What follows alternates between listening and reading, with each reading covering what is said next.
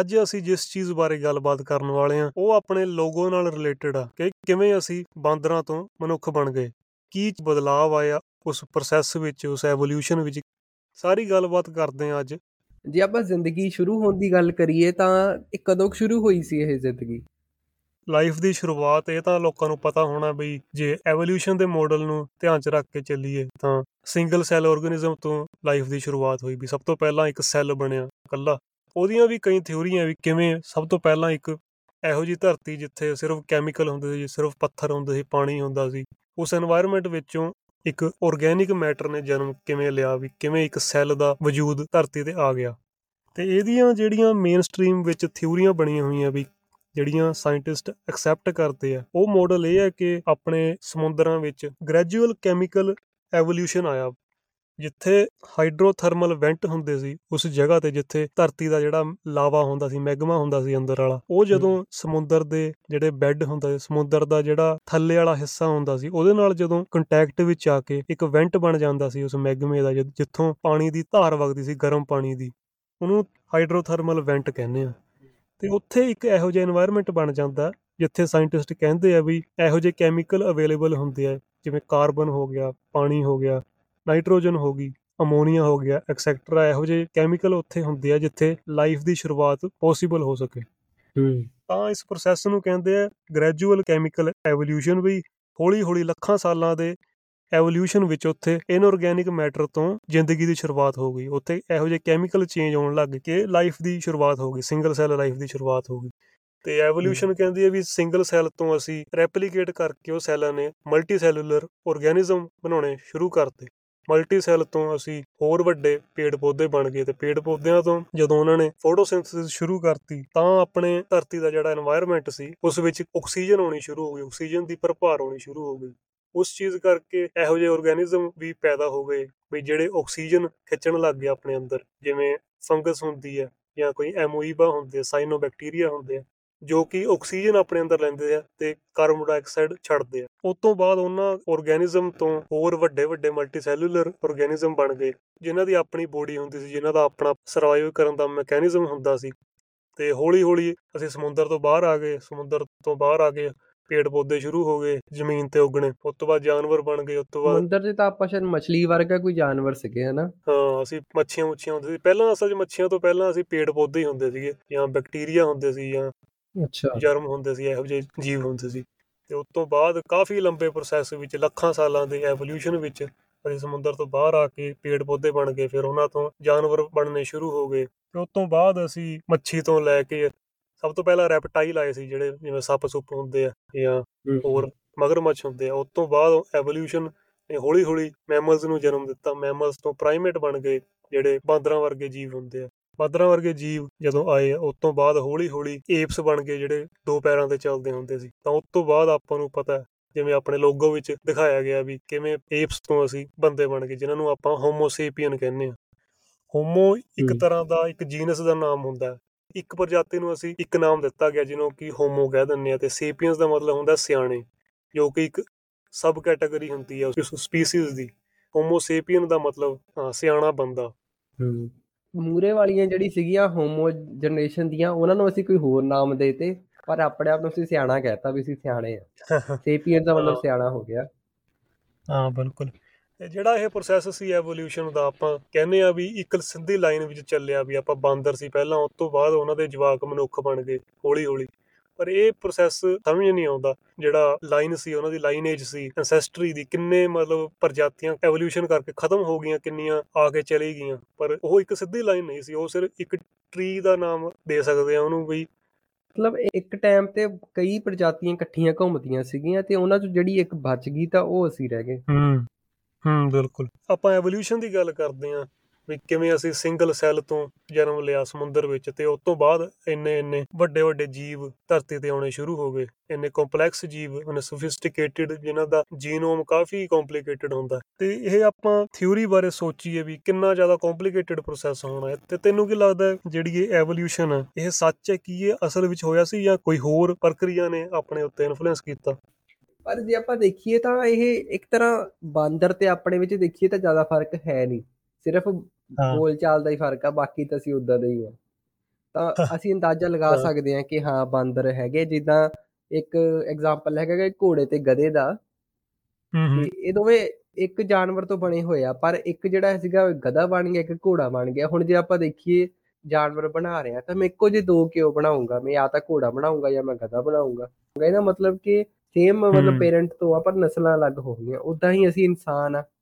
ਕਿ ਅਸੀਂ ਥੋੜੇ ਸਮਾਰਟ ਹੋ ਗਏ ਤਾਂ ਅਸੀਂ ਹੁਣ ਇੱਥੇ ਪੋਡਕਾਸਟ ਰਿਕਾਰਡ ਕਰਨ ਲੱਗ ਗਏ ਨਹੀਂ ਤਾਂ ਅਸੀਂ ਵੀ ਉਹਨਾਂ ਵਾਂਗੂ ਘੁੰਮਦੇ ਹੋਣਾ ਸੀ ਜੰਗਲਾਂ 'ਚ।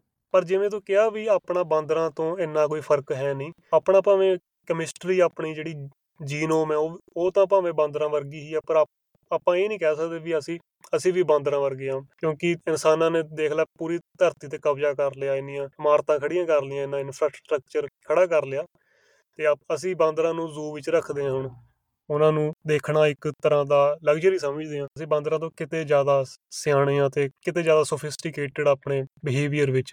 ਮਤਲਬ ਅਸੀਂ ਜਿਹੜੇ ਇਨਸਾਨ ਆ ਉਹ ਇਸ ਜਿਹੜੀ ਫੂਡ ਚੇਨ ਹੈ ਧਰਤੀ ਦਾ ਉਹਦੇ ਟੌਪ ਤੇ ਬੈਠੇ ਆ ਇਸ ਟਾਈਮ ਤੇ। ਪਰ ਮੇਰੇ ਇਸ ਸਵਾਲ ਪੁੱਛਣ ਦਾ ਇਹ ਮਤਲਬ ਨਹੀਂ ਸੀ। ਮੈਂ ਇਹ ਪੁੱਛਣਾ ਚਾਹੁੰਦਾ ਸੀ ਐਵੋਲੂਸ਼ਨ ਕੀ ਸੱਚ ਹੈ ਜਾਂ ਆਪਾਂ ਨੂੰ ਸਟੋਰੀ ਇੱਕ ਸੁਣਾਈ ਗਈ ਹੈ ਜੋ ਕਿ ਝੂਠ ਵੀ ਹੋ ਸਕਦੀ ਹੈ, ਕਿਉਂਕਿ ਮੈਂ ਕਈ ਇਹੋ ਜਿਹੇ ਲੋਕਾਂ ਨਾਲ ਵੀ ਗੱਲ ਕੀਤੀ ਹੋਈ ਹੈ ਜਿਹੜੇ ਕਹਿੰਦੇ ਆ ਵੀ ਐਵੋਲੂਸ਼ਨ ਇੱਕ ਤਰ੍ਹਾਂ ਦਾ ਹੀ ਮਿਥ ਹੈ ਵੀ, ਜਾਂ ਸਾਇੰਟਿਸਟ ਆਪਾਂ ਨੂੰ ਝੂਠ ਬੋਲਦੇ ਆ ਐਵੋਲੂਸ਼ਨ ਦਾ ਨਾਮ ਦੇ ਗਏ ਐਵੋਲੂਸ਼ਨ ਦੀ ਪੱਟੀ ਪੜਾ ਕੇ। ਉਹ ਜ਼ਿਆਦਾਤਰ ਇਹੋ ਜਿਹੇ ਲੋਕ ਹੁੰਦੇ ਆ ਜਿਹੜੇ ਰਿਲੀਜੀਅਨ ਵਿੱਚ ਜ਼ਿਆਦਾ ਯਕੀਨ ਕਰਦੇ ਆ ਜਾਂ ਸੂਡੋ ਸਾਇੰਸ ਵਿੱਚ ਜ਼ਿਆਦਾ ਯਕੀਨ ਕਰਦੇ ਆ, ਜਿਹੜੇ ਕਿ ਜ਼ਿਆਦਾ ਆਰਥੋਡਾਕਸ ਹੁੰਦੇ ਆ ਧਰਮ ਨੂੰ ਲੈ ਕੇ। ਤਾਂ ਉਹਨਾਂ ਨੂੰ ਤੂੰ ਕੀ ਜਵਾਬ ਦੇਣਾ ਚਾਹੇਗਾ? ਪਰ ਇਹਦੇ ਵਿੱਚ ਅਸੀਂ ਉਹਨਾਂ ਦੀ ਗਲਤੀ ਵੀ ਨਹੀਂ ਨਾ ਕਹਿ ਸਕਦੇ, ਜੇ ਹੁਣ ਅਸੀਂ ਉਹਨਾਂ ਨੂੰ ਆ ਮਜ਼ਾਕ ਉਡਾ ਰਹੇ ਬੈਠੇ ਹੋਏ ਤੇ ਇਹਦਾ ਮਤਲਬ ਅਸੀਂ ਵੀ ਉਹਨਾਂ ਵਰਗੇ ਹੋ ਗਏ ਉਹ ਵੀ ਤਾਂ ਸਾਡਾ ਮਜ਼ਾਕ ਹੀ ਡਾਉਂਦੇ ਆ ਵੀ ਆਹ ਦੇਖੋ ਕਿਦਾਂ ਜ਼ਿਆਦਾ ਹੀ ਸਾਇੰਟਿਸਟ ਬਣੇ ਫਿਰਦੇ ਆ।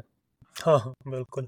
ਹਨਾ ਜੇ ਦੋ ਜਣੇ ਐਕਸਟ੍ਰੀਮ ਸੋਚ ਰਹੇ ਆ ਹੁਣ ਜਿਹੜੀ ਇਹ ਸਟੋਰੀ ਹੈ ਇਹਦਾ ਕੋਈ ਸਬੂਤ ਤਾਂ ਕੱਢ ਸਕਦੇ ਆ ਪਰ ਇਹਦੇ ਕਈ ਉਲਟ ਗੱਲਾਂ ਵੀ ਹੈਗੀਆਂ ਥਿਉਰੀ ਦੇ ਐਵੋਲੂਸ਼ਨ ਦੀ ਥਿਉਰੀ ਦੇ। ਪਰ ਹਾਂ ਜਿਹੜੀ ਹੁਣ ਤੱਕ ਅਸੀਂ ਜਦੋਂ ਕੋਈ ਐਗਜ਼ਾਮ ਦਿੰਨੇ ਆ ਉੱਤੇ ਦਿੱਤਾ ਹੁੰਦਾ ਵੀ choose the most reasonable answer of these four ਮਤਲਬ ਇਹਨਾਂ ਚਾਰਾਂ ਵਿੱਚੋਂ ਜਿਹੜਾ ਸਭ ਤੋਂ ਸਹੀ ਦੇ ਨੇੜੇ ਆ ਉਹ ਲੱਭੋ ਸਹੀ ਦੇ ਨੇੜੇ ਸਾਨੂੰ ਇਹੀ ਥਿਉਰੀ ਲੱਗਦੀ ਹੈ ਐਵੋਲੂਸ਼ਨ ਦੀ। ਹੂੰ ਇਹ ਵਧੀਆ ਤਰੀਕਾ ਸਮਝਾਉਣ ਦਾ ਪਰ ਜਿਵੇਂ ਇਹੋ ਜਿਹੇ ਲੋਕਾਂ ਨਾਲ ਗੱਲ ਕਰੀਏ ਜਿਹੜੇ ਕਿ ਐਵੋਲੂਸ਼ਨ ਨੂੰ ਨਕਾਰਦੇ ਆ ਤਾਂ ਉਹਨਾਂ ਦਾ ਸਭ ਤੋਂ ਵੱਡਾ ਇੱਕ ਪੁਆਇੰਟ ਇਹ ਹੁੰਦਾ ਵੀ ਸਾਨੂੰ ਪ੍ਰੂਫ ਦਿਓ ਬਈ ਕੀ ਐਵੋਲੂਸ਼ਨ ਦਾ ਪ੍ਰੂਫ ਹੈ ਵੀ ਸਾਇੰਟਿਸਟ ਜਿਹਨਾਂ ਨੂੰ ਮੰਨਦੇ ਆ ਜਿਹਨਾਂ ਨੂੰ ਦੇਖ ਕੇ ਅਸੀਂ ਇਹ ਕਹਿ ਦਈਏ ਵੀ ਐਵੋਲੂਸ਼ਨ ਸੱਚ ਆ।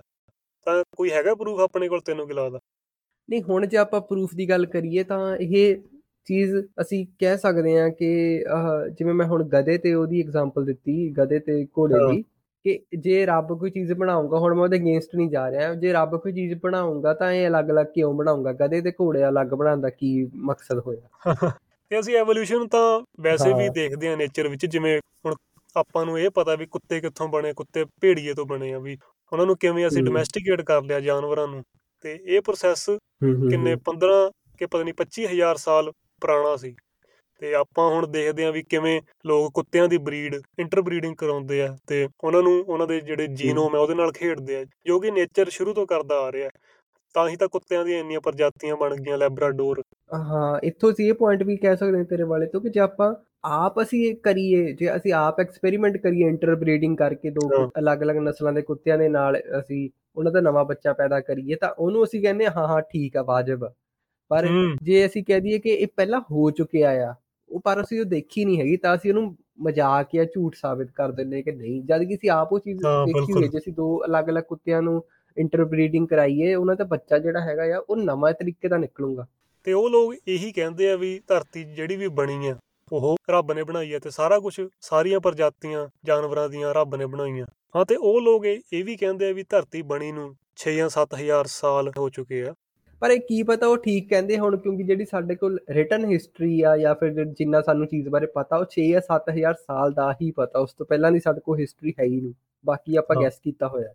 ਹਾਂ ਬਿਲਕੁਲ। ਉਹ ਹਿਸਟਰੀ ਆਪਾਂ ਨੂੰ ਪਤਾ ਵੀ ਕਿੱਥੋਂ ਆਈ ਆ ਆਪਾਂ ਨੂੰ ਜਿਹੜੀ ਸਭ ਤੋਂ ਪਹਿਲੀ ਸਭਿਅਤਾ ਸੀ ਮੈਸੋਪੋਟੇਮੀਆ ਦੀ ਜਿੱਥੋਂ ਸਭ ਤੋਂ ਪਹਿਲੇ ਰਿਕਾਰਡ ਮਿਲੇ ਆਪਾਂ ਨੂੰ ਲਿਟਰੇਚਰ ਦੇ। ਉਹ ਸਿਰਫ 6 ਜਾਂ 7000 ਪਹਿਲਾਂ ਹੀ ਆਪਾਂ ਨੂੰ ਮਿਲਿਆ ਤੇ ਉਸ ਤੋਂ ਪਹਿਲਾਂ ਦੀਆਂ ਜਿਹੜੀਆਂ ਸਭਿਅਤਾਵਾਂ ਹੁੰਦੀਆਂ ਸੀ ਆਪਾਂ ਨੂੰ ਪਤਾ ਨਹੀਂ ਹੁੰਦੀਆਂ ਸੀ ਜਾਂ ਨਹੀਂ ਹੁੰਦੀਆਂ ਸੀ ਜਾਂ ਲੋਕ ਹੰਟਰ ਗੈਦਰਰ ਹੁੰਦੇ ਸੀ ਕੇਵਮੈਨ ਹੁੰਦੇ ਸੀ ਭਾਵੇਂ ਹੁੰਦੀਆਂ ਵੀ ਹੋਣ ਕੀ ਪਤਾ ਉਹ ਹੁਣ ਤਬਾਹ ਹੋ ਗਈਆਂ ਹੋਵੇ ਉਹ ਕਰੋਪੀ ਕਰਕੇ ਉਹ ਖਤਮ ਹੋ ਗਈਆਂ ਹੁਣ ਪਰ ਜਿਵੇਂ ਪਿਰਾਮਿਡ ਆ ਜਾਂ ਇਹੋ ਜਿਹੇ ਸਟਰਕਚਰ ਜਿਹੜੇ ਵੀ ਕੀ ਹੁਣ ਤੱਕ ਟਿਕੇ ਹੋਏ ਆ ਉਹ ਆਪਾਂ ਨੂੰ ਪਤਾ 6000 7000 ਸਾਲ ਪਹਿਲਾਂ ਤੋਂ ਵੀ ਮੌਜੂਦ ਹੈ ਤੇ ਕੁਝ ਹੋਰ ਵੀ ਚੀਜ਼ਾਂ ਆਪਾਂ ਨੇਚਰ ਵਿੱਚ ਦੇਖਦੇ ਆ ਪਹਾੜ ਹੋ ਗਏ ਜਾਂ ਕਈ ਦਰਖਤ ਵੀ ਹੁੰਦੇ ਆ ਜੋ ਕਿ 2-2 3-3000 ਸਾਲ ਪੁਰਾਣੇ ਹੁੰਦੇ ਆ ਤੇ ਕਾਰਬਨ ਜਿਹੜੀ ਡੇਟਿੰਗ ਹੁੰਦੀ ਆ ਉਸ ਚੀਜ਼ ਤੋਂ ਆਪਾਂ ਅੰਦਾਜ਼ਾ ਲਾ ਦਿੰਨੇ ਆ ਇਹ ਚੀਜ਼ ਕਿੰਨੀ ਕੁ ਪੁਰਾਣੀ ਹੈ? ਇਹ 10000 ਸਾਲ ਪੁਰਾਣੀ ਹੈ ਜਾਂ 20000 ਸਾਲ ਪੁਰਾਣੀ ਹੈ? ਸਾਇੰਸ ਮਤਲਬ ਇੰਨੀ ਤਰੱਕੀ ਕਰ ਚੁੱਕੀ ਹੈ ਵੀ ਅਸੀਂ ਐਗਜ਼ੈਕਟਲੀ ਤਾਂ ਨਹੀਂ ਕਹਿ ਸਕਦੇ, ਪਰ ਅਪਰੋਕਸੀਮੇਟਲੀ ਡੇਟਿੰਗ ਕਰ ਸਕਦੇ ਹਾਂ ਕਿਸੇ ਚੀਜ਼ ਦੀ। ਤੇ ਉਹ ਲੋਕ ਕਹਿੰਦੇ ਵੀ ਅਸੀਂ ਦੇਖੀ ਨਹੀਂ ਵੀ ਪ੍ਰੂਫ ਨਹੀਂ ਹੈਗਾ, ਪਰ ਸਾਇੰਸ ਸਮਝਣੀ ਇੰਨੀ ਵੀ ਔਖੀ ਨਹੀਂ ਹੈਗੀ ਕਿਸੇ ਚੀਜ਼ ਦੀ। ਜੇ ਕੋਈ ਸਾਇੰਟਿਸਟ ਚੰਗੇ ਤਰੀਕੇ ਨਾਲ ਸਮਝਾਵੇ ਤਾਂ ਆਪਾਂ ਨੂੰ ਵੀ, ਇੱਕ ਜਵਾਕ ਨੂੰ ਵੀ ਸਮਝ ਆ ਸਕਦਾ ਵੀ ਕਿਵੇਂ ਉਹ ਡੇਟਿੰਗ ਕਰਦੇ ਉਸ ਚੀਜ਼ ਦੀ। ਬਿਲਕੁਲ, ਜੇ ਆਪਾਂ ਹੁਣ ਦੀ ਗੱਲ ਕਰੀਏ ਤਾਂ ਹੁਣ ਵੀ ਰੀਸੈਂਟਲੀ ਵੀ ਸਾਡੇ 'ਚ ਕਈ ਚੇਂਜਸ ਆਏ ਹੋਏ ਆ। ਜਿਵੇਂ ਹੁਣ ਕਿਹਾ ਜਾਂਦਾ ਕਿ ਜਿਹੜਾ ਸਾਡਾ ਹੁਣ ਦੰਦਾਂ ਦੀ ਆਪਾਂ ਗੱਲ ਕਰਦੇ ਹਾਂ ਜਿਹੜਾ ਸਾਡਾ ਵਿਜ਼ਡਮ ਟੁੱਥ ਆ ਅਖੀਰਲਾ ਜਿਹੜਾ ਦੰਦ ਆਂਦਾ ਆ ਅਕਲ ਜਾੜ ਹੁੰਦੀ ਆ ਤੇ ਉਹ ਕਿਹਾ ਜਾਂਦਾ ਉਹ ਤਾਂ ਆਈ ਸੀਗੀ ਕਿਉਂਕਿ ਅਸੀਂ ਪਹਿਲਾਂ ਮਾਸ ਮੂਸ ਖਾਣਾ ਜਾਂ ਫਿਰ ਫਰੂਟ ਖਾਣੇ ਤਾਂ ਸਾਡੇ ਦੰਦ ਟੁੱਟ ਜਾਂਦੇ ਸੀ ਡਿੱਗ ਜਾਂਦੇ ਸੀ ਤਾਂ ਉਹਦੀ ਰਿਪਲੇਸਮੈਂਟ ਦੇ ਤੌਰ ਤੇ ਆਇਆ ਸੀ।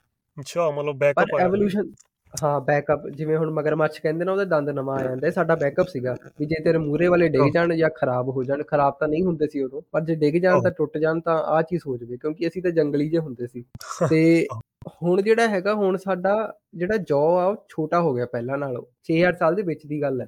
ਵੀ ਸਾਡਾ ਜੌ ਜਿਹੜਾ ਹੁਣ ਸਾਇੰਟੀਫਿਕਲੀ ਜਾਂ ਫਿਰ ਐਵੋਲੂਸ਼ਨ ਦੇ ਤੌਰ ਤੇ ਅਸੀਂ ਸਾਡਾ ਇਹਨਾਂ ਜ਼ੋਰ ਨਹੀਂ ਲੱਗਦਾ ਕਿਉਂਕਿ ਆਪਾਂ ਸੂਪ ਪੀ ਲਿਆ ਜਾਂ ਜੂਸ ਪੀ ਲਿਆ ਜਾਂ ਲੱਸੀ ਪੀ ਲਈ ਇਹ ਪੀਣ ਤੇ ਜ਼ਿਆਦਾ ਜ਼ੋਰ ਪਾਇਆ ਹੋਇਆ ਸੌਫਟ ਚੀਜ਼ਾਂ ਖਾਂਦੇ ਆ। ਹਾਂ ਬਿਲਕੁਲ ਸੌਫਟ ਚੀਜ਼ਾਂ ਖਾਂਦੇ ਆ ਖਾਸ ਕਰ ਜਿਹੜੀਆਂ ਪ੍ਰੋਸੈਸਡ ਚੀਜ਼ਾਂ ਹੁੰਦੀਆਂ ਅਨਾਜ ਹੋ ਗਿਆ ਜਾਂ ਫਲ ਫਰੂਟ ਹੋ ਗਏ ਜਾਂ ਕੁਝ ਵੀ ਆਪਾਂ ਖਾਂਦੇ ਆ ਦਾਲਾਂ ਸਬਜ਼ੀਆਂ ਉਹ ਸਾਰਾ ਕੁਝ ਸੌਫਟ ਹੁੰਦਾ ਹੁਣ। ਸਖਤ ਚੀਜ਼ਾਂ ਤਾਂ ਆਪਾਂ ਖਾਂਦੇ ਨਹੀਂ ਅੱਜ ਕੱਲ ਜਿਵੇਂ ਮਾਸ ਮੂਸ ਹੋ ਗਿਆ ਮੱਕੀ ਹੋ ਗਈ ਉਹ ਵੀ ਲੋਕਾਂ ਨੇ ਖਾਣੀ ਘੱਟ ਕੀਤੀ ਹੋਈ ਹੈ। ਥੋੜੇ ਜਿਹੇ ਸਖਤ ਫਲ ਫਰੂਟ ਉਹਦਾ ਜਮਾ ਹੀ ਛੱਡੇ ਹੋਏ। ਹਾਂ ਤੇ ਇਸੇ ਕਰਕੇ ਆਪਣੇ ਜਵਾੜੇ ਆ ਜਿਹੜੇ ਉਹ ਛੋਟੇ ਹੋ ਰਹੇ ਆ। ਅਸੀਂ ਚੀਜ਼ਾਂ ਹੀ ਨਹੀਂ ਖਾਂਦੇ ਉਹ ਜਿਹੜੀਆਂ ਆਪਣੇ ਜਵਾੜੇ ਨੂੰ ਮਜ਼ਬੂਤ ਬਣਾਉਂਦੀ ਹੁਣ ਆਪਣੇ ਜਿਹੜੇ ਜੋ ਦੇ ਮਸਲ ਆ ਉਹ ਵੀ ਛੋਟੇ ਹੋ ਗਏ ਹੋਣੇ ਆ। ਤਾਂ ਕਈ ਪ੍ਰੋਬਲਮ ਵੀ ਆ ਸਕਦੀਆਂ ਆਪਾਂ ਨੂੰ। ਇਸ ਚੀਜ਼ ਤੋਂ ਮੈਂ ਇਹ ਅੰਦਾਜ਼ਾ ਕਹਿ ਰਿਹਾ ਸੀਗਾ ਪਿਛਲੇ 10000 ਸਾਲ ਵਿੱਚ ਸਾਡੇ ਜੌਜ਼ ਵਿੱਚ ਕਾਫੀ ਫ਼ਰਕ ਪਿਆ। ਸਾਡਾ ਅਖੀਰਲਾ ਦੰਦ ਉਹਨੂੰ ਜਗ੍ਹਾ ਨਹੀਂ ਮਿਲਦੀ ਹੈਗੀ ਉਹ ਪ੍ਰੋਬਲਮ ਕ੍ਰੀਏਟ ਕਰਦਾ ਹਰੇਕ ਵਾਰ। ਜਾਂ ਤਾਂ ਮੂਰੇ ਵਾਲਿਆਂ ਨੂੰ ਧੱਕ ਦੂੰਗਾ ਜਾਂ ਉਹ ਪਿੱਛੇ ਵਾਲੇ ਜਿਹੜਾ ਦੰਦ ਆ ਉਹ ਟੇਢਾ ਆਉਂਗਾ ਕਿਉਂਕਿ ਸਾਡਾ ਜੌ ਛੋਟਾ ਹੋ ਰਿਹਾ।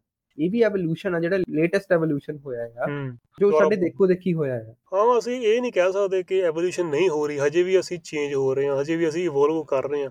ਕਿਉਂਕਿ ਇੱਕ ਤਾਂ ਸਭ ਤੋਂ ਵੱਡੀ ਗੱਲ ਕੋਈ ਵੀ ਆਰਗੇਨਿਜ਼ਮ ਹੁੰਦਾ ਖਾਸ ਕਰ ਮਨੁੱਖ ਹੁੰਦੇ ਜਿਹੜੇ ਅਸੀਂ ਅਡੈਪਟੇਬਲ ਕਾਫੀ ਹੁੰਦੇ ਆ ਜਿੱਥੇ ਵੀ ਆਪਾਂ ਜਿਹੜੀ ਵੀ ਕਲਾਈਮੇਟ ਵਿੱਚ ਚਲੇ ਜਾਵਾਂਗੇ ਉੱਥੇ ਅਸੀਂ ਅਡੈਪਟ ਹੋ ਜਾਾਂਗੇ ਹੁਣ ਗੋਰੇ ਅਫਰੀਕਾ ਤੋਂ ਮੂਵ ਹੋ ਕੇ ਜੇ ਯੂਰਪ 'ਚ ਜਾ ਕੇ ਗੋਰੇ ਹੋ ਰਹੇ ਆ ਤਾਂ ਮਤਲਬ ਐਵੋਲੂਸ਼ਨ ਆ ਰਿਹਾ ਸਾਡੇ ਵਿੱਚ ਤੇ ਟਾਈਮ ਦੇ ਨਾਲ ਆਪਣਾ ਸਰੀਰ ਉਹਨੂੰ ਅਡੈਪਟ ਕਰਨਾ ਸ਼ੁਰੂ ਕਰ ਦਿੰਦਾ।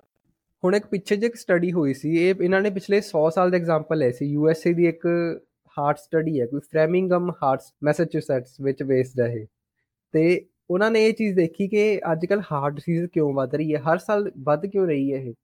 ਤੇ ਉਹਨਾਂ ਨੇ ਇਹ ਸਿੱਟਾ ਕੱਢਿਆ ਕਿ ਇਹਦੇ ਵਿੱਚ ਸਾਡਾ ਜਿਹੜਾ ਸਾਲਟ ਲੈਵਲ ਆ ਵੈਸਟਰਨ ਕੰਟਰੀਜ਼ ਵਿੱਚ ਆਪਾਂ ਤਾਂ ਸ਼ੁਰੂ ਤੋਂ ਉਹਨਾਂ ਖਾਂਦੇ ਆਨੇ ਪਰ ਉਹਨਾਂ ਲਈ ਨਵਾਂ ਨਵਾਂ ਸੀ ਸਾਲਟ ਖਾਣਾ ਤੇ ਉਹਦੇ ਕਰਕੇ ਇਹਨਾਂ ਦਾ ਹਾਈ ਬਲੱਡ ਪ੍ਰੈਸ਼ਰ ਦੀ ਪ੍ਰੋਬਲਮ ਆ ਰਹੀ ਹੈ। ਪਰ ਜਿਨ੍ਹਾਂ ਨੇ ਖਾਣਾ ਬੰਦ ਕੀਤਾ ਹੋਇਆ ਸੀ, ਉਹਨਾਂ ਨੇ ਇਹ ਚੀਜ਼ ਫੀਲ ਕੀਤੀ ਵੀ ਸਾਡਾ ਐਵੋਲੂਸ਼ਨ ਦੇ ਤੌਰ ਤੇ ਬਾਡੀ ਦਾ ਜਿਹੜਾ ਬਲੱਡ ਪ੍ਰੈਸ਼ਰ ਉਹ ਲੋ ਹੋਣਾ ਸ਼ੁਰੂ ਹੋ ਗਿਆ। ਸਾਡੀ ਬਾਡੀ ਨੇ ਅਡੈਪਟ ਕਰ ਲਿਆ। ਜਿਵੇਂ ਆਪਾਂ ਪਹਿਲਾਂ ਮੈਟਾਬੋਲਿਕ ਸਿੰਡਰੋਮ 'ਚ ਗੱਲ ਕੀਤੀ ਨਾ ਕਿ ਸਾਡੀ ਬਾਡੀ ਅਡੈਪਟ ਕਰ ਲੈਂਦੀ ਹੈ ਕਿ ਡਾਈਟਿੰਗ ਵਿੱਚ ਸਾਡਾ ਬਾਡੀ ਉਹ ਚੀਜ਼ ਨੂੰ ਗਲੂਕੋਜ਼ ਨੂੰ ਫੈਟ ਬਣਾਉਣਾ ਸ਼ੁਰੂ ਕਰਤਾ ਕਿ ਯਾਰ ਇਹਨੂੰ ਕੱਲ ਨੂੰ ਲੋਡ ਪੈਣੀ ਹੈ। ਉਦਾਂ ਹੀ ਸਾਡੀ ਬਾਡੀ ਨੇ ਆਪਣਾ ਬਲੱਡ ਪ੍ਰੈਸ਼ਰ ਆਪੇ ਘੱਟ ਕਰ ਲਿਆ ਜੋ ਨਾਰਮਲ ਬਲੱਡ ਪ੍ਰੈਸ਼ਰ ਉਹੀ ਘੱਟ ਕਰ ਲਿਆ ਵੀ ਇਹ ਤਾਂ ਖੜਦੇ ਨਹੀਂ ਹੈਗੇ ਲੂਣ ਖਾਣੋ ਤੇ ਮੈਂ ਹੀ ਘੱਟ ਹੋ ਜਾਵਾਂ। ਆਹੋ। ਇਹ ਸਾਡੇ ਦੇਖੋ ਦੇਖੀ ਹੋਏ ਆ ਹੋਰ ਵੀ ਇਦਾਂ ਦੇ ਕਈ ਐਗਜ਼ਾਮਪਲ ਆ ਮੈਂ ਦੋ ਹੀ ਦਿੱਤੇ ਆ ਵੀ ਸਾਡੇ ਦੇਖੋ ਦੇਖੀ ਹੋਈ ਆ ਚੀਜ਼ਾਂ। ਤਾਂ ਅਸੀਂ ਕਿਉਂ ਨਹੀਂ ਕਹਿ ਸਕਦੇ ਵੀ 6000 ਸਾਲ ਤੋਂ ਪਹਿਲਾਂ ਵੀ ਹੋਇਆ ਹੋਵੇ। ਤੇ ਹੋਰ ਵੀ ਆਪਾਂ ਨੂੰ ਸਬੂਤ ਮਿਲਦੇ ਆ ਐਵੋਲੂਸ਼ਨ ਦੇ ਕਿਵੇਂ ਕੋਈ ਪੋਪੂਲੇਸ਼ਨ ਨੇ ਕਿਸੇ ਏਰੀਆ ਵਿੱਚ ਰਹਿ ਕੇ ਐਡਜਸਟ ਕਰ ਲਿਆ ਕਈਆਂ ਦੀ ਹਾਈਟ ਜ਼ਿਆਦਾ ਵੱਧ ਜਾਂਦੀ ਹੈ ਕਿਉਂਕਿ ਉਹਨਾਂ ਨੂੰ ਐਵੋਲੂਸ਼ਨ ਫੇਵਰ ਕਰਦੀ ਆ ਕਈ ਪ੍ਰਜਾਤੀਆਂ ਐਕਸਟੈਂਟ ਹੋ ਜਾਂਦੀਆਂ ਕਿਉਂਕਿ ਉਹ ਅਡੈਪਟ ਨਹੀਂ ਕਰ ਪਾਉਂਦੀਆਂ ਕਈ ਪ੍ਰਜਾਤੀਆਂ ਖਤਮ ਹੋ ਜਾਂਦੀਆਂ ਤੇ ਕਈ ਅੱਗੇ ਵਧਦੀਆਂ ਰਹਿੰਦੀਆਂ ਕਈਆਂ ਨੂੰ ਲੋੜ ਵੀ ਨਹੀਂ ਪੈਂਦੀ ਕੋਈ ਚੇਂਜ ਕਰਨ ਦੀ। ਜਿਵੇਂ ਆਪਾਂ ਕਹਿੰਦੇ ਆ ਵੀ ਮਗਰਮੱਛ ਆ ਜਿਹੜੇ, ਉਹ ਕਿੰਨੇ ਮਿਲੀਅਨ ਸਾਲਾਂ ਤੋਂ ਉਦਾਂ ਦੇ ਹੀ ਹੈ। ਸਾਈਜ਼ ਵਿੱਚ ਥੋੜਾ ਬਹੁਤਾ ਫ਼ਰਕ ਆਇਆ ਹੋਵੇ, ਪਰ ਫਿਰ ਵੀ ਉਹਨਾਂ ਦਾ ਜਿਹੜੀ ਬਣਾਵਟ ਹੈ ਡੀਐਨਏ ਦੀ, ਉਹ ਹਜੇ ਵੀ ਉਦਾਂ ਦੀ ਉਹ ਚੱਲਦੀ ਹੈ। ਤੇ ਆਪਾਂ ਫੋਸਿਲ ਦੇਖਦੇ ਆ ਅਸੀਂ ਜਿਹੜੀਆਂ ਹੱਡੀਆਂ, ਉਹ ਕਿਵੇਂ, ਕਿੰਨੇ ਹਜ਼ਾਰ ਸਾਲ ਪਹਿਲਾਂ, ਜਿਵੇਂ ਡਾਇਨਾਸੌਰ ਹੀ ਲਾ ਲਓ ਐਗਜ਼ਾਮਪਲ ਵੀ, ਕਿੰਨੇ ਮਿਲੀਅਨ ਸਾਲ ਪਹਿਲਾਂ ਉਹ ਖਤਮ ਹੋ ਚੁੱਕੇ ਆ ਤੇ ਕਿੰਨਾ ਉਹਨਾਂ ਨੇ ਰਾਜ ਕੀਤਾ ਸੀ ਪਹਿਲਾਂ ਧਰਤੀ ਤੇ। ਤੇ ਇਹੋ ਜਿਹੇ ਪ੍ਰੂਫ ਆਪਾਂ ਨੂੰ ਬਥੇਰੇ ਮਿਲਦੇ ਆ ਨੇਚਰ ਵਿੱਚ, ਜਿਹੜੇ ਕਿ ਐਵੋਲੂਸ਼ਨ ਨੂੰ ਸਿੱਧ ਕਰ ਦਿੰਦੇ ਆ ਵੀ ਇਹ ਅਸਲ ਵਿੱਚ ਥਿਉਰੀ ਬਣੀ ਹੋਈ ਹੈ। ਤੇ ਅੱਜ ਆਪਾਂ ਇਸ ਐਵੋਲੂਸ਼ਨ ਬਾਰੇ ਹੀ ਗੱਲ ਕਰਾਂਗੇ ਵੀ ਕਿਵੇਂ ਅਸੀਂ ਬਾਂਦਰ ਤੋਂ ਮਨੁੱਖ ਬਣ ਗਏ, ਕੀ ਇਹਦੇ ਵਿੱਚ ਚੇਂਜ ਆਏ, ਕੀ ਬਦਲਾਅ ਆਏ ਜਿਨ੍ਹਾਂ ਕਰਕੇ ਆਪਾਂ ਨੂੰ ਅਡੈਪਟ ਹੋਣਾ ਪਿਆ। ਸਾਨੂੰ ਦਿਮਾਗੀ ਤੌਰ ਤੇ ਇੰਨਾ ਇਵੋਲਵ ਕਰਨਾ ਪਿਆ। ਅਡੈਪਟੇਬਿਲਿਟੀ ਦੀ ਗੱਲ ਕਰੀਏ ਤਾਂ ਜਿਹੜੇ ਸਾਊਥ ਅਫਰੀਕਾ ਹੈ ਉੱਥੇ ਅਫਰੀਕਨ ਕੰਟਰੀਜ਼ ਆ ਉਹਦੇ ਵਿੱਚ ਕੀ ਹੋਇਆ ਸੀ ਕਿ ਐਚਆਈਵੀ ਵਾਇਰਸ ਸਭ ਤੋਂ ਪਹਿਲਾਂ ਆਈ ਸੀ ਕਾਫੀ ਸਾਲ ਹੋ ਗਏ ਤੇ ਹੁਣ ਜਿਹੜੇ ਉਹਨਾਂ ਦੇ ਬੱਚੇ ਹੁੰਦੇ ਨਾ ਉਹ ਥੋੜਾ ਰੈਜ਼ਿਸਟ ਕਰਨਾ ਸ਼ੁਰੂ ਕਰਤਾ ਉਹਨਾਂ ਨੇ ਕਿਉਂਕਿ ਉਹਨਾਂ ਦੇ ਪੇਰੈਂਟਸ ਨੂੰ ਇਹ ਬਿਮਾਰੀ ਸੀਗੀ ਤਾਂ ਸਾਡੇ ਸਰੀਰ ਨੇ ਅਡੈਪਟ ਕਰ ਲਿਆ। ਸੇਮ ਚੀਜ਼ ਆਪਾਂ ਕਰੋਨਾ ਵਾਇਰਸ ਨੂੰ ਲੈ ਕੇ ਵੀ ਕਹਿ ਸਕਦੇ ਆ ਕਿ ਕਰੋਨਾ ਵਾਇਰਸ ਕਰਕੇ ਹੁਣ ਸਾਡੀ ਬਾਡੀ ਨੇ ਅਡਾਪਟ ਕਰ ਲਿਆ ਉਸ ਚੀਜ਼ ਨੂੰ ਵੀ ਹੁਣ ਸਾਨੂੰ ਅਸਰ ਨਹੀਂ ਪੈਂਦਾ। ਹੈ ਤਾਂ ਹੈ ਵੇਵਸ ਤਾਂ ਆਣੀਆਂ ਆ ਕਰੋਨਾ ਵਾਇਰਸ ਦੀਆਂ। ਅਸੀਂ ਢੀਠ ਹੋ ਗਏ ਆ ਨਾ। ਉਹੀ ਚੀਜ਼ ਹੈ ਮਤਲਬ ਇਹ ਐਵੋਲੂਸ਼ਨ ਹੀ ਨਹੀਂ ਤਾਂ ਹੋਰ ਕੀ ਆ। ਅਡਾਪਟ ਕਰਨਾ ਹੀ ਐਵੋਲੂਸ਼ਨ ਹੁੰਦਾ। ਜਿਵੇਂ ਆਪਣਾ এনवायरमेंट ਚੇਂਜ ਹੁੰਦਾ ਤਾਂ ਉਹਦੇ ਹਿਸਾਬ ਨਾਲ ਅਸੀਂ ਚੇਂਜ ਕਰ ਲੈਂਦੇ ਆ ਹੁਣ ਜਿਹੜੀ ਇਮਿਊਨਿਟੀ ਹੁੰਦੀ ਆ ਉਹ ਵੀ ਤਾਂ ਇੱਕ ਅਡਾਪਟੇਬਲ ਮੈਜਰ ਹੀ ਆ। ਉਹ ਵੀ ਤਾਂ ਆਪਾਂ ਨੂੰ ਆਪਣੇ এনवायरमेंट ਤੋਂ ਬਚਾਉਂਦੀ ਆ। ਕਿਸੇ ਬੈਕਟੀਰੀਆ ਹੋ ਗਿਆ ਜਾਂ ਹੋਰ ਚੇਂਜ ਹੋ ਤਾਂ ਆਪਣੀ ਸਰੀਰ ਨੇ ਇਮਿਊਨਿਟੀ ਬਣਾ ਲਈ ਹੈ ਵੀ ਉਹ ਚੇਂਜ ਨੂੰ ਰੈਜ਼ਿਸਟ ਕਰ ਲਵੇ ਆਪਣਾ ਸਰੀਰ। ਤੇ ਐਵੋਲੂਸ਼ਨ ਦੀ ਤਾਂ ਅਸੀਂ ਗੱਲ ਕਰ ਲਈ ਤੇ ਕਿਵੇਂ ਜਿਹੜਾ ਸ਼ੁਰੂਆਤੀ ਆਪਣਾ ਦੌਰ ਸੀਗਾ ਜਾਨਵਰਾਂ ਦਾ, ਪੇੜ ਪੌਦਿਆਂ ਦਾ, ਉਹ ਤੋਂ ਅਸੀਂ ਕਿਵੇਂ ਮਨੁੱਖ ਬਣ ਗਏ। ਇਹ ਹੈ ਕੀ ਚੀਜ਼ ਐਵੋਲੂਸ਼ਨ ਕੀ ਮਤਲਬ ਇਹਦਾ ਮਤਲਬ ਕੀ ਹੈ ਐਵੋਲੂਸ਼ਨ ਤੇ ਆਪਾਂ ਨੂੰ ਸਭ ਤੋਂ ਪਹਿਲਾਂ ਕਿਵੇਂ ਪਤਾ ਲੱਗਾ ਐਵੋਲੂਸ਼ਨ ਦਾ? ਐਵੋਲੂਸ਼ਨ ਸਭ ਤੋਂ ਪਹਿਲਾਂ ਵੈਸੇ ਕਿਹਾ ਜਾਂਦਾ ਕਿ ਡਾਰਵਿਨ ਤੋਂ ਪਹਿਲਾਂ ਵੀ ਇੱਕ ਜਣੇ ਨੇ ਦਿੱਤੀ ਸੀ, ਉਹਦਾ ਮੈਨੂੰ ਨਾਮ ਨਹੀਂ ਯਾਦ ਹੈਗਾ। ਪਰ ਡਾਰਵਿਨ ਚਾਰਲਸ ਡਾਰਵਿਨ ਨੇ ਇੱਕ ਇੰਗਲਿਸ਼ ਬੰਦਾ ਸੀ ਇੰਗਲੈਂਡ ਦਾ ਬੰਦਾ ਸੀਗਾ ਤੇ ਇਹਨੇ ਸਭ ਤੋਂ ਪਹਿਲਾਂ ਥਿਉਰੀ ਦਿੱਤੀ ਸੀ ਇਹਦੀ ਥਿਉਰੀ ਕੀ ਸੀਗੀ ਕਿ ਇਹਨੇ ਐਵੋਲੂਸ਼ਨਰੀ ਬਾਇਓਲੋਜੀ ਵਿੱਚ ਕਾਫੀ ਸਟੱਡੀ ਕੀਤੀ ਹੈ ਜੀਓਲੋਜੀ ਵਿੱਚ ਮਤਲਬ ਜੀਓਗ੍ਰਾਫੀ ਵਿੱਚ ਵੀ ਇਹਨੇ ਕਾਫੀ ਸਟੱਡੀ ਕੀਤੀ ਹੈ ਤੇ ਨੇਚਰ ਦੀ ਵੀ ਕਾਫੀ ਸਟੱਡੀ ਕੀਤੀ ਹੈ। ਇਹ ਉਸ ਕਰਕੇ ਆਬਜ਼ਰਵ ਕਰਦਾ ਸੀ ਜਾ ਜਾ ਕੇ ਅਲੱਗ-ਅਲੱਗ ਦੇਸ਼ਾਂ ਵਿੱਚ ਜਾ ਕੇ ਚੀਜ਼ਾਂ ਕਿ ਇਹ ਕਿਵੇਂ ਆ ਇੱਥੇ ਦੇ ਲੋਕ ਕਿਵੇਂ ਦੇ ਆ। ਲੋਕ ਜਿਹੜੇ ਹਰ ਕੰਟੀਨੈਂਟ ਤੇ ਜਾਂ ਹਰ ਦੇਸ਼ ਦੇ 1800 ਕੁਝ ਦੀ ਗੱਲ ਕਰ ਰਿਹਾ ਮੈਂ ਸ਼ੁਰੂ ਵਿੱਚ। ਤੇ ਉਹਨੇ ਇਹ ਚੀਜ਼ ਪਾਈ ਕਿ ਹਰੇਕ ਜਗ੍ਹਾ ਤੇ ਜਾਨਵਰ ਵੀ ਇੱਕੋ ਜਿਹੇ ਆ ਬੰਦੇ ਵੀ ਇੱਕੋ ਜਿਹੇ ਆ ਪਰ ਉਹਨਾਂ 'ਚ ਥੋੜਾ ਥੋੜਾ ਫ਼ਰਕ ਆ। ਤਾਂ ਉਹਨੇ ਇਹ ਸਿੱਟਾ ਕੱਢਿਆ ਕਿ ਜਿਹੜਾ ਅਸੀਂ ਕਿਸੇ ਜਗ੍ਹਾ ਜਾਂਦੇ ਆ ਜਾਂ ਜਿਹੜੇ ਉੱਥੇ ਲੋਕ ਰਹਿੰਦੇ ਆ ਉਹ ਉਸ ਜਗ੍ਹਾ ਦੇ ਹਿਸਾਬ ਨਾਲ ਆਪਣੇ ਆਪ ਨੂੰ ਅਡੈਪਟ ਕਰ ਲੈਂਦੇ ਆ ਉੱਥੇ ਸਰਵਾਈਵ ਕਰਨ ਲਈ। ਉਹਨਾਂ ਜਿਹੜੇ ਬੱਚੇ ਆ ਉਹ ਟ੍ਰੇਟ ਜਿਹੜਾ ਹੁੰਦਾ ਉਹਨਾਂ ਦਾ ਉਹ ਅਡੈਪਟੇਬਿਲਟੀ ਹੁੰਦੀ ਆ ਉਹਨਾਂ ਦੇ ਜੀਨਸ ਵਿੱਚ ਚਲ ਜਾਂਦੀ ਹੈ ਇੱਕ ਦੋ ਜਨਰੇਸ਼ਨਸ ਬਾਅਦ ਤੇ ਉਹਨਾਂ ਦੇ ਬੱਚੇ ਜਿਹੜੇ ਆ ਉਦਾਂ ਦੇ ਹੀ ਬਣਨੇ ਸ਼ੁਰੂ ਹੋ ਜਾਂਦੇ ਆ। ਆਟੋਮੈਟਿਕਲੀ ਤਾਂ ਕਿ ਉਹਨਾਂ ਨੂੰ ਅਡੈਪਟ ਨਾ ਕਰਨਾ ਪਵੇ। ਸਿਰਫ ਇਹੀ ਉਹਦੀ ਥਿਉਰੀ ਸੀ ਤੇ ਇਸੇ ਥਿਉਰੀ ਦੇ ਬੇਸ ਤੇ ਉਹਨੇ ਐਵੋਲੂਸ਼ਨ ਦਾ ਟਰਮ ਦੇਤੀ ਜਿਹਦਾ ਮਤਲਬ ਇਹ ਸੀਗਾ ਕਿ ਕਿਉਂ ਨਾ ਅਸੀਂ ਜੇ ਇੱਕ ਦੋ ਜਨਰੇਸ਼ਨ ਵਿੱਚ ਇੰਨਾ ਫ਼ਰਕ ਪਾਣੇ ਤਾਂ ਜੇ ਹਜ਼ਾਰਾਂ ਲੱਖਾਂ ਜਨਰੇਸ਼ਨਸ ਪਹਿਲਾਂ ਅਸੀਂ ਕੁਝ ਹੋਰ ਹੋਣੇ ਆ ਤੇ ਉਹਨੇ ਇਹ ਸਿੱਟਾ ਕੱਢਿਆ ਕਿ ਅਸੀਂ ਕਿਉਂ ਨਾ ਅਸੀਂ ਬਾਂਦਰ ਤੋਂ ਬਣੇ ਹੋਈਏ ਜਾਂ ਬਾਂਦਰ ਪਹਿਲਾਂ ਕਿਸੇ ਹੋਰ ਚੀਜ਼ ਤੋਂ ਬਣੇ ਹੋਈਏ ਜਿੱਤੋਂ ਅਸੀਂ ਬਣੇ ਕਿਉਂਕਿ ਆਪਾਂ ਨੂੰ ਇਹ ਪਤਾ ਹੁਣ ਸਾਇੰਟਿਫਿਕ ਐਵੀਡੈਂਸ ਦੇ ਬੇਸ ਤੇ ਕਿ ਜਿਹੜੇ ਆਪਣੇ ਸਭ ਤੋਂ ਨੇੜੇ ਦੇ ਐਂਸੈਸਟਰ ਹੈ ਜਾਂ ਸਭ ਤੋਂ ਨੇੜੇ ਦੀ ਪ੍ਰਜਾਤੀ ਹੈ ਇਸ ਟਾਈਮ ਤੇ ਜਿਹੜੀ ਰਹਿੰਦੀ ਹੈ ਧਰਤੀ ਤੇ, ਉਹ ਚਿੰਪੈਂਜ਼ੀ ਹੈ। ਉਹਨਾਂ ਨਾਲ ਇੱਕ ਮਨੁੱਖ ਦਾ ਡੀਐਨਏ ਹੈ ਜਿਹੜਾ, ਉਹ 99% ਮੈਚ ਕਰਦਾ ਹੈ। ਆਲਮੋਸਟ 98. ਕੁਝ ਪਰਸੈਂਟ ਅਸੀਂ ਉਹਨਾਂ ਦੇ ਡੀਐਨਏ ਨਾਲ ਮੈਚ ਕਰਦੇ ਹਾਂ। ਤਾਂ ਅਸੀਂ ਇਹ ਕਹਿ ਸਕਦੇ ਹਾਂ ਵੀ ਅਸੀਂ ਆਪਣੇ ਜਿਹੜੇ ਪੁਰਖੇ ਹੁੰਦੇ ਸੀ, ਉਹ ਸੇਮ ਪੁਰਖੇ ਸੀ ਜਿਹੜੇ ਚਿੰਪੈਂਜ਼ੀਜ਼ ਦੇ ਹੁੰਦੇ ਸੀ। ਮਤਲਬ ਆਪਣਾ ਜਿਹੜਾ ਫੈਮਿਲੀ ਟਰੀ ਆ ਉਹਦੇ ਵਿੱਚ ਕਿਤੇ ਨਾ ਕਿਤੇ ਜਾ ਕੇ ਅਸੀਂ ਚਿੰਪੈਂਜ਼ੀ ਨਾਲ ਵੀ ਮੈਚ ਕੀਤੇ ਆ ਜੇ ਅਸੀਂ ਆਪਣੇ ਹੁਣ ਚੱਲ ਤੂੰ ਡੀਐਨਏ ਦੀ ਗੱਲ ਤੇ ਆ ਗਿਆ ਵੀ ਜੇ ਆਪਾਂ ਦੇਖੀਏ ਤਾਂ ਜਿਹੜਾ ਆਪਾਂ ਬੱਚਾ ਹੁੰਦਾ ਨਾ ਜਦੋਂ ਉਹ ਕੁਝ ਹਫ਼ਤਿਆਂ ਹੁੰਦਾ ਮਾਂ ਦੇ ਪੇਟ 'ਚ ਹੁੰਦਾ ਜਦੋਂ ਉਹਦੇ ਹੱਥ ਪੈਰ ਨਹੀਂ ਬਣੇ ਹੁੰਦੇ ਕੁਝ ਕੁ ਦਿਨਾਂ ਦਾ ਹੁੰਦਾ। ਮੱਛਲੀ ਦਾ ਬੱਚਾ ਕਛੂਏ ਦਾ ਬੱਚਾ ਬਿੱਲੀ ਦਾ ਬੱਚਾ ਸਾਡਾ ਇੱਕੋ ਜਿਹੇ ਦਿਖਦੇ ਹੁੰਦੇ ਇਹ। ਮਾਂ ਦੇ ਜਦੋਂ ਐਗ ਬਣਨਾ ਸ਼ੁਰੂ ਹੁੰਦਾ ਨਾ ਪਲਣਾ ਇੱਕੋ ਜਿਹੇ ਦਿਖਦੇ ਹੁੰਦੇ ਆ। ਐਗ ਦੀ ਗੱਲ ਕਰ ਰਿਹਾ ਮੈਂ। ਮੈਨੂੰ ਲੱਗਿਆ ਤੂੰ ਜਿਹੜੇ ਆ ਮੈਨੂੰ ਲੱਗਿਆ ਤੂੰ ਅਸਲੀ ਜਵਾਕ ਦੀ ਗੱਲ ਕਰ ਰਿਹਾ ਜਿਹੜਾ ਨਹੀਂ ਨਹੀਂ ਨਹੀਂ। ਬਾਹਰ ਆਉਂਦਾ ਤੇ ਜੇ ਆਪਾਂ ਇਹਦੀ ਸੀਕੁਐਂਸ ਦੇਖੀਏ ਤਾਂ ਪਹਿਲਾਂ ਅਸੀਂ ਮਾਂ ਦੇ ਪੇਟ ਵਿੱਚ ਜਦੋਂ ਐਗ ਤੋਂ ਬਣਦੇ ਪਹਿਲਾਂ ਅਸੀਂ ਮੱਛਲੀ ਵਰਗੇ ਦਿਖਦੇ ਹਾਂ। ਠੀਕ ਆ? ਫਿਰ ਹੌਲੀ ਹੌਲੀ ਜਿਵੇਂ ਅਸੀਂ ਉਹ ਚਿੱਕ ਹੁੰਦਾ ਛੋਟਾ ਚੂਜ਼ਾ ਜਿਹਨੂੰ ਅਸੀਂ ਕਹਿ ਦਿੰਦੇ ਆ ਚੂਚਾ ਉਹਦੇ ਵਰਗੇ ਦਿਖਣੇ ਸ਼ੁਰੂ ਹੋ ਜਾਂਦੇ ਆ ਅਸਲੀ 'ਚ। ਤੇ ਹੌਲੀ ਹੌਲੀ ਅਸੀਂ ਕੀ ਕਰਦੇ ਆ ਹਲਕਾ ਸਾ ਅਸੀਂ ਸੂਰ ਵਰਗੇ ਬਣ ਜਾਂਦੇ ਆ ਤੇ ਹੌਲੀ ਹੌਲੀ ਅਸੀਂ ਖਰਗੋਸ਼ ਵਰਗੇ ਬਣਦੇ ਆ ਤੇ ਖਰਗੋਸ਼ ਤੋਂ ਅਸੀਂ ਇਨਸਾਨ ਬਣਦੇ ਆ ਤੇ ਇਹ ਸਾਡਾ ਐਵੋਲੂਸ਼ਨ ਪੇਟ ਮਾਂ ਦੇ ਪੇਟ ਵਿੱਚ ਵੀ ਹੋ ਰਿਹਾ ਜਦੋਂ ਅਸੀਂ ਨਹੀਂ ਬਾਹਰ ਆਏ। ਬਿਲਕੁਲ। ਮਤਲਬ ਜਿਹੜੇ ਪ੍ਰੋਸੈਸ ਨੂੰ ਐਵੋਲੂਸ਼ਨ ਨੇ ਚੇਂਜ ਨਹੀਂ ਕਰਨਾ ਚਾਹਿਆ ਉਹ ਹਜੇ ਵੀ ਉਦਾਂ ਦਾ ਹੀ ਜਿਹੜਾ ਆਪਣੇ ਮਿਲੀਅਨ ਸਾਲ ਬਿਲੀਅਨ ਸਾਲ ਪਹਿਲਾਂ ਹੁੰਦਾ ਸੀ। ਜੇ ਕੋਈ ਚੇਂਜ ਕਰਨ ਦੀ ਲੋੜ ਨਹੀਂ ਆਈ ਆਪਾਂ ਨੂੰ ਜਿਵੇਂ ਬਰਥ ਦਾ ਹੀ ਐਵੋਲੂਸ਼ਨ ਹੋ ਗਿਆ ਤਾਂ ਉਹ ਨੇਚਰ ਨੇ ਚੇਂਜ ਵੀ ਨਹੀਂ ਕੀਤਾ ਉਹ ਉਦਾਂ ਦਾ ਹੀ ਰੱਖਿਆ। ਬਿਲਕੁਲ ਜਿਵੇਂ ਹੁਣ ਅਸੀਂ ਇਹ ਵੀ ਤਾਂ ਕਿਹਾ ਹੋਇਆ ਨਾ ਕਿ ਜਦੋਂ ਅਸੀਂ ਮਾਂ ਦੇ ਪੇਟ 'ਚ ਹੁੰਨੇ ਸਭ ਤੋਂ ਪਹਿਲਾਂ ਅਸੀਂ ਇੱਕ ਲੜਕੀ ਹੁੰਨੇ ਆ ਕੁੜੀ ਹੁੰਨੇ ਆ ਉਸ ਤੋਂ ਬਾਅਦ ਨੇਚਰ ਡਿਸਾਈਡ ਕਰਦਾ ਵੀ ਸਾਡੀ 'ਚ ਮੇਲ ਆਰਗਨਸ ਆਣੇ ਕਿ ਫੀਮੇਲ ਆਣੇ ਆ ਉਹੀ ਇਹ ਚੀਜ਼ ਹੋ ਗਈ। ਹਾਂ। ਆਹ ਤਾਂ ਹੀ ਤਾਂ ਮੁੰਡਿਆਂ ਦੇ ਨਿੱਪਲ ਹੁੰਦੇ ਆ ਕਿਉਂਕਿ ਉਹਨਾਂ ਨੂੰ ਲੋੜ ਤੱਕ ਨਹੀਂ ਹੁੰਦੀ ਨਿੱਪਲ ਦੀ ਪਰ ਪਤਾ ਨਹੀਂ ਕਿੰਨੇ ਮਹੀਨਿਆਂ ਤੱਕ ਅਸੀਂ ਕੋਈ ਆਪਣਾ ਜੈਂਡਰ ਨਹੀਂ ਡਿਸਾਈਡ ਹੁੰਦਾ ਜਿਹੜੇ ਮਾਂ ਦੀ ਕੁੱਖ ਵਿੱਚ। ਕੁਝ ਉਦੋਂ ਤੱਕ ਸਾਡੇ ਨਿੱਪਲ ਬਣ ਚੁੱਕੇ ਹੁੰਦੇ ਆ ਤਾਂ ਉਹ ਰਹਿੰਦੇ ਆ। ਮਤਲਬ ਡਾਰਵਿਨ ਨੇ ਐਵੋਲੂਸ਼ਨ ਦੀ ਥਿਊਰੀ ਪੇਸ਼ ਕੀਤੀ ਸੀ। ਉਹਨੇ ਸਭ ਤੋਂ ਪਹਿਲਾਂ ਦੱਸਿਆ ਸੀ ਕਿ ਅਸੀਂ ਕੁਝ ਹੋਰ ਹੁੰਦੇ ਸੀ ਆਪਣੇ ਜਿਹੜੇ ਪੁਰਖੇ ਹੁੰਦੇ ਸੀ ਉਹ ਜ਼ਰੂਰੀ ਨਹੀਂ ਵੀ ਮਨੁੱਖ ਹੁੰਦੇ ਸੀ ਕੁਝ ਹੋਰ ਤਰ੍ਹਾਂ ਦੇ ਦਿਖਦੇ ਹੋਣ। ਤੇ ਕੀ ਚੇਂਜ ਹੁੰਦਾ ਉਹਨਾਂ ਵਿੱਚ? ਤੇ ਉਹਨੇ ਮੇਰੇ ਖਿਆਲ ਨਾਲ ਇੱਕ ਨੈਚੁਰਲ ਸਿਲੈਕਸ਼ਨ ਦੀ ਥਿਊਰੀ ਪੇਸ਼ ਕੀਤੀ ਸੀ। ਬਿਲਕੁਲ। ਹੁਣ ਇਹਦੇ ਵਿੱਚ ਕੀ ਹੋ ਗਿਆ? ਨੈਚੁਰਲ ਸਿਲੈਕਸ਼ਨ ਦੀ ਥਿਊਰੀ ਜਿਹੜੀ ਸੀਗੀ ਇੱਕ ਦੋ ਤਰ੍ਹਾਂ ਦੀ ਸਿਲੈਕਸ਼ਨ ਹੋ ਗਿਆ ਕਿ ਨੈਚੁਰਲ ਇੱਕ ਆਰਟੀਫੀਸ਼ੀਅਲ ਆਰਟੀਫੀਸ਼ੀਅਲ ਜੋ ਅਸੀਂ ਕਰਦੇ ਹਾਂ ਕਿ ਸਾਡਾ ਬੱਚਾ ਸੀ ਉਹਨੂੰ ਜ਼ਿਆਦਾ ਵਧੀਆ ਟਰੀਟ ਕਰਾਂਗੇ। ਪਰ ਨੇਚਰ ਉਹਨੂੰ ਬੇਵਕੂਫ ਵੀ ਬਣਾ ਸਕਦਾ ਆ ਜਾਂ ਨੇਚਰ ਉਹਨੂੰ ਸਮਾਰਟ ਵੀ ਬਣਾ ਸਕਦਾ ਇਹ ਨੈਚੁਰਲ ਸਿਲੈਕਸ਼ਨ ਹੋ ਅੱਛਾ। ਚਾਰ ਤਰੀਕੇ 'ਚ ਕੰਮ ਕਰਦੀ ਆ।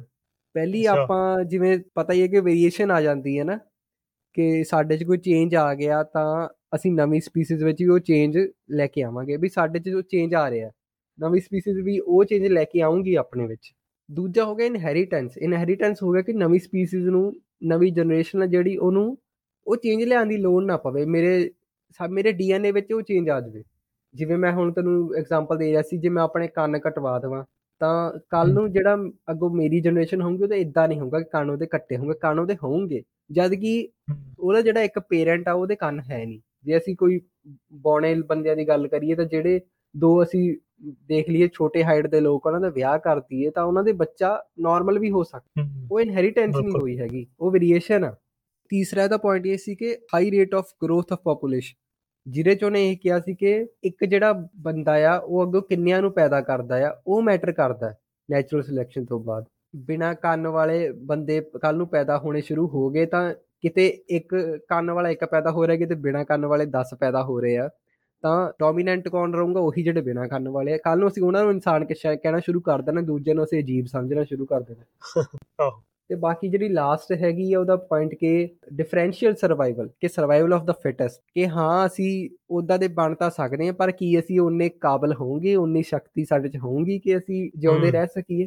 ਕਿ ਇਹ ਮੈਟਰ ਨਹੀਂ ਕਰਦਾ ਕਿ ਅਸੀਂ ਦੁਨੀਆ ਤੇ ਜ਼ਿਆਦਾ ਆ ਜਿਹੜੇ ਕਈ ਨੀਐਂਡਰਥਾਲ ਅਸੀਂ ਕਈ ਸਾਡੇ ਤੋਂ ਹੋਮੋਸੇਪੀਅਨਸ ਤੋਂ ਉੱਪਰ ਵਾਲੇ ਸੀ ਉਹ ਕਈ ਸਾਡੇ ਤੋਂ ਜ਼ਿਆਦਾ ਸੀਗੇ ਪਰ ਉਹਨੇ ਫਿੱਟ ਨਹੀਂ ਸੀਗੇ ਜਿੱਚ ਇਹਦੀ ਇੱਕ ਟਰਮ ਹੈ ਸਰਵਾਈਵਲ ਆਫ ਦਾ ਫਿਟੈਸਟ ਕਿ ਹਾਂ ਜ਼ਿਆਦਾ ਹੋਣਾ ਵੀ ਬਹੁਤ ਨਹੀਂ ਹੁੰਦਾ ਅਸੀਂ ਫਿੱਟ ਵੀ ਹੋਣੇ ਚਾਹੀਦੇ ਆ ਤੇ ਮੈਨੂੰ ਲਈ ਨਹੀਂ ਲੱਗਦਾ ਵੀ ਸਾਡੇ ਬੰਦਿਆਂ ਨਾਲੋਂ ਜ਼ਿਆਦਾ ਅਡੈਪਟੇਬਲ ਕੋਈ ਚੀਜ਼ ਹੋਊਗੀ। ਅਸੀਂ ਜਿੰਨਾ ਅਸੀਂ ਇਨਸਾਨਾਂ ਨੇ ਅਡੈਪਟ ਕੀਤਾ ਹੋਰ ਕਿਸੇ ਨੇ ਨਹੀਂ ਕੀਤਾ ਹੋਣਾ।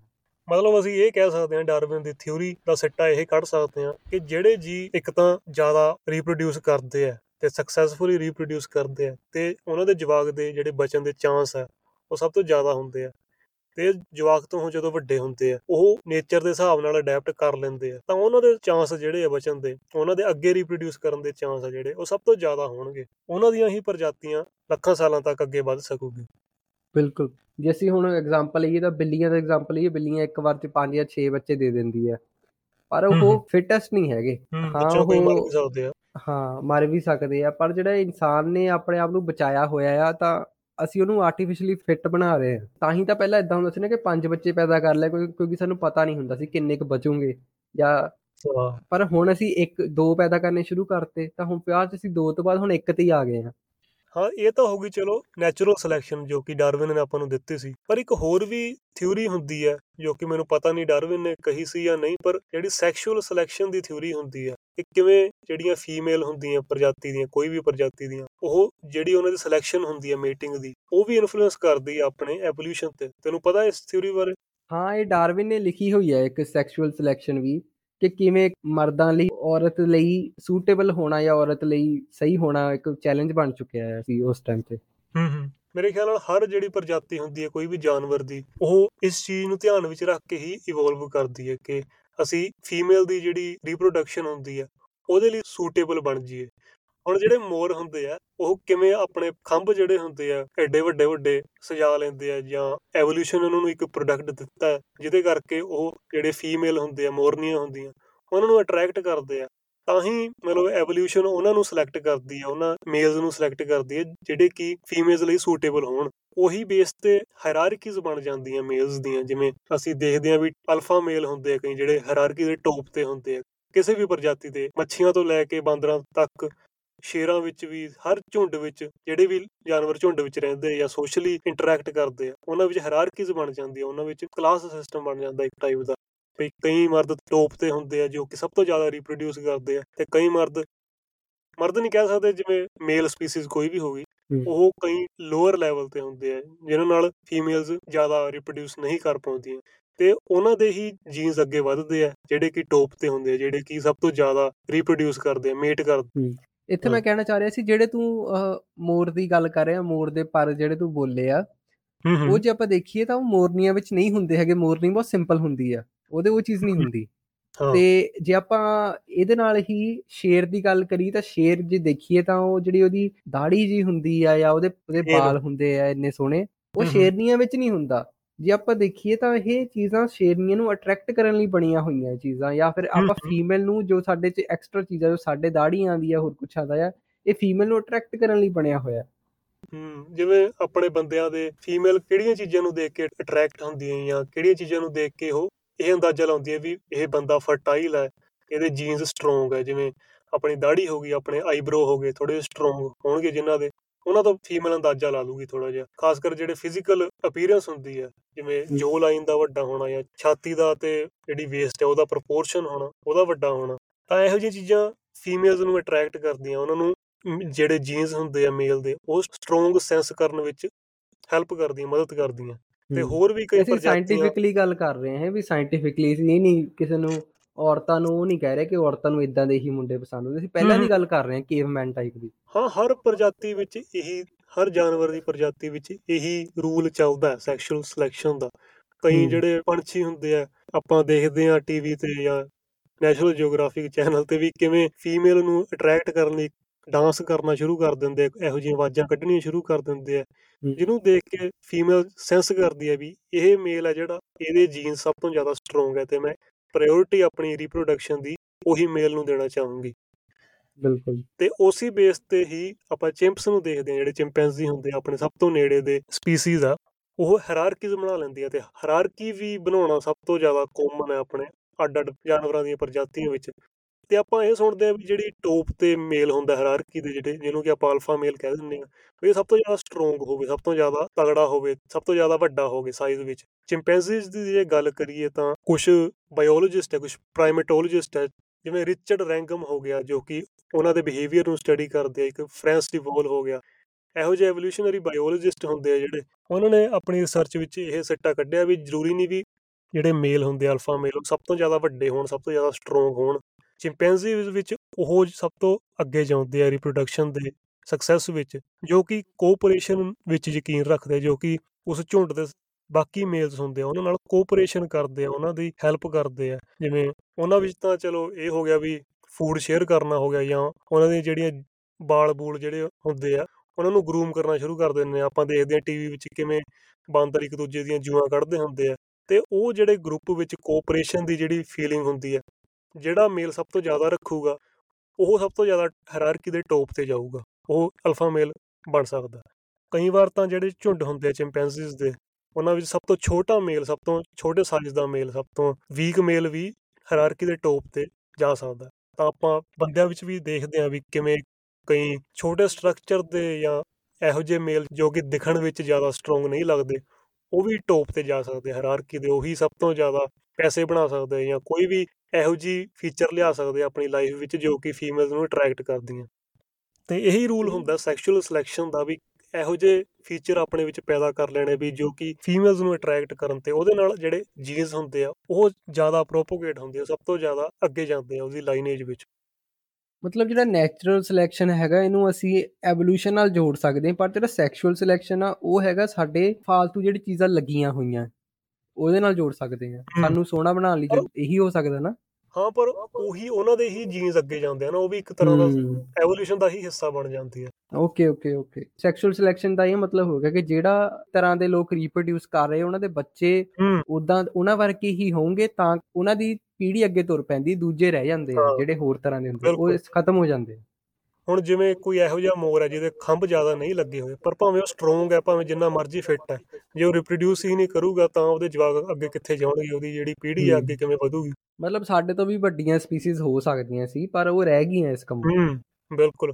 ਤੇ ਆਪਾਂ ਸੁਣਦੇ ਆ ਵੀ ਕਈ ਪ੍ਰਜਾਤੀਆਂ ਸੀ, ਮਨੁੱਖਾਂ ਦੀਆਂ ਵੀ ਜਿਹੜੀਆਂ ਕਿ ਐਕਸਟੈਂਟ ਹੋ ਚੁੱਕੀਆਂ ਹੁਣ ਤੇ ਉਹ ਕਈ 7-7 ਫੁੱਟ ਦੇ ਵੀ ਸੀ, ਆਪਣੇ ਤੋਂ ਤਗੜੇ ਵੀ ਸੀ। ਹੁਣ ਜਿਵੇਂ ਸਭ ਤੋਂ ਨੇੜੇ ਦੇ ਆਪਣੇ ਸਪੀਸੀਜ਼ ਸੀ ਮਨੁੱਖਾਂ ਦੀਆਂ ਨੀਐਂਡਰਥਾਲ ਹੁੰਦੇ ਆ, ਉਹ ਕਹਿੰਦੇ ਵੀ ਆਪਣੇ ਤੋਂ ਵੀ ਤਗੜੇ ਹੁੰਦੇ ਸੀ, ਆਪਣੇ ਤੋਂ ਵੀ ਲੰਬੇ ਹੁੰਦੇ ਸੀ, ਆਪਣੇ ਤੋਂ ਵੀ ਮਸਕੂਲਰ ਹੁੰਦੇ ਸੀ, ਪਰ ਉਹ ਸਰਵਾਈਵ ਨਹੀਂ ਕਰ ਪਾਏ ਕਿਉਂਕਿ ਕਿਸੇ ਵੀ ਕਾਰਨਾ ਕਰਕੇ ਅਸੀਂ ਉਹਨਾਂ ਨੂੰ ਖਤਮ ਕਰਤਾ ਜਾਂ ਉਹ ਆਪ ਖਤਮ ਹੋ ਗਏ। ਬਿਲਕੁਲ। ਤੇ ਫੇ ਅਸੀਂ ਅੱਗੇ ਵਧ ਗਏ। ਹਾਂ ਬਿਲਕੁਲ। ਵੀ ਦੋਵੇਂ ਥਿਉਰੀਆਂ ਨੈਚੁਰਲ ਸਿਲੈਕਸ਼ਨ ਦੀ ਹੋਊਗੀ ਜੋ ਕਿ ਇੰਡੀਵਿਜੂਅਲ ਲੈਵਲ ਤੇ ਅਫੈਕਟ ਕਰਦੀ ਹੈ ਐਵੋਲੂਸ਼ਨ ਨੂੰ ਤੇ ਸੈਕਸ਼ੂਅਲ ਸਿਲੈਕਸ਼ਨ ਜੋ ਕਿ ਸੋਸਾਇਟੀ ਦੇ ਲੈਵਲ ਤੇ ਐਵੋਲੂਸ਼ਨ ਨੂੰ ਅਫੈਕਟ ਕਰਦੀ ਹੈ। ਮਤਲਬ ਨੈਚੁਰਲ ਸਿਲੈਕਸ਼ਨ ਹੋ ਰਹੀ ਆ ਵੀ ਜਾਨਵਰ ਜਿਹੜੇ ਹੈਗੇ ਆ ਹੋਰ ਰੰਗਾਂ ਦੇ ਵੀ ਹੋ ਸਕਦੇ ਆ ਜਿਹੜੇ ਫਰੂਟ ਆ ਹੋਰ ਰੰਗਾਂ ਵੀ ਹੋ ਸਕਦੇ ਪਰ ਉਹ ਸੈਕਸ਼ੂਅਲ ਸਿਲੈਕਸ਼ਨ ਦੇ ਵਿੱਚ ਨਹੀਂ ਆਏ ਤਾਂ ਉਹ ਮਿਸ ਕਰ ਗਏ। ਅਸੀਂ ਜੇ ਕਹਿ ਦਈਏ ਵੀ ਆਹ ਜਿਹੜਾ ਜਾਨਵਰ ਹੈ ਇਸ ਰੰਗ ਦਾ ਹੀ ਕਿਉਂ ਆ? ਜਿਹੜਾ ਸ਼ੇਰ ਆ ਇਹ ਟੈਨ ਕਲਰ ਦਾ ਹੀ ਕਿਉਂ ਆ? ਕੀ ਪਤਾ ਹੋਰ ਰੰਗ ਦਾ ਹੋਵੇ ਪਰ ਉਹ ਔਰਤਾਂ ਨੂੰ ਸੋਹਣਾ ਨਾ ਲੱਗਿਆ ਹੋਵੇ ਤਾਂ ਅੱਗੇ ਨਹੀਂ ਵਧਿਆ। ਬਿਲਕੁਲ ਬਿਲਕੁਲ। ਇੱਕ ਥਿਉਰੀ ਵੀ ਚੱਲਦੀ ਅੱਜ ਕੱਲ ਜਿਹੜੇ ਐਕੈਡੈਮਿਕ ਉਹ ਐਵੋਲੂਸ਼ਨਰੀ ਗੇਮ ਥਿਉਰੀ ਨੂੰ ਧਿਆਨ ਵਿੱਚ ਰੱਖ ਕੇ ਅੰਦਾਜ਼ਾ ਲਾਉਂਦੇ ਆ ਵੀ ਕਿਹੜੀ ਚੀਜ਼ ਅੱਗੇ ਵਧੂਗੀ ਕਿਹੜੀ ਪ੍ਰਜਾਤੀ ਹੈ ਜਿਹੜੀ ਅੱਗੇ ਵਧੂਗੀ ਤੇ ਕਿਹੜੀ ਨਹੀਂ ਵਧੂਗੀ। ਤਾਂ ਮਤਲਬ ਇੱਕ ਤਰ੍ਹਾਂ ਦਾ ਮੈਥਮੈਟਿਕਸ ਵਿੱਚ ਵੀ ਐਵੋਲੂਸ਼ਨ ਨੂੰ ਐਕਸਪਲੇਨ ਕੀਤਾ ਗਿਆ ਸਾਇੰਟਿਸਟਾਂ ਦੁਆਰਾ ਜੋ ਕਿ ਇੱਕ ਹੋਰ ਪ੍ਰੂਫ ਹੈ ਵੀ ਐਵੋਲੂਸ਼ਨ ਸੱਚੀ ਹੈ ਤੇ ਡਾਰਵਿਨ ਦੀ ਹੋਰ ਕੀ ਆਬਜ਼ਰਵੇਸ਼ਨ ਸੀ? ਉਹਨੇ ਥਿਉਰੀਆਂ ਤਾਂ ਆਪਣੀਆਂ ਪੇਸ਼ ਕੀਤੀਆਂ ਨੈਚੁਰਲ ਸਿਲੈਕਸ਼ਨ ਦੀਆਂ। ਉਹਨੇ ਸੱਟਾ ਕਿੱਥੋਂ ਕੱਢਿਆ? ਡਾਰਵਿਨ ਇੱਕ ਤਰ੍ਹਾਂ ਦਾ ਜੀਓਗ੍ਰਾਫਰ ਵੀ ਸੀਗਾ ਉਸ ਜਗ੍ਹਾ ਤੇ ਹਰ ਜਗ੍ਹਾ ਜਾ ਜਾ ਕੇ ਉੱਥੇ ਆਬਜ਼ਰਵ ਕਰਦਾ ਸੀ। ਨੈਚੁਰਲਿਸਟ ਤੇ ਜੀਓਗ੍ਰਾਫਰ ਸੀਗਾ ਬਾਇਓਲੋਜਿਸਟ ਤਾਂ ਸੀਗਾ ਹੀ ਸੀਗਾ। ਤੇ ਹਾਂ ਇੱਕ ਮੈਂ ਜੋ ਪਹਿਲਾਂ ਗੱਲ ਕੀਤੀ ਸੀ ਆਪਾਂ ਕਿਸੇ ਹੋਰ ਦੀ ਥਿਉਰੀ ਵੀ ਸੀਗੀ ਤੁਸੀਂ ਇਹ ਦੇਖੋ ਕਿ ਐਵੋਲੂਸ਼ਨ ਚ ਅਸੀਂ ਕਹਿੰਦੇ ਜੀਨਸ ਦੇ ਵਿੱਚ ਚੀਜ਼ਾਂ ਅੱਗੇ ਤੋਂ ਅੱਗੇ ਵਧਦੀਆਂ ਜਾਂਦੀਆਂ। ਤੇ ਇਹਦੇ ਜਿਹੜੇ ਗ੍ਰੈਂਡਫਾਦਰ ਉਹਨੇ ਵੀ ਇਹ ਥਿਉਰੀ ਦਿੱਤੀ ਹੋਈ ਸੀ ਐਵੋਲੂਸ਼ਨ ਦੀ ਤੇ ਇਹਦੇ ਫਾਦਰ ਨੇ ਵੀ ਉੱਤੇ ਸਟੱਡੀ ਕੀਤੀ ਹੈ ਫਿਰ ਇਹਨੇ ਕੀਤੀ ਹੈ ਜੀਨਸ ਵਿੱਚ ਜਾ ਰਹੀ ਹੈ ਥਿਉਰੀ ਇਹਦੀ ਆਬਜ਼ਰਵੇਸ਼ਨ ਇਹ ਸੀਗੀ ਕਿ ਕੋਈ ਵੀ ਜਾਨਵਰ ਆ ਜਾਂ ਕੋਈ ਵੀ ਸਪੀਸੀਜ਼ ਆ ਉਹ ਟਾਈਮ ਦੇ ਨਾਲ ਨਾਲ ਬਦਲਦੀ ਰਹਿੰਦੀ ਹੈ ਉਹ 'ਚ ਥੋੜਾ ਥੋੜਾ ਫ਼ਰਕ ਆਂਦਾ ਰਹਿੰਦਾ ਜਿਹਨੂੰ ਆਪਾਂ ਅਡੈਪਟੇਸ਼ਨ ਕਹਿ ਦਿੰਨੇ ਆ ਕਿ ਆਪਾਂ ਕਿਸੇ ਹੋਰ ਜਗ੍ਹਾ ਤੇ ਜਾ ਕੇ ਰਹਿਣ ਲੱਗ ਜਾਈਏ ਤਾਂ ਸਾਡਾ ਰੰਗ ਬਦਲਣਾ ਸ਼ੁਰੂ ਹੋ ਜਾਂਦਾ ਜੇ ਅਸੀਂ ਆਪਣੇ ਇੱਥੋਂ ਦੇ ਪੰਜਾਬੀ ਤੇ ਕੈਨੇਡੀਅਨ ਜਾਂ ਫਿਰ ਅਮਰੀਕਨ ਪੰਜਾਬੀਜ਼ ਦੇਖੀਏ ਉਹਨਾਂ 'ਚ ਫ਼ਰਕ ਹੁੰਦਾ ਥੋੜਾ ਇਹਦੇ ਨਾਲ ਹੀ ਉਹਨੇ ਕਿਹਾ ਸੀ ਕਿ ਇਹ ਅਡੈਪਟੇਸ਼ਨ ਹੋ ਤਾਂ ਜਾਂਦਾ ਪਰ ਅਡੈਪਟੇਸ਼ਨ ਹੋਣ ਦਾ ਮਤਲਬ ਇਹ ਨਹੀਂ ਇਵੋਲਵ ਹੋ ਗਿਆ। ਇਵੋਲਵ ਐਵੋਲੂਸ਼ਨ ਉਦੋਂ ਹੁੰਦਾ ਜਿੱਦਾਂ ਜਿਵੇਂ ਅਸੀਂ ਪਹਿਲਾਂ ਮੈਂ ਦੱਸਿਆ ਕਿ ਇਨਹੈਰੀਟੈਂਸ ਆ ਜਾਵੇ ਜਦੋਂ ਤੁਹਾਡੀ ਅਗਲੀ ਜਨਰੇਸ਼ਨ ਤੱਕ ਗੱਲ ਪਹੁੰਚ ਜਾਵੇ ਜਿਹਨੂੰ ਕੀ ਕਈ ਮਿਲੀਅਨਸ ਮਿਲੀਅਨਸ ਦੇ ਲੱਖਾਂ ਸਾਲ ਲੱਗ ਜਾਂਦੇ ਆ ਇਸ ਚੀਜ਼ ਨੂੰ ਆਉਣ ਵਿੱਚ। ਇਸ ਤੋਂ ਅਸੀਂ ਇਹ ਵੀ ਅੰਦਾਜ਼ਾ ਲਗਾ ਸਕਦੇ ਹਾਂ ਕਿ ਇਹ ਧਰਤੀ ਨੂੰ ਪਤਾ ਨਹੀਂ ਕਿੰਨੇ ਲੱਖਾਂ ਕਰੋੜਾਂ ਸਾਲ ਪੁਰਾਣੀ ਹੋ ਸਕਦੀ ਹੈ ਜੋ ਅਸੀਂ ਇੱਥੇ ਇਸ ਮਕਾਮ ਤੇ ਆ ਗਏ ਹਾਂ। ਧਰਤੀ ਮੇਰੇ ਖਿਆਲ ਨਾਲ 4 ਬਿਲੀਅਨ ਸਾਲ ਪੁਰਾਣੀ ਹੈ ਨਾ ਇਹੀ ਮੰਨਿਆ ਜਾਂਦਾ ਸਾਇੰਸ ਵਿੱਚ। ਹਾਂ ਹਾਂ। ਬਿਲੀਅਨ ਅਸੀਂ ਕਿੰਨੇ ਕਹਿ ਸਕਦੇ ਹਾਂ? 4 ਬਿਲੀਅਨ ਮਤਲਬ 400 ਕਰੋੜ ਹੋ ਗਿਆ। ਹਾਂ ਤੇ ਜਿਹੜੀ ਹੋਮੋਜੀਨਸ ਹੈ ਉਹ 2 ਮਿਲੀਅਨ ਸਾਲ ਤੋਂ 4 ਮਿਲੀਅਨ ਸਾਲ ਕਿਹਾ ਜਾਂਦਾ ਵੀ ਇੰਨੇ ਪੁਰਾਣੇ ਆ।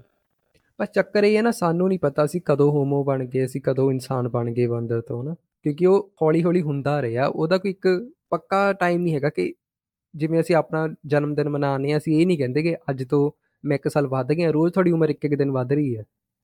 ਹਾਂ ਪਰ ਜਿੰਨਾ ਪੁਰਾਣਾ ਉਹਨਾਂ ਨੂੰ ਫੋਸਲ ਮਿਲਦਾ ਉਹਨਾਂ ਹੱਡੀਆਂ ਦਾ ਉਸ ਚੀਜ਼ ਤੋਂ ਉਹ ਅੰਦਾਜ਼ਾ ਲਾ ਦਿੰਦੇ ਆ ਵੀ ਸਭ ਤੋਂ ਪੁਰਾਣਾ ਜਿਹੜਾ ਮਿਲਿਆ ਉਹ 4 ਮਿਲੀਅਨ ਸਾਲ ਪੁਰਾਣਾ ਸੀ। ਇੱਕ ਸਾਲ ਕ ਪਹਿਲਾਂ ਹੀ ਡਿਸਕਵਰੀ ਹੋਈ ਸੀ ਜਿਹੜਾ ਹੋਮੋਜੀਨਸ ਹੁੰਦਾ ਉਹਦਾ ਹੱਡੀਆਂ ਦਾ ਮਿਲਣਾ। ਉਹਨਾਂ ਦਾ ਉਹਨਾਂ ਨੇ ਅੰਦਾਜ਼ਾ ਲਾਇਆ ਪਹਿਲਾਂ ਇਹ ਡੇਟ ਸੀ 2 ਮਿਲੀਅਨ ਸਾਲ ਦੀ ਦਿੱਤੀ ਹੋਈ ਉਹਨਾਂ ਨੇ ਉਸ ਤੋਂ ਬਾਅਦ ਵੱਧ ਕੇ 4 ਮਿਲੀਅਨ ਸਾਲ ਹੋ ਗਈ ਸੀ। ਹੂੰ ਹੂੰ ਹੂੰ ਕਈ ਵਾਰ ਮੈਂ ਵੀ ਸੋਚਦਾ ਹੁੰਨਾ ਕਿ ਹੁਣ ਸਾਡੇ ਕੋਲ ਸੰਗੋਲ ਹੈ ਉੱਥੇ ਹਰੱਪਾ ਸਿਵਲਾਈਜੇਸ਼ਨ ਜਿਹੜੀ ਹੈਗੀ ਆ ਸਿੰਧੂ ਘਾਟੀ ਸਭਿਅਤਾ ਉਹਦੇ ਕਾਫੀ ਫੋਸਿਲ ਵਗੈਰਾ ਜਾਂ ਫਿਰ ਕਾਫੀ ਉਹਦੇ ਰਿਮੇਨਸ ਮਿਲੇ ਆ। ਤੇ ਮੈਂ ਕਈ ਵਾਰ ਸੋਚਦਾ ਹੁੰਦਾ ਕਿ ਜਿਹੜੀ ਜ਼ਮੀਨ ਤੇ ਲੋਕਾਂ ਨੇ ਘਰ ਬਣਾ ਲਏ ਉਹਦੇ ਥੱਲੇ ਵੀ ਕੀ ਪਤਾ ਖੁਦਾਈ ਕਰੋ ਤਾਂ ਇਦਾਂ ਦੀ ਕੋਈ ਚੀਜ਼ ਮਿਲ ਜਵੇ ਪਰ ਅਸੀਂ ਨਹੀਂ ਕਰ ਸਕਦੇ ਕਿਉਂਕਿ ਉੱਤੇ ਘਰ ਬਣੇ ਹੋਏ ਆ।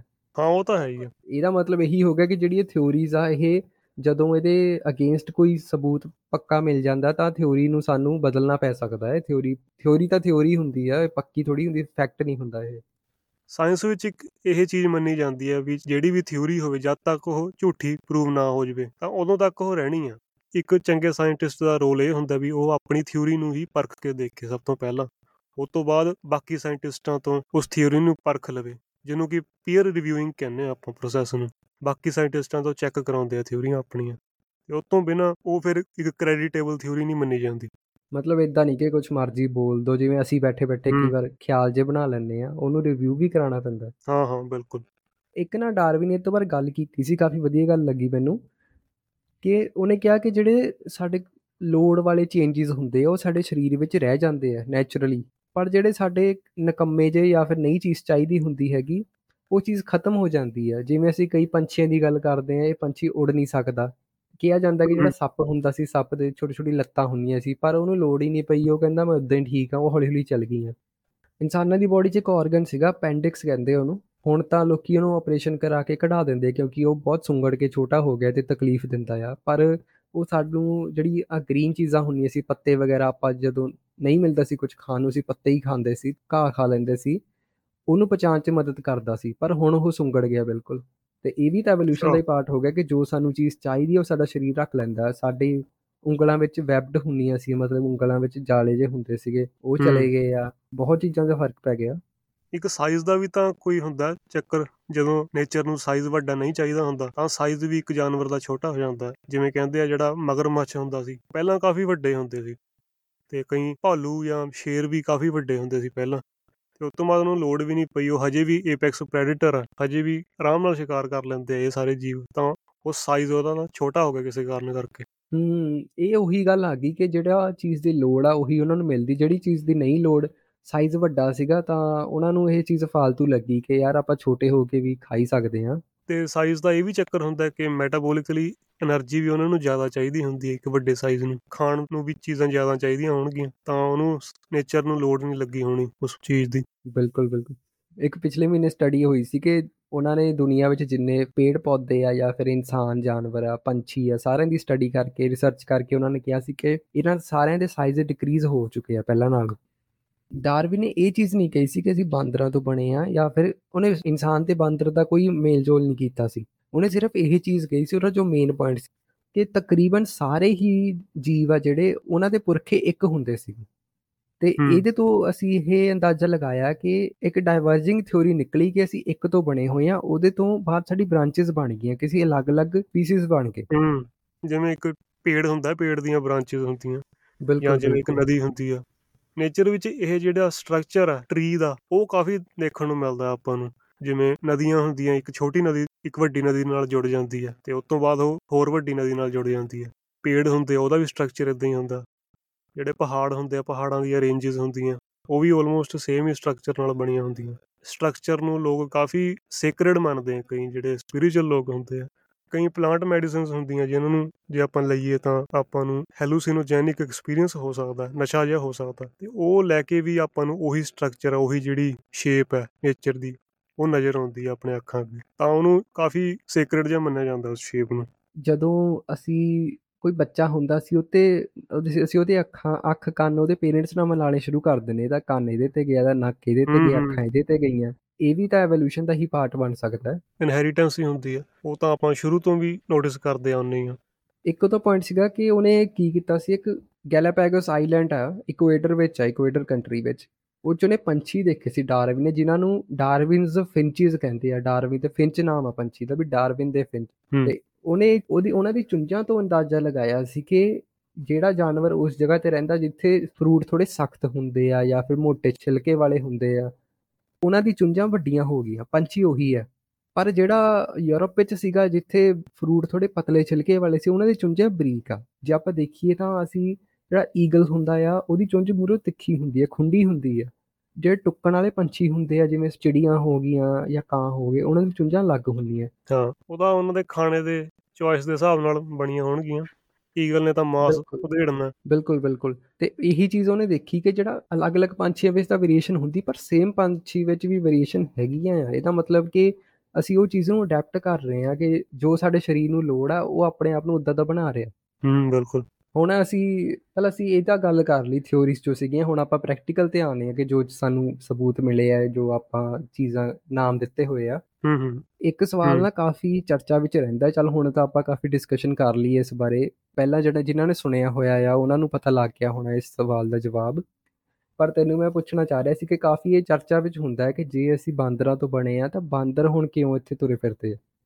ਇਹ ਸਵਾਲ ਦਾ ਤਾਂ ਜਵਾਬ ਮੇਰੇ ਖਿਆਲ ਨਾਲ ਮੈਂ ਪਹਿਲਾਂ ਵੀ ਗੱਲ ਕੀਤੀ ਹੈ ਕਿ ਇੱਕ ਸਿੱਧੀ ਲਾਈਨ ਵਿੱਚ ਨਹੀਂ ਚੱਲਦੀ ਐਵੋਲੂਸ਼ਨ ਐਵੋਲੂਸ਼ਨ ਵਿਖਰਦੀ ਰਹਿੰਦੀ ਆ, ਉਹ ਇੱਕ ਤਰ੍ਹਾਂ ਦਾ ਟਰੀ ਬਣ ਜਾਂਦਾ। ਅਸੀਂ ਬਾਂਦਰਾਂ ਤੋਂ ਨਹੀਂ ਬਣੇ ਸਭ ਤੋਂ ਵੱਡੀ ਗੱਲ। ਅਸੀਂ ਉਹਨਾਂ ਚੀਜ਼ਾਂ ਤੋਂ ਬਣੇ ਆ ਜਿਨ੍ਹਾਂ ਚੀਜ਼ਾਂ ਤੋਂ ਬਾਂਦਰ ਬਣੇ ਆ। ਮਤਲਬ ਆਪਣਾ ਜਿਹੜਾ ਐਂਸੈਸਟਰ ਸੀ, ਕਾਫੀ ਪੁਰਾਣੇ ਵਾਲੇ ਜਿਹੜੇ 4-5 ਮਿਲੀਅਨ ਸਾਲ ਪਹਿਲਾਂ ਰਹਿੰਦੇ ਸੀ, ਉਹ ਬਾਂਦਰ ਨਹੀਂ ਹੁੰਦੇ ਸੀ, ਉਹ ਕੁਝ ਹੋਰ ਹੁੰਦਾ ਸੀ। ਉਹਨਾਂ ਦੇ ਨਾਮ ਵੀ ਸਾਇੰਟਿਸਟਾਂ ਨੇ, ਹੋਰ ਦਿੱਤੇ ਹੋਣੇ ਆ। ਜਿਵੇਂ ਆਸਟ੍ਰੇਲਾਪਿਥੀਕਸ ਹੁੰਦਾ ਸੀ ਏਪ ਲਾਈਕ ਸਟਰਕਚਰ ਹੁੰਦਾ ਸੀ ਉਹਨਾਂ ਦਾ। ਅਸੀਂ ਉਹਨਾਂ ਤੋਂ ਬਣੇ ਆ ਤੇ ਬਾਂਦਰ ਵੀ ਮੇਰੇ ਖਿਆਲ ਨਾਲ ਉਹਨਾਂ ਤੋਂ ਹੀ ਬਣੇ ਆ ਤਾਂ ਅਸੀਂ ਬਾਂਦਰਾਂ ਤੋਂ ਨਹੀਂ ਬਣੇ ਬਾਂਦਰ ਇੱਕ ਅੱਡ ਸਪੀਸੀਜ਼ ਆ ਤੇ ਅਸੀਂ ਬਿਲਕੁਲ ਅੱਡ ਸਪੀਸੀਜ਼ ਆ ਤੂੰ ਹੁਣ ਇੱਕ ਨਾਮ ਲਿਆ ਆਸਟ੍ਰੇਲੋਪਿਥੀਕਸ ਜੋ ਕਿ ਉਹ ਬਾਂਦਰ ਸੀਗੇ ਜਿਹੜੇ ਦੋ ਪੈਰਾਂ ਤੇ ਚੱਲਣਾ ਸ਼ੁਰੂ ਹੋ ਗਏ ਸੀਗੇ। ਤੇ ਇਹ ਕਿੱਥੇ ਰਹਿੰਦੇ ਸੀ ਜਾਂ ਕਿਵੇਂ ਦੇ ਹੁੰਦੇ ਸੀ ਇਹਨਾਂ ਬਾਰੇ ਕੁਝ ਦੱਸ। ਆਸਟ੍ਰੇਲੋਪਿਥੀਕਸ ਵਰਡ ਦਾ ਮਤਲਬ ਹੀ ਇਹੀ ਹੁੰਦਾ ਵੀ ਸਦਰਨ ਏਪ ਕਿ ਅਫਰੀਕਾ ਦੇ ਸਾਊਥ ਵਾਲੇ ਹਿੱਸੇ ਚੋਂ ਇਹਨਾਂ ਦਾ ਜਨਮ ਹੋਇਆ ਸੀ। ਉੱਥੋਂ ਇਹ ਇਵੋਲਵ ਕੀਤੇ ਸੀ। ਤੇ ਇਹਨਾਂ ਨੂੰ ਆਪਾਂ ਕਹਿ ਸਕਦੇ ਹਾਂ ਵੀ ਪਹਿਲੇ ਆਪਣੇ ਐਂਸੈਸਟਰ ਸੀ ਜਿਨ੍ਹਾਂ ਦੀ ਲਾਈਨੇਜ ਆਪਾਂ ਬਣ ਗਏ ਸੀ ਅੱਗੇ ਜਾ ਕੇ ਜਿਨ੍ਹਾਂ ਤੋਂ ਐਵੋਲੂਸ਼ਨ ਕਰਕੇ ਕਈ ਬਦਲਾਅ ਆਏ ਇਹਨਾਂ ਵਿੱਚ ਜਿਨ੍ਹਾਂ ਤੋਂ ਅਸੀਂ ਬਣ ਗਏ। ਇਹ ਇੱਕ ਤਰ੍ਹਾਂ ਦੇ ਬਾਂਦਰ ਤੇ ਬੰਦੇ ਦਾ ਵਿਚਕਾਰਲਾ ਰੂਪ ਸਾਹਮਣੇ ਆ ਜਾਂਦਾ ਇਹਨਾਂ ਦਾ ਜੇ ਆਪਾਂ ਸਟਰਕਚਰ ਦੇਖੀਏ। ਇਹਨਾਂ ਦੇ ਫੋਸਿਲ ਮਿਲੇ ਸੀ ਅਫਰੀਕਾ ਚੋਂ 1970 ਦੇ ਟਾਈਮ ਤੇ ਉੱਥੋਂ ਆਪਾਂ ਨੂੰ। ਪਤਾ ਲੱਗਿਆ ਵੀ ਇਹ 3 ਤੋਂ 4 ਮਿਲੀਅਨ ਸਾਲ ਪਹਿਲਾਂ ਰਹਿੰਦੇ ਹੁੰਦੇ ਸੀ। ਤੇ ਉੱਥੇ ਇਹ ਗ੍ਰਾਸਲੈਂਡਸ ਵਿੱਚ ਰਹਿੰਦੇ ਹੁੰਦੇ ਸੀ ਪੱਤੇ ਉੱਤੇ ਜਾਂ ਫਰੂਟਸ ਖਾਂਦੇ ਹੁੰਦੇ ਸੀ ਜ਼ਿਆਦਾ ਮੀਟ ਨਹੀਂ ਖਾਂਦੇ ਹੁੰਦੇ ਸੀ ਛੋਟੇ-ਮੋਟੇ ਜਾਨਵਰ ਖਾ ਲੈਂਦੇ ਹੋਣੇ ਤੇ ਉਸ ਤੋਂ ਬਾਅਦ ਇਹਨਾਂ ਦਾ ਐਵੋਲੂਸ਼ਨ ਹੋਇਆ। ਇਹਨਾਂ ਤੋਂ ਹੀ ਜਿਹੜੀ ਹੋਮੋ ਜੀਨਸ ਸੀਗਾ ਹੋਮੋ ਸਪੀਸੀਜ਼ ਸੀ ਜੋ ਕਿ ਆਪਣੀ ਹੈ ਉਹ ਬਣੀ ਸੀ। ਮਤਲਬ ਇਹ ਆਪਣੇ ਡਾਇਰੈਕਟ ਐਂਸੈਸਟਰ ਹੈ ਕਹਿੰਦੇ ਵੀ ਇਹਨਾਂ ਦੀ ਹਾਈਟ ਵੀ ਜ਼ਿਆਦਾ ਨਹੀਂ ਸੀ। ਇਹਦੀ 5 ਫੁੱਟ ਜਾਂ 4.5 ਫੁੱਟ ਹਾਈਟ ਸੀਗੀ ਕੋਈ ਤੇ ਫੀਮੇਲ ਦੀ 3 ਫੁੱਟ ਹਾਈਟ ਸੀਗੀ।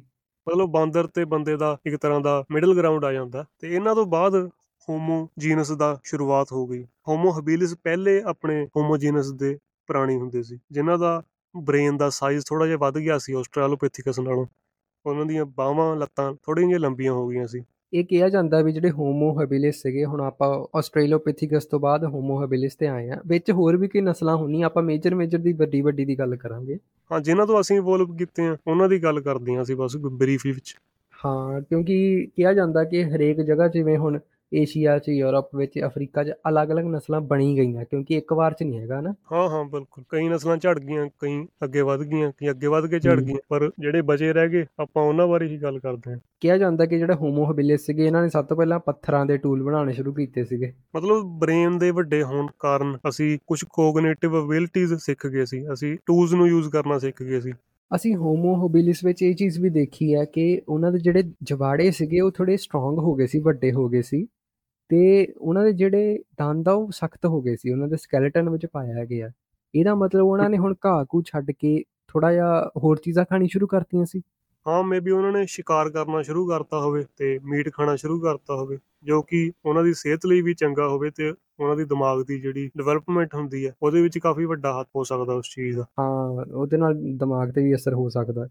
ਇੱਕ ਨਾ ਇਹਦੇ ਚ ਸਾਇੰਟਿਸਟ ਚੀਜ਼ ਮੰਨਦੇ ਆ ਕਿ ਜਿਹੜੇ ਵੱਡੇ ਜਾਨਵਰ ਹੁੰਦੇ ਸੀ ਕਿਉਂਕਿ ਉਸ ਟਾਈਮ ਤੇ ਜਿਹੜੇ ਸ਼ੇਰ ਹੁੰਦੇ ਸੀ ਜਾਂ ਭੇੜੀਏ ਹੁੰਦੇ ਸੀ ਬਹੁਤ ਸਾਈਜ਼ ਵੱਡਾ ਹੁੰਦਾ ਸੀ ਉਹਨਾਂ ਦਾ ਤੇ। ਅਸੀਂ ਸੀਗੇ ਛੋਟੇ ਛੋਟੇ 4 ਫੁੱਟ ਦੇ ਜਾਂ 5 4 ਫੁੱਟ ਦੇ ਸੀ 4 4.5 ਫੁੱਟ ਦੇ ਬਾਂਦਰ ਸੀਗੇ ਹੂੰ। ਤੇ ਉਦੋਂ ਸਾਨੂੰ ਘਾਹ ਘੂ ਖਾਣ ਤੋਂ ਇਲਾਵਾ ਜੇ ਅਸੀਂ ਕੁਝ ਖਾਣਾ ਹੁੰਦਾ ਸੀ ਤਾਂ ਸਾਨੂੰ ਵੇਟ ਕਰਨੀ ਪੈਂਦੀ ਸੀ ਵੀ ਕੋਈ ਸ਼ੇਰ ਸ਼ਿਕਾਰ ਕਰੇ ਤੇ ਅਸੀਂ ਉਹਦਾ ਬਚਿਆ ਹੋਇਆ ਖਾਈਏ। ਆਹੋ ਤੇ ਜਦੋਂ ਉਹ ਛੱਡ ਜਾਂਦਾ ਸੀ ਤਾਂ ਉਸ ਤੋਂ ਬਾਅਦ ਪਤਾ ਹੀ ਵੀ ਭੇੜੀਏ ਆ ਕੇ ਉਹਨੂੰ ਖਾਂਦੇ ਆ। ਜਦੋਂ ਸ਼ੇਰ ਖਾ ਲੈਂਦਾ ਉਸ ਤੋਂ ਬਾਅਦ ਹਜੇ ਵੀ ਇਦਾਂ ਹੀ ਹੁੰਦਾ ਦੇਖ ਕਿੰਨੀ ਪੁਰਾਣੀ ਗੱਲ ਆ ਵੀ ਭੇੜੀਏ ਵੀ ਹੁਣ ਵੀ ਆ ਕੇ ਉਹ ਖਾਂਦੇ ਆ ਉਹਦਾ ਬਚਿਆ ਹੋਇਆ।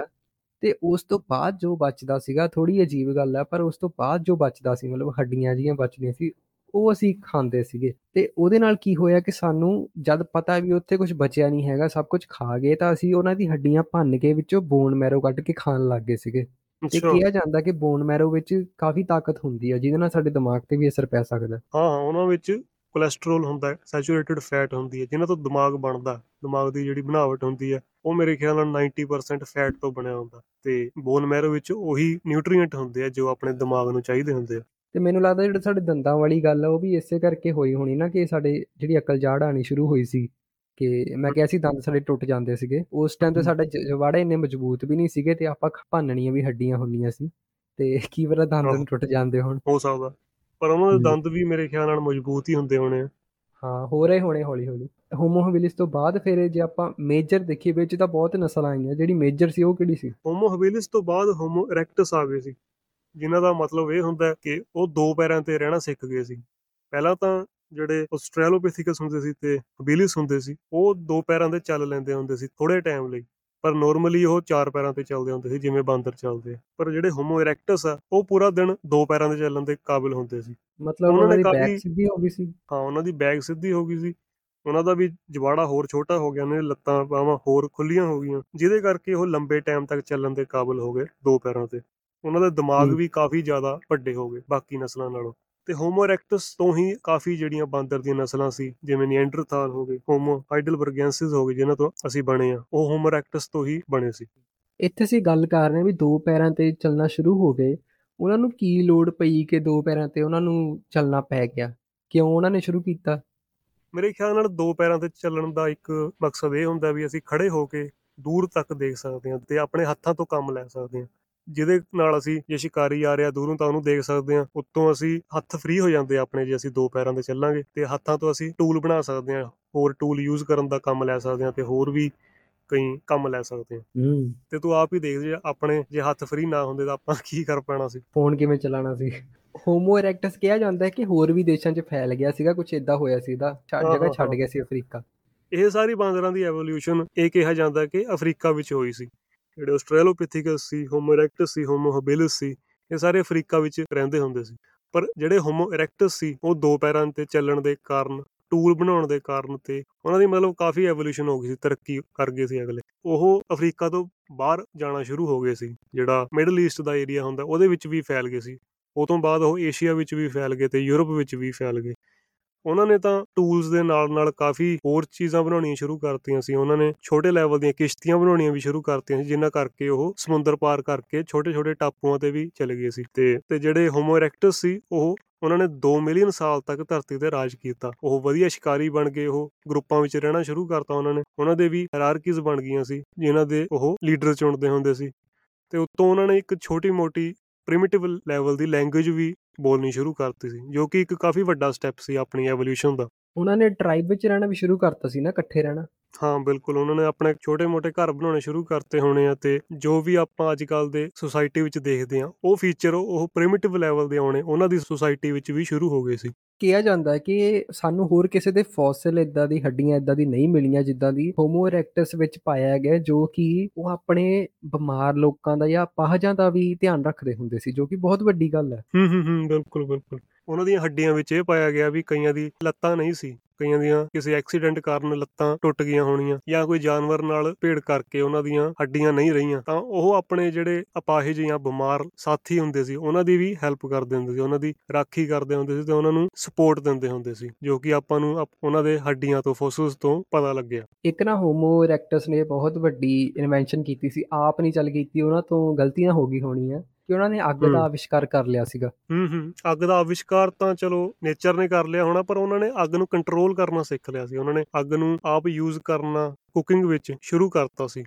ਕਈ ਆਰਕੀਓਲੋਜਿਸਟ ਜਾਂ ਪ੍ਰਾਈਮੇਟੋਲੋਜਿਸਟ ਜਿਵੇਂ ਰਿਚਰਡ ਰੈਂਗਲਰ ਹੋ ਗਿਆ ਉਹਨੇ ਕਿਤਾਬ ਲਿਖੀ ਸੀ ਕੁਕਿੰਗ ਬਾਰੇ। ਕਈ ਆਰਕੀਓਲੋਜਿਸਟ ਇਹ ਕਹਿੰਦੇ ਆ ਕਿ ਕੁਕਿੰਗ ਦਾ ਕਾਫੀ ਵੱਡਾ ਰੋਲ ਰਿਹਾ ਸੀ ਆਪਣੇ ਸਰਵਾਈਵਲ ਵਿੱਚ ਤੇ ਆਪਣੇ ਐਵੋਲੂਸ਼ਨ ਵਿੱਚ। ਕਿਉਂਕਿ ਕਿਹਾ ਜਾਂਦਾ ਵੀ ਜਦੋਂ ਅਸੀਂ ਕੁਕਿੰਗ ਸ਼ੁਰੂ ਕਰ ਲੈਂਦੇ ਆ ਤੇ ਕੁਕਿੰਗ ਸਿਰਫ ਹੋਮੋ ਇਰੈਕਟਸ ਤੋਂ ਹੀ ਸ਼ੁਰੂ ਹੋਈ ਸੀ ਤੇ ਤੇ ਜਦੋਂ ਅਸੀਂ ਕੁਕਿੰਗ ਕਰਦੇ ਆ ਤਾਂ ਇੱਕ ਤਾਂ ਸਭ ਤੋਂ ਵੱਡੀ ਗੱਲ ਜਿਹੜਾ ਖਾਣੇ ਦਾ ਜਿਹੜਾ ਨਿਊਟ੍ਰੀਸ਼ਨਲ ਵੈਲਿਊ ਹੁੰਦੀ ਆ, ਉਹ ਵੱਧ ਜਾਂਦੀ ਆ। ਅਸੀਂ ਅਸੀਂ ਆਪਣੇ ਖਾਣੇ ਨੂੰ ਜਲਦੀ ਡਾਈਜੈਸਟ ਕਰਨਾ ਸ਼ੁਰੂ ਕਰ ਦਿੰਦੇ ਆ ਤੇ ਹੁਣ ਜੇ ਅਸੀਂ ਚਿੰਪੈਂਜ਼ੀਜ਼ ਦੀ ਗੱਲ ਕਰੀਏ ਤੇ ਉਹ 5 ਜਾਂ 6 ਘੰਟੇ ਆਪਣੇ ਦਿਨ ਵਿੱਚ ਆਪਣੇ ਫੂਡ ਨੂੰ ਆਪਣੇ ਜਿਹੜੇ ਜੋ ਵੀ ਫਲ ਫਰੂਟ ਹੁੰਦੇ ਆ ਜਾਂ ਪੱਤੇ ਹੁੰਦੇ ਆ, ਉਹਨਾਂ ਨੂੰ ਚਬਾਉਣ ਵਿੱਚ ਲਾ ਦਿੰਦੇ ਆ। ਤੇ ਜੇ ਅਸੀਂ ਮਨੁੱਖਾਂ ਦੀ ਗੱਲ ਕਰੀਏ, ਉਹ ਸਿਰਫ ਘੰਟਾ ਜਾਂ ਵੱਧ ਤੋਂ ਵੱਧ ਡੇਢ ਘੰਟਾ ਖਾਣ ਵਿੱਚ ਲਾਉਂਦੇ ਆ ਆਪਣੇ ਪੂਰੇ ਦਿਨ ਵਿੱਚ। ਜਦੋਂ ਅਸੀਂ ਕੁਕਿੰਗ ਸ਼ੁਰੂ ਕੀਤੀ ਸੀ, ਉਸ ਟਾਈਮ ਤੇ ਇਹ ਕਿਹਾ ਜਾਂਦਾ ਵੀ ਆਪਣਾ ਜਿਹੜਾ ਫੂਡ ਟ੍ਰੈਕਟ ਸੀ, ਆਪਣਾ ਜਿਹੜਾ ਡਾਈਜੈਸਟਿਵ ਸਿਸਟਮ ਸੀ, ਆਪਣੇ ਜਿਹੜੀਆਂ ਅੰਤੜੀਆਂ ਸੀ, ਉਹਨਾਂ ਦਾ ਸਾਈਜ਼ ਘੱਟ ਹੋ ਕੇ ਕਿਉਂਕਿ ਉਹਨੂੰ ਜ਼ਿਆਦਾ એનર્ਜੀ ਲੈਣ ਦੀ ਲੋੜ ਨਹੀਂ ਪੈਂਦੀ ਸੀ। ਉਹਦੇ ਕਰਕੇ ਆਪਣਾ ਦਿਮਾਗ ਦਾ ਸਾਈਜ਼ ਵੱਡਾ ਹੋ ਗਿਆ ਸੀ ਕਿਉਂਕਿ ਅਸੀਂ ਦਿਮਾਗ ਤੋਂ ਜ਼ਿਆਦਾ ਕੰਮ ਲੈਣਾ ਸ਼ੁਰੂ ਕਰਤਾ ਸੀ ਤੇ એનર્ਜੀ ਜਿਹੜੀ ਬਚ ਗਈ ਸੀ ਆਪਣੇ ਖਾਣ ਨੂੰ ਚਬਾਉਣ ਵਿੱਚ, ਉਹ ਦਿਮਾਗ ਵਿੱਚ ਲੱਗਣੀ ਸ਼ੁਰੂ ਹੋ ਗਈ ਸੀ। ਉਹਦੇ ਕਰਕੇ ਆਪਣਾ ਦਿਮਾਗ ਸੀ ਜਿਹੜਾ, ਉਹਦਾ ਸਾਈਜ਼ ਵੱਡਾ ਹੋ ਗਿਆ ਸੀ ਤੇ ਆਪਣਾ ਦਿਮਾਗ ਹੋਰ ਸੋਫਿਸਟੀਕੇਟਿਡ ਹੋ ਗਿਆ ਸੀ ਉਹ એનર્ਜੀ ਆਪਾਂ ਹੋਰ ਕੰਮਾਂ ਵਿੱਚ ਲਾ ਸਕਦੇ ਸੀ ਹੋਰ ਪ੍ਰੋਡਕਟਿਵ ਹੋ ਸਕਦੇ ਸੀ। ਇਹ ਥਿਊਰੀ ਮੰਨੀ ਜਾਂਦੀ ਹੈ ਵੀ ਕੁਕਿੰਗ ਨੇ ਕਾਫੀ ਵੱਡਾ ਇੰਪੈਕਟ ਪਾਇਆ ਆਪਣੇ ਐਵੋਲੂਸ਼ਨ ਤੇ ਖਾਸ ਕਰ ਜਿਹੜੇ ਹੋਮੋ ਇਰੈਕਟਸ ਸੀ ਤੇ ਉਸ ਤੋਂ ਬਾਅਦ ਜਿੰਨੀਆਂ ਵੀ ਹੋਮੋ ਦੀਆਂ ਸਪੀਸੀਜ਼ ਆਈਆਂ, ਉਹਨਾਂ ਸਾਰਿਆਂ ਵਿੱਚ ਇਹਦਾ ਕਾਫੀ ਵੱਡਾ ਅਸਰ ਰਿਹਾ। ਮਤਲਬ ਜੋ ਸੀ ਕੱਚੇ ਖਾਣੇ ਨੂੰ ਪਚਾਉਂਦੇ ਹੁੰਦੇ ਸੀ, ਕੱਚਾ ਮਾਸ ਖਾਣਾ ਇਹ ਜਾਂ ਫਿਰ ਪਹਿਲਾਂ ਅਸੀਂ ਗੱਲ ਕੀਤੀ ਕਿ ਆਲੂ ਸਾਨੂੰ ਕੱਚੇ ਖਾਣੇ ਪੈਂਦੇ ਸੀ ਤੇ ਉਹ ਕੱਚੇ ਆਲੂ ਜੇ ਅੱਜ ਵੀ ਖਾ ਕੇ ਦੇਖੀਏ ਨਹੀਂ ਖਾ ਹੁੰਦੇ ਸਾਡੇ ਤੋਂ ਜਾਂ ਪਚਨੇ ਨਹੀਂ ਸਾਨੂੰ।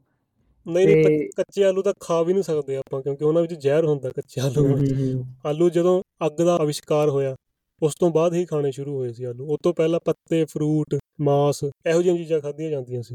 ਤੇ ਉਹ ਕੱਚਾ ਖਾਣ 'ਚ ਜੋ ਸਾਡੀ એનર્ਜੀ ਲੱਗਦੀ ਸੀ ਉਹਨੂੰ ਪਛਾਣ ਦੇ ਵਿੱਚ ਤੇਰੇ ਕਹਿੰਦਾ ਮਤਲਬ ਉਹ ਅਸੀਂ ਸੋਚਣ ਵਿੱਚ ਜਾਂ ਅਸੀਂ ਸਿਆਣੇ ਹੋਣ ਚ ਲਾਤੀ ਹੂੰ ਮਤਲਬ એનર્ਜੀ ਫ੍ਰੀ ਅਪ ਹੋ ਗਈ ਆਪਣੇ ਡਾਈਜੈਸਟਿਵ ਸਿਸਟਮ ਤੋਂ ਤੇ ਉਹ ਅਸੀਂ ਹੋਰ ਕੰਮਾਂ ਵਿੱਚ ਲਗਾ ਸਕਦੇ ਸੀ। ਉਹ ਜਿਹੜਾ ਇੱਕ ਤਾਂ ਟਾਈਮ ਬਚਦਾ ਸੀ ਚਬਾਉਣ ਦਾ ਉਹ ਅਸੀਂ ਹੋਰ ਕੰਮਾਂ ਵਿੱਚ ਲਾਉਣਾ ਸ਼ੁਰੂ ਕਰਤਾ। ਮੈਟਾਬੋਲਿਕ એનર્ਜੀ ਹੈ ਜਿਹੜੀ ਉਹ ਫ੍ਰੀ ਅਪ ਹੋਈ ਉਹ ਆਪਣੇ ਦਿਮਾਗ ਵਿੱਚ ਲੱਗਣੀ ਸ਼ੁਰੂ ਹੋ ਗਈ। ਇੱਕ ਖਾਣੇ ਦੇ ਨਾਲ ਤੂੰ ਮੈਨੂੰ ਇੱਕ ਹੋਰ ਥਿਉਰੀ ਸੁਣਾਣਾ ਹੁੰਦਾ ਉਹ ਵੀ ਥੋੜੀ ਸੁਣਾ ਕਿਹੜੀ ਸੀਗੀ ਉਹ ਏਪ ਥਿਉਰੀ ਆਹ ਉਹ ਵੀ ਕਾਫੀ ਇੰਟਰਸਟਿੰਗ ਥਿਉਰੀ ਹੈ ਕਹਿੰਦੇ ਕੁਕਿੰਗ ਨਾਲ ਤਾਂ ਅਸਰ ਪਿਆ ਹੀ ਹੈ ਆਪਣੇ ਐਵੋਲੂਸ਼ਨ ਵਿੱਚ, ਆਪਣੇ ਦਿਮਾਗ ਦੇ ਕੋਗਨੀਟਿਵ ਐਵੋਲੂਸ਼ਨ ਵਿੱਚ। ਪਰ ਇੱਕ ਹੋਰ ਥਿਊਰੀ ਹੈ, ਕਾਫੀ ਫਨੀ ਜਿਹੀ ਲੱਗਦੀ ਹੈ, ਪਰ ਸੱਚੀ ਹੋ ਸਕਦੀ ਹੈ। ਇੱਕ ਤਰ੍ਹਾਂ ਦਾ ਬੋਟਨਿਸਟ ਸੀ, ਜਿਹਦਾ ਨਾਮ ਸੀ ਟੈਰੈਂਸ ਮਕੈਨਾ। ਉਹਨੇ ਇਹ ਥਿਊਰੀ ਪੇਸ਼ ਕੀਤੀ ਸੀ ਕਿ ਕਿਵੇਂ ਕੁਝ ਪਲਾਂਟ ਮੈਡੀਸਨ ਹੁੰਦੀਆਂ ਕੁਝ ਤਰ੍ਹਾਂ ਦੇ ਪਦਾਰਥ ਹੁੰਦੇ ਆ ਨੇਚਰ ਵਿੱਚ ਜਿਹੜੇ ਆਪਾਂ ਨੂੰ ਮਿਲਦੇ ਆ। ਜਿਨ੍ਹਾਂ ਕਰਕੇ ਆਪਣਾ ਜਿਹੜਾ ਕੋਗਨੀਟਿਵ ਐਵੋਲੂਸ਼ਨ ਹੈ, ਉਹਦੀ ਸਪੀਡ ਕਾਫੀ ਵੱਧ ਗਈ ਸੀ। ਤੇ ਕਿਹੜੇ ਹੁੰਦੇ ਆ ਇਹ ਪਲਾਂਟ ਮੈਡੀਸਨ ਜਿਵੇਂ ਕੁਝ ਸਾਈਕੇਡੈਲਿਕ ਪਦਾਰਥ ਹੁੰਦੇ ਆ, ਜਿਹੜੇ ਆਪਾਂ ਨੂੰ ਨੇਚਰ ਵਿੱਚ ਮਿਲਦੇ ਆ, ਜਿਵੇਂ ਸਿਲੋਸਾਈਬਿਨ ਦੇ ਮਸ਼ਰੂਮ ਹੁੰਦੇ ਆ ਕਈ ਜਿਨ੍ਹਾਂ ਨੂੰ ਮੈਜਿਕ ਮਸ਼ਰੂਮ ਕਹਿੰਦੇ ਨੇ ਜਿਨ੍ਹਾਂ ਨੂੰ ਖਾ ਕੇ ਆਪਾਂ ਨੂੰ ਥੋੜਾ ਜਿਹਾ ਨਸ਼ਾ ਹੋ ਜਾਂਦਾ ਹੈਲੂਸੀਨੋਜੈਨਿਕ ਹੁੰਦੇ ਆ ਇਹਨਾਂ ਦੀਆਂ ਪ੍ਰੋਪਰਟੀਆਂ ਤੇ ਹੋਰ ਵੀ ਕਈ ਤਰ੍ਹਾਂ ਦੇ ਹੋ ਸਕਦੇ ਆ। ਸਭ ਤੋਂ ਫੇਮਸ ਮਸ਼ਰੂਮ ਆਪਾਂ ਦੇਖਦੇ ਆ, ਜਿਹੜੇ ਐਮਨੀਟਾ ਮਸਕੇਰੀਆ ਦੇ ਮਸ਼ਰੂਮ ਹੁੰਦੇ, ਜਿਹੜੇ ਲਾਲ ਮਸ਼ਰੂਮ ਹੁੰਦੇ ਜਿਨ੍ਹਾਂ ਵਿੱਚ ਚਿੱਟੀਆਂ ਬਿੰਦੀਆਂ ਜੀਆਂ ਲੱਗੀਆਂ ਹੁੰਦੀਆਂ ਸੀ, ਤੇ ਮਸ਼ਰੂਮ ਦੀ ਫੋਟੋ ਸਰਚ ਕਰੀਏ ਤਾਂ ਸਭ ਤੋਂ ਪਹਿਲਾਂ ਮੇਰੇ ਖਿਆਲ ਨਾਲ ਉਹੀ ਹੁੰਦੀ ਆ। ਕ੍ਰਿਸਮਸ ਦੇ ਕਲਰ ਹੁੰਦੇ ਆ ਉਹਨਾਂ ਵਿੱਚ, ਤਾਂ ਨੇਚਰ ਵਿੱਚ ਇਹਨਾਂ ਦਾ ਜਿਹੜਾ, ਇਹਨਾਂ ਨੂੰ ਨੋਟਿਸ ਕਰਨਾ ਹੁੰਦਾ, ਸਭ ਤੋਂ ਸੌਖਾ ਹੋ ਜਾਂਦਾ। ਤੇ ਇਹੋ ਜਿਹੀਆਂ ਮਸ਼ਰੂਮਸ ਵਿੱਚ ਇੱਕ ਸਬਸਟੈਂਸ ਹੁੰਦਾ ਜਿਹਨੂੰ ਕਹਿੰਦੇ ਆ ਆਪਾਂ ਸਿਲੋਸਾਈਬਨ ਜੋ ਕਿ ਕਾਫੀ ਹੈਲੂਸੀਨੋਜੈਨਿਕ ਹੁੰਦਾ, ਇੱਕ ਤਰ੍ਹਾਂ ਦਾ ਨਸ਼ਾ ਹੁੰਦਾ। ਇਹਨਾਂ ਨੂੰ ਖਾ ਕੇ ਅਸੀਂ ਹੈਲੂਸੀਨੇਟ ਕਰਦੇ ਆ ਸਾਡੀ ਜਿਹੜੀ ਕੌਨਸ਼ੀਅਸਨੈਸ ਹੁੰਦੀ ਆ, ਉਹ ਆਲਟਰ ਹੋ ਜਾਂਦੀ ਆ।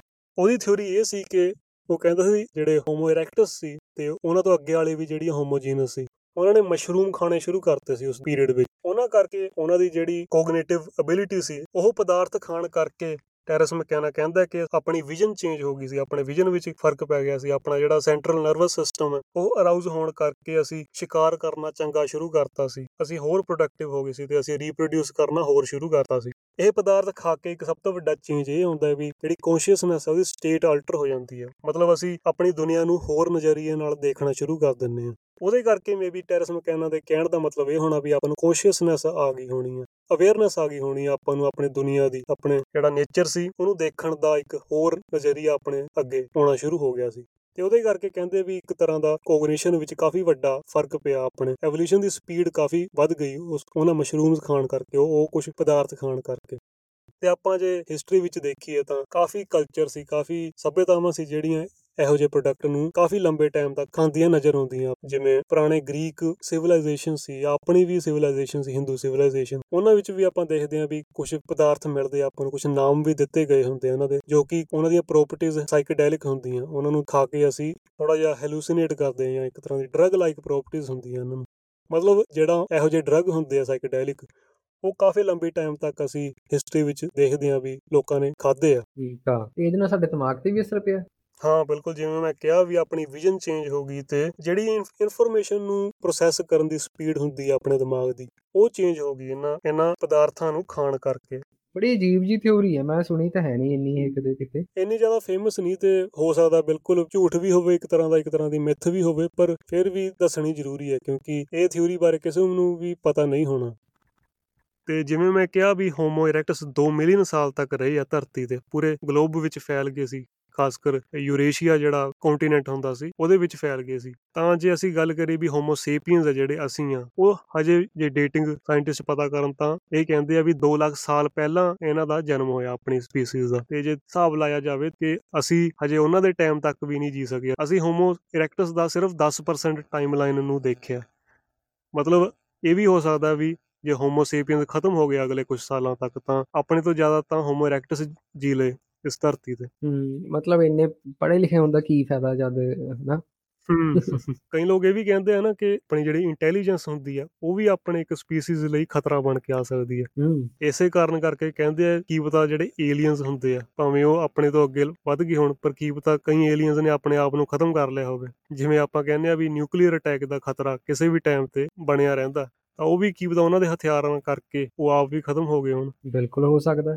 ਇਸ ਤੋਂ ਬਾਅਦ ਹੁਣ ਜਿਹੜੇ ਹੋਮੋ ਇਰੈਕਟਸ ਸੀਗੇ ਇਹ ਥੋੜੇ ਐਡਵਾਂਸ ਹੋ ਗਏ ਸੀ ਦੂਜਿਆਂ ਨਾਲੋਂ ਤੇ ਇਹਨਾਂ ਨੇ ਤੁਰਨਾ ਫਿਰਨਾ ਸ਼ੁਰੂ ਕਰਤਾ ਸੀ। ਕਿਹਾ ਜਾਂਦਾ ਕਿ ਇਹਨਾਂ ਦੀ ਹਾਈਟ ਵੀ 6 ਫੁੱਟ ਤੱਕ ਚਲ ਗਈ ਸੀ ਸਿੱਧੇ ਰਹਿਣ ਕਰਕੇ। ਹਾਂ। ਤੇ ਇਸ ਤੋਂ ਬਾਅਦ ਆਏ ਸੀ ਹੋਮੋ ਨੀਐਂਡਰਥੈਲੈਂਸਿਸ ਜਿਹਨੂੰ ਆਪਾਂ ਨੀਐਂਡਰਥੈਲਸ ਵੀ ਕਹਿ ਦਿੰਦੇ ਆ ਤੇ ਇਹ। ਕਹਿੰਦੇ ਜਿਵੇਂ ਤੂੰ ਦੱਸਿਆ ਕਿ ਯੂਰਪ ਤੇ ਏਸ਼ੀਆ ਵਿੱਚ ਚਲ ਗਏ ਸੀਗੇ ਹੋਮੋ ਇਰੈਕਟਸ ਤੇ ਉੱਥੇ ਜਾ ਕੇ ਇਹ ਚੀਜ਼ ਬਣ ਗਈ ਉੱਥੋਂ ਦੇ ਕਲਾਈਮੇਟ ਦੇ ਹਿਸਾਬ ਨਾਲ ਜਾਂ ਜਿਵੇਂ ਵੀ। ਹਾਂ। ਤੇ ਇਹ ਨੀਐਂਡਰਥੈਲਸ ਪੇ ਕੀ ਸੀ? ਨੀਐਂਡਰਸਾਲਸ ਵੀ ਆਪਣੇ ਹੋਮੋ ਇਰੈਕਟਸ ਤੋਂ ਬਣੇ ਸੀ ਤੇ ਜਿਹੜੇ ਹੋਮੋ ਇਰੈਕਟਸ ਯੂਰਪ ਵਿੱਚ ਜਾਂ ਏਸ਼ੀਆ ਵਿੱਚ ਮੂਵ ਹੋ ਗਏ ਸੀ ਤੇ ਨੀਐਂਡਰਥਾਲ ਉਹਨਾਂ ਤੋਂ ਬਣੇ ਸੀ, ਮਤਲਬ ਨੀਐਂਡਰਥਾਲਸ ਦਾ ਅਫਰੀਕਾ ਨਾਲ ਕੋਈ ਰਿਸ਼ਤਾ ਨਹੀਂ। ਇਹ ਕਿਹਾ ਜਾਂਦਾ ਵੀ ਜਿਹੜੇ ਹੋਮੋ ਸੇਪੀਅਨਸ ਹੈ ਜਿਹੜੀ ਆਪਣੀ ਨਸਲ ਹੈ ਉਹਨਾਂ ਵਿੱਚ 1 ਤੋਂ 4% ਡੀਐਨਏ ਨੀਐਂਡਰਥਾਲ ਨਾਲ ਮਿਲਦਾ। ਪਰ ਜਿਹੜੇ ਅਫਰੀਕਨ ਲੋਕ ਹੁੰਦੇ ਆ, ਜਿਹੜੇ ਉੱਥੇ ਹੀ ਰਹੇ ਸੀ, ਉਹਨਾਂ ਦਾ ਡੀਐਨਏ 0% ਨੀਐਂਡਰਥਾਲ ਨਾਲ ਮਿਲਦਾ, ਕਿਉਂਕਿ ਨੀਐਂਡਰਥਾਲ ਕਦੇ ਅਫਰੀਕਾ ਵਿੱਚ ਆ ਨਹੀਂ ਸਕੇ। ਤੇ ਉਹ ਚੇਂਜ ਕਿਵੇਂ ਹੋ ਗਿਆ ਉਹਨਾਂ ਦੇ ਕਲਾਈਮੇਟ ਦੇ ਹਿਸਾਬ ਨਾਲ ਚੇਂਜ ਹੋ ਗਿਆ ਉਹਨਾਂ ਦੀ ਡਾਈਟ ਦੇ ਹਿਸਾਬ ਨਾਲ ਉਹਨਾਂ ਦਾ ਜਿਹੜਾ ਡੀਐਨਏ ਆ ਉਹ ਚੇਂਜ ਹੋ ਗਿਆ ਥੋੜਾ ਜਿਹਾ। ਜਿਵੇਂ ਹੁਣ ਅਸੀਂ ਦੋਨਾਂ ਨੇ ਕਲਾਈਮੇਟ ਦੀ ਗੱਲ ਕੀਤੀ ਹੈ ਕਲਾਈਮੇਟ ਦਾ ਬਹੁਤ ਅਸਰ ਪੈਂਦਾ ਹੈ ਕਿ ਜਦੋਂ ਅਸੀਂ ਯੂਰਪ ਵਿੱਚ ਗਏ ਏਸ਼ੀਆ ਵਿੱਚ ਗਏ ਉਹ ਥੋੜਾ ਠੰਡਾ ਇਲਾਕਾ ਸੀ ਅਫਰੀਕਾ ਨਾਲੋਂ। ਹਾਂ। ਤੇ ਕਲਾਈਮੇਟ ਨੇ ਸਾਨੂੰ ਸ਼ਾਰਟ ਬਣਾਤਾ ਸਾਡੀ ਹਾਈਟ ਛੋਟੀ ਕਰਤੀ ਤੇ ਸਾਡਾ ਸਰੀਰ ਚੌੜਾ ਕਰਤਾ ਸੀ। ਗਰਮ ਰਹਿਣ। ਕਰਕੇ ਸ਼ਾਇਦ ਹਨਾ? ਹਾਂ, ਤੇ ਉਹਨਾਂ ਦੇ ਥੋੜਾ ਜਿਹਾ ਭਾਰੀ ਵੀ ਹੋ ਗਿਆ ਸੀ ਸਰੀਰ। ਜੇ ਨੀਐਂਡਰਥਾਲ ਦੀ ਗੱਲ ਕਰੀਏ ਤਾਂ ਕਾਫੀ ਬਲਕੀ ਹੁੰਦੇ ਸੀ। ਉਤੋਂ ਉਹਨਾਂ ਦੇ ਰੰਗ ਗੋਰੇ ਹੋ ਗਏ ਸੀ ਕਿਉਂਕਿ ਉਹ ਯੂਰਪ ਵਿੱਚ ਮੂਵ ਹੋ ਗਏ ਸੀ, ਜਿੱਥੇ ਧੁੱਪ ਘੱਟ ਹੁੰਦੀ ਸੀ। ਉਹ ਵੀ ਇਹੀ ਟੂਲਸ ਯੂਜ਼ ਕਰਦੇ ਹੁੰਦੇ ਸੀ। ਉਹ ਵੀ ਹੋਮੋ ਇਰੈਕਟਸ ਤੋਂ ਵੀ ਜ਼ਿਆਦਾ ਐਡਵਾਂਸਡ ਸੀ। ਉਹਨਾਂ ਦੀ ਵੀ ਲੈਂਗੁਏਜ ਹੁੰਦੀ ਸੀ ਆਪਣੀ, ਉਹ ਵੀ ਅੱਗ ਨੂੰ ਯੂਜ਼ ਕਰਦੇ ਹੁੰਦੇ ਸੀ ਕੁਕਿੰਗ ਵਿੱਚ। ਅੱਗ ਦਾ ਤਾਂ ਉਹਨਾਂ ਦੇ ਕਾਫੀ ਰੋਲ ਹੋਇਆ ਹੋਣਾ ਕਿਉਂਕਿ ਉੱਥੇ ਠੰਡ ਜ਼ਿਆਦਾ ਹੁੰਦੀ ਸੀ। ਬਾਕੀ ਦਿਮਾਗ ਤਾਂ ਉਹਨਾਂ ਦਾ ਕਹਿੰਦੇ ਸਾਡੇ ਬਰਾਬਰ ਹੀ ਹੋ ਗਿਆ ਸੀ ਹੌਲੀ ਹੌਲੀ ਹਨਾ ਨਹੀਂ, ਦਿਮਾਗ ਕਹਿੰਦੇ ਸੀ ਉਹਨਾਂ ਦਾ ਚ- 1400 ਕਿਊਬਿਕ ਸੈਂਟੀਮੀਟਰ ਤੱਕ ਪਹੁੰਚ ਗਿਆ ਸੀ, ਜੋ ਕਿ ਆਪਣੇ ਤੋਂ ਵੀ ਵੱਡਾ। ਉਹਨਾਂ ਦਾ ਦਿਮਾਗ ਮੰਨ ਲਓ ਆਪਣੇ ਤੋਂ ਵੀ ਵੱਡਾ ਸੀ, ਪਰ ਇੰਨੇ ਜ਼ਿਆਦਾ ਸਿਆਣੇ ਨਹੀਂ ਹੁੰਦੇ ਸੀ ਜਿੰਨੇ ਆਪਾਂ ਵਾਂ। ਉਹਦੇ ਵੀ ਅੱਗੇ ਆਪਾਂ ਗੱਲ ਕਰਾਂਗੇ ਕਿਉਂ? ਜਿਹੜੀ ਆਪਾਂ ਫਾਇਰ ਕੰਟਰੋਲ ਦੀ ਗੱਲ ਕੀਤੀ ਹੈ ਉਹ ਨਿਐਂਡਰਥਾਲ ਨੇ ਵੀ ਸ਼ੁਰੂ ਕਰਤਾ ਸੀਗਾ। ਤੇ ਇਹਨਾਂ ਨੇ ਉੱਥੇ ਮੈਨੂੰ ਲੱਗਦਾ ਇਹ ਪਹਿਲੇ ਸੀ ਜਿਨ੍ਹਾਂ ਨੇ ਕੱਪੜੇ ਪਾਣੇ ਸ਼ੁਰੂ ਕਰਤੇ ਸੀਗੇ। ਅੱਛਾ। ਇਹਨਾਂ ਨੇ ਆਪਣੇ ਤੋਂ ਵੱਡੇ ਜਾਨਵਰਾਂ ਦਾ ਵੀ ਸ਼ਿਕਾਰ ਕਰਨਾ ਸ਼ੁਰੂ ਕਰਤਾ ਸੀ ਤੇ ਇੱਕ ਇਹਨਾਂ 'ਚ ਕਾਫੀ ਔਖੀ ਗੱਲ ਹੁੰਦੀ ਸੀ। ਬਿਲਕੁਲ ਬਿਲਕੁਲ। ਯਾਰ ਹੁਣ ਜੇ ਆਪਾਂ ਦੇਖੀਏ ਤਾਂ ਇੱਕ ਚਿੰਪੈਂਜ਼ੀ ਹੋਵੇ ਤੇ ਇੱਕ ਅਸੀਂ ਹੋਈਏ ਤੇ ਉਹ ਸਾਨੂੰ ਆਰਾਮ ਨਾਲ ਕੁਝ ਕਰ ਸਕਦਾ ਹੈ ਨਾ ਪਰ ਉਸ ਟਾਈਮ ਤੇ ਸਿਰਫ ਡੰਡਿਆਂ ਦੇ ਨਾਲ ਪੱਥਰਾਂ ਦੇ ਨਾਲ ਹਨਾ? ਲੋਹਾ ਵੀ ਨਹੀਂ ਉਦੋਂ ਸੀਗਾ ਸਾਡੇ ਕੋਲ। ਉਹਦੇ ਨਾਲ ਇੱਕ ਵੱਡੇ ਸ਼ੇਰ ਜਿੰਨੇ ਜਾਂ ਹਾਥੀ ਜਿੱਡੇ ਜਾਨਵਰ ਨੂੰ ਮਾਰਨਾ ਬਹੁਤ ਵੱਡੀ ਗੱਲ ਹੁੰਦੀ ਹੈ। ਹੂੰ ਬਿਲਕੁਲ। ਹੁਣ ਤੂੰ ਆਪ ਹੀ ਸੋਚ ਤੂੰ ਇਮੇਜਿਨ ਕਰ ਵੀ ਤੂੰ ਉਹਨਾਂ ਜੰਗਲਾਂ ਵਿੱਚ ਰਹਿ ਰਿਹਾ ਉਹਨਾਂ ਗ੍ਰਾਸਲੈਂਡਸ ਵਿੱਚ ਰਹਿ ਰਿਹਾ ਤੇਰੀਆਂ ਹੂੰ। ਪ੍ਰੋਬਲਮਸ ਬਿਲਕੁਲ ਹੀ ਅੱਡ ਹੋਣਗੀਆਂ ਉਸ ਟਾਈਮ ਤੇ। ਜਿਹੜੀਆਂ ਆਪਾਂ ਪ੍ਰੋਬਲਮਸ ਦੱਸਦੇ ਆ ਆਪਣੇ ਲਾਈਫ ਵਿੱਚ ਆਪਾਂ ਸਟ੍ਰੈਸ ਦੱਸਦੇ ਆ ਉਹ ਸਟ੍ਰੈਸ ਤਾਂ ਉਹਨਾਂ ਲਈ ਕੁਝ ਵੀ ਨਹੀਂ ਹੋਣੀ। ਜਿਹੜੀ ਸਟ੍ਰੈਸ ਵਿੱਚ ਉਹ ਰਹਿੰਦੇ ਸੀ ਜੋ ਕਿ ਜ਼ਿਆਦਾਤਰ ਫਿਜ਼ੀਕਲ ਚੈਲੰਜ ਹੀ ਹੁੰਦੇ ਸੀ ਜੋ ਕਿ ਅਸੀਂ ਹੁਣ ਨਹੀਂ ਕਰਦੇ। ਹੂੰ। ਇੱਕ ਇਹਨਾਂ ਦਾ ਨਾ ਕਾਫੀ ਇੰਪੋਰਟੈਂਟ ਪਾਰਟ ਹੈ ਇਹਨਾਂ ਦੀ ਲਾਈਫ ਦਾ ਜੋ ਕਿ ਪਹਿਲਾਂ ਕਦੇ ਨਹੀਂ ਅਸੀਂ ਦੇਖਿਆ ਤੇ ਇੱਕ ਤਰ੍ਹਾਂ ਆਪਾਂ ਦੇਖਦੇ ਹਾਂ ਕਿ ਸੋਸਾਇਟੀ ਦਾ ਵੀ ਐਵੋਲੂਸ਼ਨ ਹੋ ਰਿਹਾ ਕਿਵੇਂ ਹੋ ਰਿਹਾ ਕਿ ਜਿਹੜੇ ਇਦੋਂ ਪਹਿਲਾਂ ਸੀਗੇ ਹੋਮੋ ਇਰੈਕਟਸ ਉਹਨਾਂ ਨੇ ਆਪਣੇ ਅਪਾਹਜਾਂ ਦਾ ਆਪਣੇ ਬਿਮਾਰਾਂ ਦਾ ਇਲਾਜ ਕਰਨਾ ਜਾਂ ਉਹਨਾਂ ਧਿਆਨ ਰੱਖਣਾ ਸ਼ੁਰੂ ਕਰਤਾ ਸੀ। ਤੇ ਇਹਨਾਂ ਨੇ ਕੀ ਕੀਤਾ ਸੋਸਾਇਟੀ ਦਾ ਐਵੋਲੂਸ਼ਨ ਕਿਵੇਂ ਹੋਇਆ ਹੁਣੇ ਤੂੰ ਦੱਸਿਆ ਕਿ ਕੋਆਪਰੇਟ ਕਰਨਾ ਸ਼ੁਰੂ ਕਰਤਾ ਉਹਨਾਂ ਨੇ ਇੱਕ ਦੂਜੇ ਦੀ ਹੈਲਪ ਕਰਨੀ ਸ਼ੁਰੂ ਕਰਤੀ ਤੇ ਦੂਜਾ। ਬਹੁਤ ਮੇਜਰ ਪੁਆਇੰਟ ਇਹਨਾਂ 'ਚ ਇਹ ਆਇਆ ਸੀ ਕਿ ਇਹਨਾਂ ਨੇ ਆਪਣੇ ਜਿਹੜੇ ਮਰ ਜਾਂਦੇ ਸੀਗੇ ਉਹਨਾਂ ਨੂੰ ਦਬਾਉਣਾ ਸ਼ੁਰੂ ਕਰਤਾ ਸੀ। ਤੇ ਜੋ ਉਹਨਾਂ ਦੀ ਡੈੱਡ ਬੋਡੀ ਹੁੰਦੀ ਸੀ ਜਾਂ ਉਹਨਾਂ ਦਾ ਸਰੀਰ ਹੁੰਦਾ ਸੀ ਉਹਦੇ ਉੱਤੇ ਫੁੱਲ ਰੱਖਣੇ ਸ਼ੁਰੂ ਕਰਤੇ ਸੀ। ਦੇਖ ਫੁੱਲ ਰੱਖਣੇ ਸ਼ੁਰੂ ਕਰਤੇ ਸੀ ਕਿੰਨੀ ਵੱਡੀ ਗੱਲ ਹੈ। ਹੂੰ ਹੂੰ ਬਿਲਕੁਲ। ਕਿ ਅਸੀਂ ਇਨਸਾਨ ਬਣਨਾ ਸ਼ੁਰੂ ਹੋ ਗਏ ਸੀ। ਹਾਂ। ਕਿਉਂਕਿ ਜਦੋਂ ਕਿਸੇ ਨੂੰ ਦਬਾਇਆ ਜਾਂਦਾ ਵੈਸੇ ਦੱਬ ਜਾਵੇ ਤਾਂ ਉਹ ਅਲੱਗ ਤਰ੍ਹਾਂ ਦੀ ਮਿੱਟੀ ਦੇ ਆਲੇ ਦੁਆਲੇ ਹੁੰਦਾ ਪਰ ਜੇ ਕਿਸੇ ਨੂੰ ਦਬਾਇਆ। ਜਾਂਦਾ ਤਾਂ ਉਹ ਪਤਾ ਹੁੰਦਾ ਵੀ ਥੋੜਾ ਸਿੱਧਾ ਕਰਕੇ ਰੱਖਿਆ ਗਿਆ ਉਹਨੂੰ ਹਨਾ? ਤਾਂ ਉਹ ਸਾਇੰਟਿਸਟ ਨੂੰ ਪਤਾ ਲੱਗ। ਜਾਂਦਾ ਆਰਕੀਓਲੋਜਿਸਟ ਨੂੰ। ਨੀਐਂਡਰਥਾਲ ਬਾਰੇ ਜਿਵੇਂ ਹੁਣ ਮੈਂ ਕਿਹਾ ਕਿ ਉਹ ਦਬਾ ਦਿੰਦੇ ਸੀ, ਤਾਂ ਉਹਦੇ ਕਰਕੇ ਸਾਨੂੰ ਉਹਨਾਂ ਦੇ ਫੋਸਿਲਸ ਜ਼ਿਆਦਾ ਮਿਲਦੇ ਆ, ਕਿਉਂਕਿ ਉਹ ਚੰਗੀ ਤਰ੍ਹਾਂ ਪ੍ਰੀਜ਼ਰਵ ਕੀਤੇ ਹੁੰਦੇ ਸੀ। ਹੁਣ ਜਿਵੇਂ ਅਸੀਂ ਉਹਦੀ ਬੋਨਸ ਲੱਭੀਆਂ, ਉਹਨਾਂ 'ਚ ਪਾਇਆ ਗਿਆ ਵੀ ਇਹ ਇੱਕ ਸਪੀਸੀਜ਼ ਸੀਗੀ ਜਿਸ 'ਚ ਬਹੁਤ, ਸਭ ਤੋਂ ਜ਼ਿਆਦਾ ਫ੍ਰੈਕਚਰ ਪਾਏ ਗਏ ਸੀ, ਸਭ ਤੋਂ ਜ਼ਿਆਦਾ ਹੱਡੀਆਂ ਇਹਨਾਂ ਦੀ ਟੁੱਟੀਆਂ ਸੀ। ਮੇਬੀ ਤਾਂ ਕਿਉਂਕਿ ਉਹ ਵੱਡੇ ਸ਼ਿਕਾਰ ਕਰਨਾ ਸ਼ੁਰੂ ਕਰਤਾ ਹੋਣਾ ਇਹਨਾਂ ਨੇ ਕਿਉਂਕਿ ਅਸੀਂ ਇਹ ਵੀ ਪਾਇਆ ਗਿਆ ਕਿ ਇਹਨਾਂ ਨੇ ਟੂਲਸ ਬਣਾਉਣੇ ਸ਼ੁਰੂ ਕਰਤੇ ਸੀ ਜੋ ਕਿ ਸ਼ਿਕਾਰ ਵਿੱਚ ਯੂਜ਼ ਕਰਦੇ ਸੀ ਜਿਵੇਂ ਹੰਟਿੰਗ ਟੂਲਸ ਜਿਹਨੂੰ ਕਹਿ ਦਿੰਦੇ ਆ ਆਪਾਂ ਜੋ ਕਿ ਹਥਿਆਰ ਟਾਈਪ ਦੇ ਹੁੰਦੇ ਸੀ ਜਿਵੇਂ ਸਪੀਅਰ ਹੋ ਗਿਆ ਹੋਰ ਪੱਥਰਾਂ ਦੇ ਚਾਕੂ ਹੋ ਗਏ ਉਹ ਇਹਨਾਂ ਨੇ ਬਣਾਉਣੇ ਸ਼ੁਰੂ ਕਰਤੇ ਸੀ ਜੋ ਕਿ ਇੱਕ ਕਾਫੀ ਵੱਡਾ ਸਟੈਪ ਸੀ ਐਵੋਲੂਸ਼ਨ ਦਾ ਇਹਨਾਂ ਨੇ ਸਪੀਅਰ ਇਹਨਾਂ ਕੋਲ ਸੀਗੇ ਜਿਹਨੂੰ ਆਪਾਂ ਕੀ ਕਹਿੰਦੇ ਨੇ ਜੈਵਲਿਨ ਟਾਈਪ ਸੀਗਾ ਤੇ। ਉਹਦੇ ਨਾਲ ਇਹ ਦੂਰੋਂ ਦੀ ਮਾਰ ਸਕਦੇ ਸੀ ਜਾਨਵਰਾਂ ਨੂੰ ਦੇਖ ਇਨਵੈਂਸ਼ਨ। ਇਹਨਾਂ ਨੇ ਆ ਵੀ ਕਰ ਲਈ ਸੀ ਤੇ ਨੀਐਂਡਰਥਾਲਸ ਦੇ ਨਾਲ ਨਾਲ ਇੱਕ ਹੋਰ ਸਪੀਸੀਜ਼ ਦਾ ਵੀ ਜਨਮ ਹੋ ਗਿਆ ਸੀ ਯੂਰਪ ਵਿੱਚ, ਜੋ ਕਿ 7 ਫੁੱਟ ਦੇ ਹੁੰਦੇ ਸੀ, ਜੋ ਕਿ ਕਾਫੀ ਸੋਫਿਸਟੀਕੇਟਿਡ ਹੁੰਦੇ ਸੀ, ਉਹ ਵੀ ਪੱਥਰਾਂ ਦਾ ਯੂਜ਼ ਕਰਦੇ ਹੁੰਦੇ ਸੀ, ਤੇ ਜਿਨ੍ਹਾਂ ਤੋਂ ਇਨਸਾਨਾਂ ਦਾ ਜਨਮ ਹੋਇਆ ਸੀ। ਉਹਨਾਂ ਨੂੰ ਆਪਾਂ ਕਹਿ ਦਿੰਦੇ ਆ ਹੋਮੋ ਹਾਈਡਲਬਰਗੈਂਸਿਸ ਹਾਈਡਲਬਰਗ ਇੱਕ ਜਰਮਨੀ ਦਾ ਸ਼ਹਿਰ ਦਾ ਨਾਮ ਹੈ ਜਿੱਥੋਂ ਇਹਨਾਂ ਨੂੰ ਸਭ ਤੋਂ ਪਹਿਲਾਂ ਉਹਨਾਂ ਦੀਆਂ ਹੱਡੀਆਂ ਪਾਈਆਂ ਗਈਆਂ ਸੀ। ਉਹਦੇ ਨਾਲ ਨਾਲ ਵੀ ਜਿਹੜੇ ਹੋਮੋ ਇਰੈਕਟਸ ਸੀ, ਉਹ ਪੂਰੀ ਦੁਨੀਆ ਦੇ ਫੈਲਣ ਕਾਰਨ ਉਹਨਾਂ ਦਾ ਜਿਹੜਾ ਐਵੋਲੂਸ਼ਨ ਹੋਇਆ, ਉਸ ਕਲਾਈਮੇਟ ਦੇ ਹਿਸਾਬ ਨਾਲ ਉਹ ਵੀ ਚੇਂਜ ਹੋ ਗਏ। ਇੱਕ ਆਈਲੈਂਡ ਹੈ ਮੇਰੇ ਖਿਆਲ ਨਾਲ ਇੰਡੋਨੇਸ਼ੀਆ ਦਾ, ਕਿ ਪਤਾ ਨਹੀਂ ਆਪਣੇ ਇੰਡੀਆ ਦਾ ਹੀ ਅੰਡਮਾਨ, ਨਿਕੋਬਾਰ ਆਈਲੈਂਡ ਹੈ। ਜਿਨ੍ਹਾਂ ਦੇ ਪਾਏ ਗਏ ਸੀ ਕਿ ਬੋਣੇ ਕਈ ਬਾਂਦਰ ਜਾਂ ਏਪ ਲਾਈਕ ਸਪੀਸੀਜ਼ ਜੋ ਕਿ ਇਨਸਾਨਾਂ ਵਾਂਗੂ ਦੇਖਦੇ ਸੀ। ਉਹ ਉੱਥੇ ਰਹਿੰਦੇ ਸੀ ਤੇ ਮੇਰੇ ਖਿਆਲ ਨਾਲ ਪਿੱਛੇ ਜਿਹੀ ਡਿਸਕਵਰੀ ਹੋਈ ਸੀ ਉਹਨਾਂ ਦੀ ਤੇ ਉਹ ਕਾਫੀ ਹੁੰਦੇ ਵੀ ਖਤਰਨਾਕ ਜਿਹੇ ਸੀ ਜੋ ਕਿ ਬੰਦਿਆਂ ਨੂੰ ਮਾਰ ਦਿੰਦੇ ਹੁੰਦੇ ਸੀ, ਜਿਹੜੇ ਵੀ ਉੱਥੇ ਜਾਂਦੇ ਹੁੰਦੇ ਸੀ। ਤੇ ਇਦਾਂ ਹੀ ਮਤਲਬ ਹੋਮੋ ਇਰੈਕਟਸ ਦੇ ਪੂਰੇ ਗਲੋਬ ਵਿੱਚ ਫੈਲਣ ਕਾਰਨ ਐਵੋਲੂਸ਼ਨ ਕਰਕੇ ਕਾਫੀ ਅੱਡ-ਅੱਡ ਤਰੀਕੇ ਦੇ ਹੋਮੋ ਦੀਆਂ ਸਪੀਸੀਜ਼ ਬਣ ਗਈਆਂ ਸੀ, ਆਪਣੀਆਂ ਸਪੀਸੀਜ਼ ਬਣ ਗਈਆਂ ਸੀ। ਤੇ ਇਦਾਂ ਵੀ ਹੋ ਸਕਦਾ ਵੀ ਹਜੇ ਵੀ ਕੋਈ ਆਈਲੈਂਡ ਤੇ ਜਿੱਥੇ ਆਪਾਂ ਨਾ ਗਏ ਹੋਈਏ, ਵੀ ਉੱਥੇ ਰਹਿੰਦੇ ਹੋਣ, ਕਿਉਂਕਿ ਉਹਨਾਂ ਨੇ ਕਿਸ਼ਤੀ ਦਾ ਆਵਿਸ਼ਕਾਰ ਕਰ ਲਿਆ ਸੀ ਉਸ ਟਾਈਮ ਤੇ ਤੇ ਛੋਟੇ-ਮੋਟੇ ਆਈਲੈਂਡਸ ਤੇ ਵੀ ਰਹਿਣਾ ਸ਼ੁਰੂ ਕਰਤਾ ਸੀ ਉਹਨਾਂ ਨੇ। ਇੱਕ ਸਾਨੂੰ ਇਹ ਵੀ ਚੀਜ਼ ਪੜ੍ਹਾਈ ਜਾਂਦੀ ਹੈ ਜੀਓਗ੍ਰਾਫੀ ਵਿੱਚ ਕਿ ਇੱਕ ਟਾਈਮ ਤੇ ਇਦਾਂ ਹੁੰਦਾ ਸੀ ਵੀ ਜਦੋਂ ਧਰਤੀ ਤੇ ਇੰਨਾ ਪਾਣੀ ਨਹੀਂ ਹੁੰਦਾ ਸੀ ਥੋੜੀ ਜਗ੍ਹਾ ਖਾਲੀ ਹੁੰਦੀ ਸੀ। ਆਈਲੈਂਡਸ ਜਿਹੜੇ ਸੀ ਨਾ ਆਈਲੈਂਡਸ ਨਹੀਂ ਹੁੰਦੇ ਸੀ ਉਦੋਂ ਸਿੱਧੀ ਜ਼ਮੀਨ ਹੁੰਦੀ ਸੀ। ਤੇ ਜਦੋਂ ਲੋਕੀ ਉੱਥੇ ਰਹਿਣੇ ਸ਼ੁਰੂ ਹੋ ਗਏ ਤਾਂ ਹੌਲੀ-ਹੌਲੀ ਕੀ ਹੋਇਆ ਕਿ ਕਈ ਹਜ਼ਾਰਾਂ ਸਾਲਾਂ ਵਿੱਚ ਸਮੁੰਦਰ ਦਾ ਪਾਣੀ ਜਿਹੜਾ ਓਸ਼ਨ ਦਾ ਵਾਟਰ ਆ ਉੱਤੇ ਨੂੰ ਹੋ ਗਿਆ। ਤੇ। ਉਹ ਵਿਚਾਰੇ ਉੱਥੇ ਫਸ ਗਏ ਉਸ ਜਗ੍ਹਾ ਤੇ। ਸੀਗੇ ਤਾਂ ਉਹ ਸਾਡੇ ਵਰਗੇ। ਇਨਸਾਨ ਪਰ ਉੱਥੇ ਉਹਨਾਂ ਨੂੰ ਘੱਟ ਖੁਰਾਕ ਮਿਲਣ ਕਰਕੇ ਪਹਿਲਾਂ ਅਸੀਂ ਕਿਹਾ ਕਿ ਜ਼ਿਆਦਾ ਖੁਰਾਕ ਮਿਲਣ ਕਰਕੇ ਉਹਨਾਂ ਦਾ ਬਾਡੀ ਸਾਈਜ਼ ਵਧਣਾ ਸ਼ੁਰੂ ਹੋ ਗਿਆ ਸੀ, ਤਾਂ ਇਹਨਾਂ ਦਾ ਕਈ ਹਜ਼ਾਰਾਂ ਸਾਲਾਂ ਵਿੱਚ ਬਾਡੀ ਸਾਈਜ਼ ਘਟਣਾ ਸ਼ੁਰੂ ਹੋ ਗਿਆ। ਹਾਂ, ਪਰ ਇੱਕ ਮੰਨਣ ਵਾਲੀ ਗੱਲ ਇਹ ਹੈ ਕਿ ਇਹ ਪੂਰਾ ਐਵੋਲੂਸ਼ਨ ਹੋਇਆ। ਆਸਟ੍ਰੇਲੋਪਿਥੇਕਸ ਤੋਂ ਲੈ ਕੇ ਅਸੀਂ ਨੀਐਂਡਰਥਾਲ ਤੱਕ ਕੋਈ ਜ਼ਿਆਦਾ ਫ਼ਰਕ ਨਹੀਂ ਆਇਆ ਸੀ। ਹਜੇ ਵੀ ਅਸੀਂ ਹੁੰਦੇ ਦਾ ਸ਼ਿਕਾਰੀ ਬਣ ਗਏ ਸੀ। ਅਸੀਂ ਛੋਟੇ ਮੋਟੇ ਟੂਲ ਯੂਜ਼ ਕਰਨੇ ਸ਼ੁਰੂ ਕਰਤੇ ਸੀ ਤੇ ਛੋਟੀ ਮੋਟੀ ਲੈਂਗੁਏਜ ਯੂਜ਼ ਕਰਨੀ ਸ਼ੁਰੂ ਕਰਤੀ ਸੀ। ਪਰ ਉਹਨਾਂ ਜਾਨਵਰਾਂ ਦਾ ਉਹਨਾਂ ਸਪੀਸੀਜ਼ ਦਾ ਹੋਮੋ ਦੀ ਸਪੀਸੀਜ਼ ਦਾ ਕੋਈ ਧਰਤੀ ਤੇ ਇੰਨਾ ਵੱਡਾ ਅਸਰ ਨਹੀਂ ਸੀ। ਹਜੇ ਵੀ ਉਹ ਜੰਗਲਾਂ ਵਿੱਚ ਰਹਿੰਦੇ ਸੀ, ਹਜੇ ਵੀ ਉਹ ਬਾਕੀ ਜਾਨਵਰਾਂ ਵਰਗੇ ਹੀ ਸੀ। ਕਿਉਂਕਿ ਉਸ ਟਾਈਮ ਤੇ ਹੋਰ ਵੀ ਜਿਹੜੇ ਸਪੀਸੀਜ਼ ਹੁੰਦੀਆਂ ਸੀ, ਆਪਾਂ ਦੇਖਦੇ ਹਾਂ, ਕਈ ਬਾਂਦਰਾਂ ਦੀਆਂ ਹੋ ਗਈਆਂ, ਕਈ ਮੱਛੀਆਂ ਦੀਆਂ ਹੋ ਗਈਆਂ ਜਾਂ ਹੋਰ ਝੁੰਡਾਂ ਵਿੱਚ ਰਹਿਣ ਵਾਲੇ ਜਿਹੜੇ ਜੀਵ ਹੁੰਦੇ ਸੀ, ਉਹਨਾਂ ਦੀਆਂ ਹੋ ਗਈਆਂ। ਉਹਨਾਂ ਦੀ ਆਪਣੀਆਂ ਕਮਿਊਨੀਕੇਸ਼ਨ ਕਰਨ ਦੇ ਤਰੀਕੇ ਹੁੰਦੇ ਆ, ਉਹਨਾਂ ਦੀ ਆਪਣੀਆਂ ਲੈਂਗੁਏਜਸ ਹੁੰਦੀਆਂ। ਜਿਨ੍ਹਾਂ ਕਰਕੇ ਉਹ ਕਮਿਊਨੀਕੇਟ ਕਰ ਲੈਂਦੇ ਆ ਉਹ ਵੀ ਮਤਲਬ ਆਪਣੇ ਆਪ ਵਿੱਚ ਸੋਫਿਸਟੀਕੇਟਿਡ ਹੁੰਦੇ ਸੀ ਤੇ ਨਾਰਮਲ ਜਿਹੜੇ ਹੋਮੋ ਇਰੈਕਟਸ ਹੋ ਗਏ ਜਾਂ ਹੋਮੋ ਨੀਐਂਡਰਥਾਲ ਹੋ ਗਏ ਉਹ ਵੀ ਕੋਈ ਜ਼ਿਆਦਾ ਫ਼ਰਕ ਨਹੀਂ ਸੀ। ਪਰ ਕੁਝ ਸਾਲ ਜਦ ਤੱਕ ਹੋਮੋ ਸੇਪੀਅਨਸ ਆਏ ਸੀ ਹੋਮੋ ਸੇਪੀਅਨਸ ਨੇ ਪੂਰੀ ਧਰਤੀ ਤੇ ਕਬਜ਼ਾ ਕਰ ਲਿਆ ਸੀ ਤੇ ਕੁਝ ਕਾਰਨ ਸੀ ਜਿਨ੍ਹਾਂ ਕਰਕੇ ਉਹਨਾਂ ਨੇ ਕਬਜ਼ਾ ਕੀਤਾ ਸੀ ਇਹਨਾਂ ਦੀ ਵੀ ਆਪਾਂ ਗੱਲ ਕਰਾਂਗੇ। ਤੇ ਹੁਣ ਜਿਹੜੇ ਅਸੀਂ ਕਹਿੰਦੇ ਆ ਕਿ ਨੀਐਂਡਰਥਾਲਾ ਹੋ ਗਿਆ ਜਾਂ ਫਿਰ ਹੋਮੋ ਇਰੈਕਟਸ ਹੋ ਗਏ ਇਹ ਸਾਰੇ ਦੂਜੀ ਜਗ੍ਹਾ ਤੇ ਚਲ ਗਏ ਸੀਗੇ ਪਰ ਜਿਹੜੇ ਅਫਰੀਕਾ ਵਿੱਚ ਕਈ ਰਹਿ ਗਏ ਸੀਗੇ ਮੈਨੂੰ ਇਹ ਨਹੀਂ ਪਤਾ ਅਫਰੀਕਾ ਜਿੱਦਾਂ ਦੀ ਕਿਹੜੀ ਚੀਜ਼ ਆ ਵੀ ਲੋਕਾਂ ਨੂੰ ਇੰਨਾ ਸਮਾਰਟ ਬਣਾਈ ਜਾਂਦੀ ਹੈ। ਪਹਿਲਾਂ ਉਹਨੇ ਬਾਂਦਰ ਤੋਂ ਬੰਦਾ ਬਣਾਇਆ ਤੇ ਫਿਰ ਉਹਨਾਂ ਨੇ ਉਸ ਬੰਦੇ ਨੂੰ ਹੋਮੋ ਸੇਪੀਅਨ ਬਣਾਇਆ ਮੇਬੀ ਉੱਥੋਂ ਕਲਾਈਮੇਟ ਕਰਕੇ ਜਾਂ ਕਿਸੇ ਹੋਰ ਚੀਜ਼ ਕਰਕੇ ਪਰ ਉੱਥੇ ਜਿਹੜੇ ਲੋਕ ਬਚੇ ਹੋਏ ਸੀ ਜਿਹੜੇ ਬਾਂਦਰ ਬਚੇ ਹੋਏ ਸੀ ਉਹ ਹੋਮੋ ਸੇਪੀਅਨਸ ਬਣ ਗਏ ਜੋ ਕਿ ਅਸੀਂ ਆ ਤਾਂ ਉਹਨਾਂ ਨੇ ਫਿਰ ਹੋਰ ਜਗ੍ਹਾ ਤੇ ਜਾਣਾ ਸ਼ੁਰੂ ਕਰਤਾ ਸੀ। ਹੋਮੋ ਸੇਪੀਅਨਸ ਹੈ ਜਿਹੜੀ ਆਪਣੀ ਨਸਲ ਆ ਉਹ ਈਸਟ ਅਫਰੀਕਾ ਚੋਂ ਆਈ ਆ ਇਥੀਓਪੀਆ ਦੇ ਏਰੀਏ ਵਿੱਚੋਂ ਆਈ ਆ। ਉੱਥੋਂ ਸਭ ਤੋਂ ਪਹਿਲਾਂ ਇਹਨਾਂ ਦਾ ਇਜਾਦ ਹੋਇਆ ਸੀ। ਇਹ ਵੀ ਨਾਰਮਲੀ ਹੁੰਦੇ ਸੀ ਜ਼ਿਆਦਾ ਕੋਈ ਫ਼ਰਕ ਨਹੀਂ ਹੁੰਦਾ ਸੀ ਇਹਨਾਂ ਦਾ ਜੀਨਸ ਅੱਡ ਹੁੰਦਾ ਸੀ ਪਰ ਇਹ ਵੀ ਉਹੀ ਟੂਲ ਯੂਜ਼ ਕਰਦੇ ਹੁੰਦੇ ਸੀ ਉਹੀ ਥੋੜਾ ਜਿਹਾ ਸਟਰਕਚਰ ਵੀ ਸਰੀਰ ਦਾ ਉਹੀ ਹੁੰਦਾ ਸੀ ਇਹਨਾਂ ਦਾ ਜੋ ਕਿ ਹੋਮੋ ਇਰੈਕਟਸ ਦਾ ਹੁੰਦਾ ਸੀ।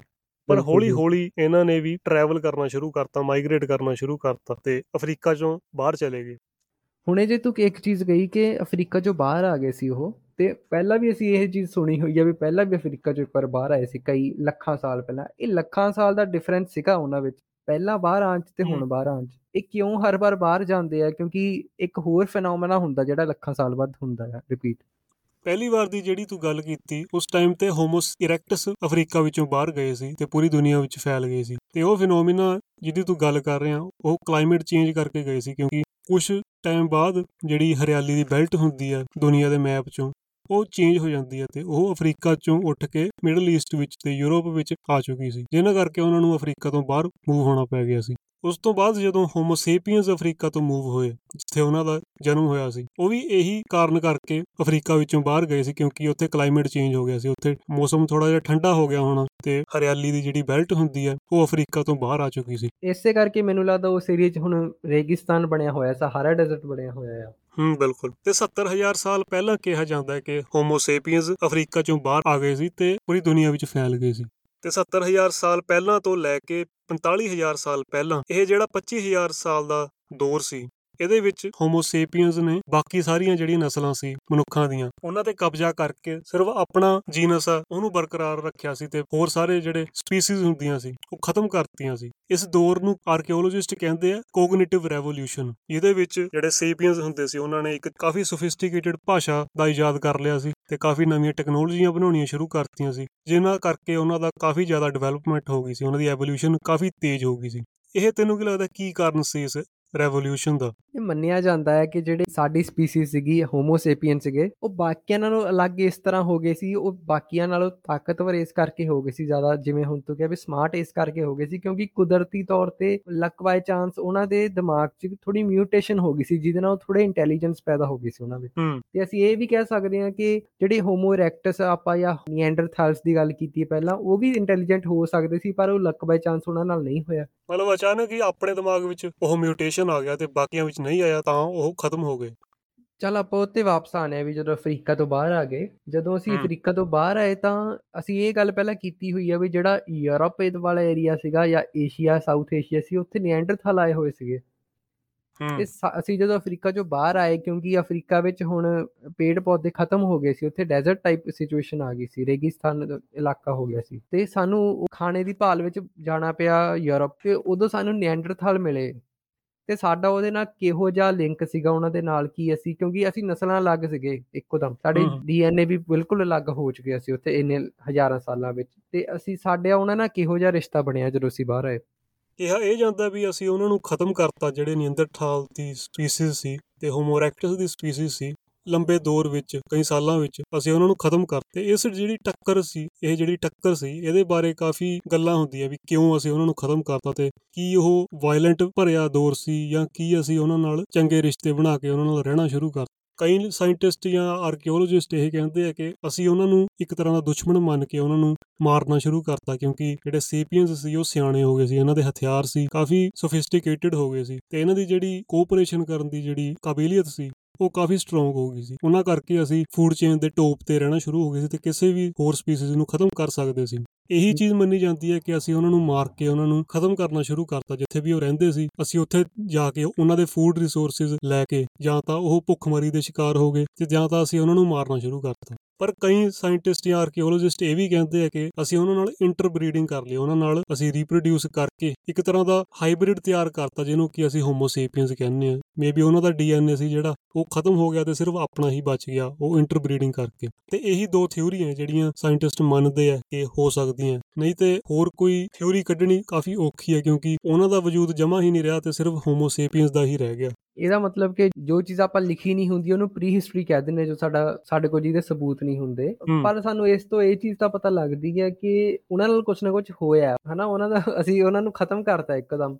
ਜ਼ਰੂਰ ਇਹਦੇ ਪਿੱਛੇ ਇਹਨਾਂ ਦੋਨਾਂ ਚੋਂ ਇੱਕ ਕਾਰਨ ਹੋਇਆ ਹੋਣਾ ਜਾਂ ਤਾਂ ਉਹ ਆਪੇ ਮਰ ਗਏ ਪਰ ਜੇ ਮਰੇ ਹੁੰਦੇ ਤਾਂ ਇੱਕ ਅੱਧਾ ਬਚਣਾ ਸੀਗਾ। ਹਾਂ ਹਾਂ। ਜਾਂ ਉਹਨੂੰ ਮਾਰ ਦਿੱਤੇ ਗਏ। ਪਰ ਜਿਹੜੀ ਕੋਗਨੀਟਿਵ ਰੈਵੋਲੂਸ਼ਨ ਸੀ ਉਹਦਾ ਕਾਫੀ ਵੱਡਾ ਅਸਰ ਪਿਆ ਆਪਣੀ ਸਪੀਸੀਜ਼ ਤੇ ਕਿਉਂਕਿ ਅਸੀਂ ਬਚ ਗਏ ਉਹਦੇ ਕਰਕੇ। ਤੇ ਮੇਬੀ ਕੋਈ ਐਸਾ এনवायरमेंटਲ ਦਾ ਚੇਂਜ ਆਇਆ ਹੋਣਾ ਜਿਹਦੇ ਕਰਕੇ ਬਾਕੀ ਸਪੀਸੀਜ਼ ਨਹੀਂ ਬਚ ਸਕੀਆਂ ਕਿਉਂਕਿ ਉਹ ਸਿਆਣੇ ਨਹੀਂ ਸੀ। ਸਿਰਫ ਸੇਪੀਅਨਸ ਹੀ ਬਚ ਸਕੇ ਤੇ ਜਿਵੇਂ ਅਸੀਂ ਪਹਿਲਾਂ ਗੱਲ ਕੀਤੀ ਆ ਡਾਰਵਿਨ ਦੇ ਸਰਵਾਈਵਲ ਆਫ ਦਾ। ਫਿਟੈਸਟ ਇੱਕ ਹੋਰ ਚੀਜ਼ ਸੀ ਕਿ ਅਸੀਂ ਜਿਵੇਂ ਗੱਲ ਕੀਤੀ ਇੰਟਰਬਰੀਡਿੰਗ ਦੀ ਜੇ ਅੱਜ ਕੱਲ ਅਸੀਂ ਡੀਐਨਏ ਨੂੰ ਚੈੱਕ ਕਰੀਏ ਕਿਉਂਕਿ ਸਾਨੂੰ ਉਹਨਾਂ ਦਾ ਵੀ ਡੀਐਨਏ ਮਿਲਿਆ ਉਹਨਾਂ ਦੀਆਂ ਵੀ ਹੱਡੀਆਂ ਮਿਲੀਆਂ।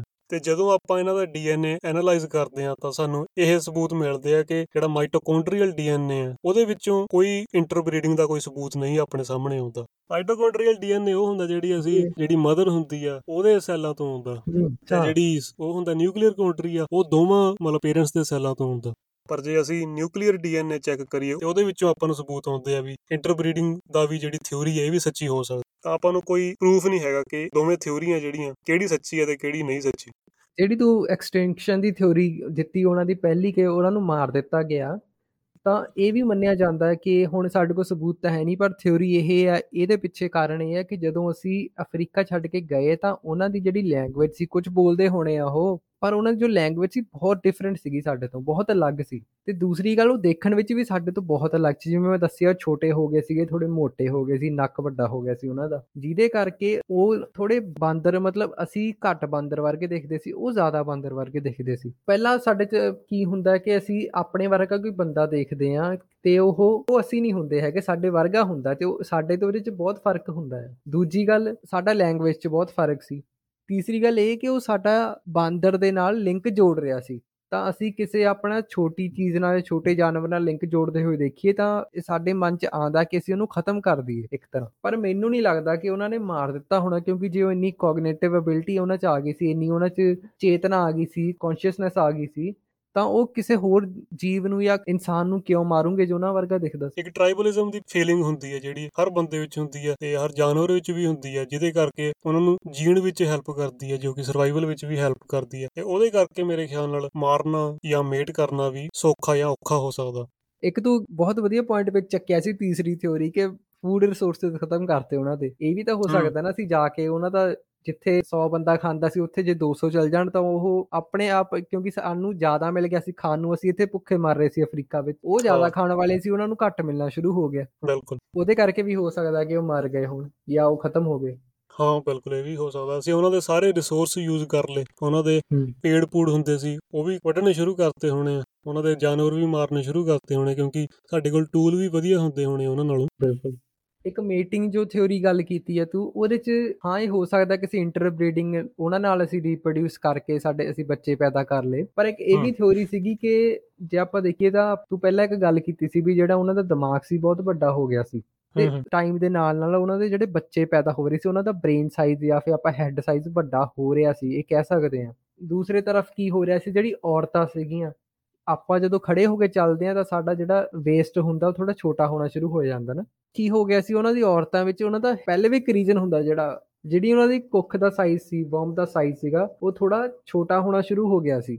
ਜਿਹਦੇ ਕਰਕੇ ਕੀ ਹੋਇਆ ਕਿ ਬੱਚੇ ਜਿਹੜੇ ਸੀ ਉਹਨਾਂ ਦਾ ਉਹ ਵੱਡੇ ਹੋ ਰਹੇ ਸੀ, ਉਹਨਾਂ ਦਾ ਦਿਮਾਗ ਵੱਡਾ ਹੋ ਰਿਹਾ ਸੀ, ਪਰ ਜੇ ਉਹਨਾਂ ਦੀ ਪੈਲਵਿਕ ਰੀਜਨ ਹਿਪ ਬੋਨ ਸੀਗੀਆਂ, ਉਹ ਛੋਟੀਆਂ ਹੋ ਰਹੀਆਂ ਸੀ। ਜਿਹਦੇ ਕਰਕੇ ਬੱਚੇ ਕਈ ਨਹੀਂ ਰਿਪਰੋਡਿਊਸ ਹੋ ਪਾ ਰਹੇ ਸੀ, ਮਤਲਬ ਜਨਮ ਨਹੀਂ ਲੈ ਪਾ ਰਹੇ ਸੀ, ਉਹ ਬੱਚੇ ਹੀ ਮਰ ਰਹੇ ਸੀ।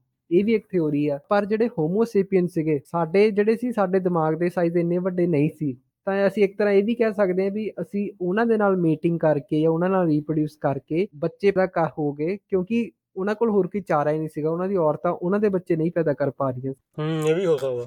ਇੱਕ ਇਜ਼ਰਾਈਲ ਦਾ ਪ੍ਰੋਫੈਸਰ ਸੀਗਾ, ਉਹਦਾ ਨਾਮ ਯੂਵਾਲ ਨੋਆ ਹਰਾਰੀ ਉਹਨੇ ਕਿਤਾਬ ਲਿਖੀ ਸੀ ਸੇਪੀਅਨਸ ਜਿਹਦੇ ਤੋਂ ਇਹ ਪੋਡਕਾਸਟ ਅਸਲ ਵਿੱਚ ਕਾਫੀ ਇਨਸਪਾਇਰ ਹੋਇਆ। ਉਹਨੇ ਇੱਕ ਥਿਉਰੀ ਪੇਸ਼ ਕੀਤੀ ਵੀ ਕਿਉਂ ਜਿਹੜੇ ਸੇਪੀਅਨਸ ਸੀ, ਉਹ ਪੂਰੀ ਦੁਨੀਆ ਤੇ ਫੈਲ ਗਏ ਤੇ ਉਹਨਾਂ ਦਾ ਹੀ ਵਜੂਦ ਅੱਜ ਕੱਲ ਮੌਜੂਦ ਹੈ ਤੇ ਅਸੀਂ ਕਿਵੇਂ ਇੰਨੇ ਸਿਆਣੇ ਹੋ ਗਏ?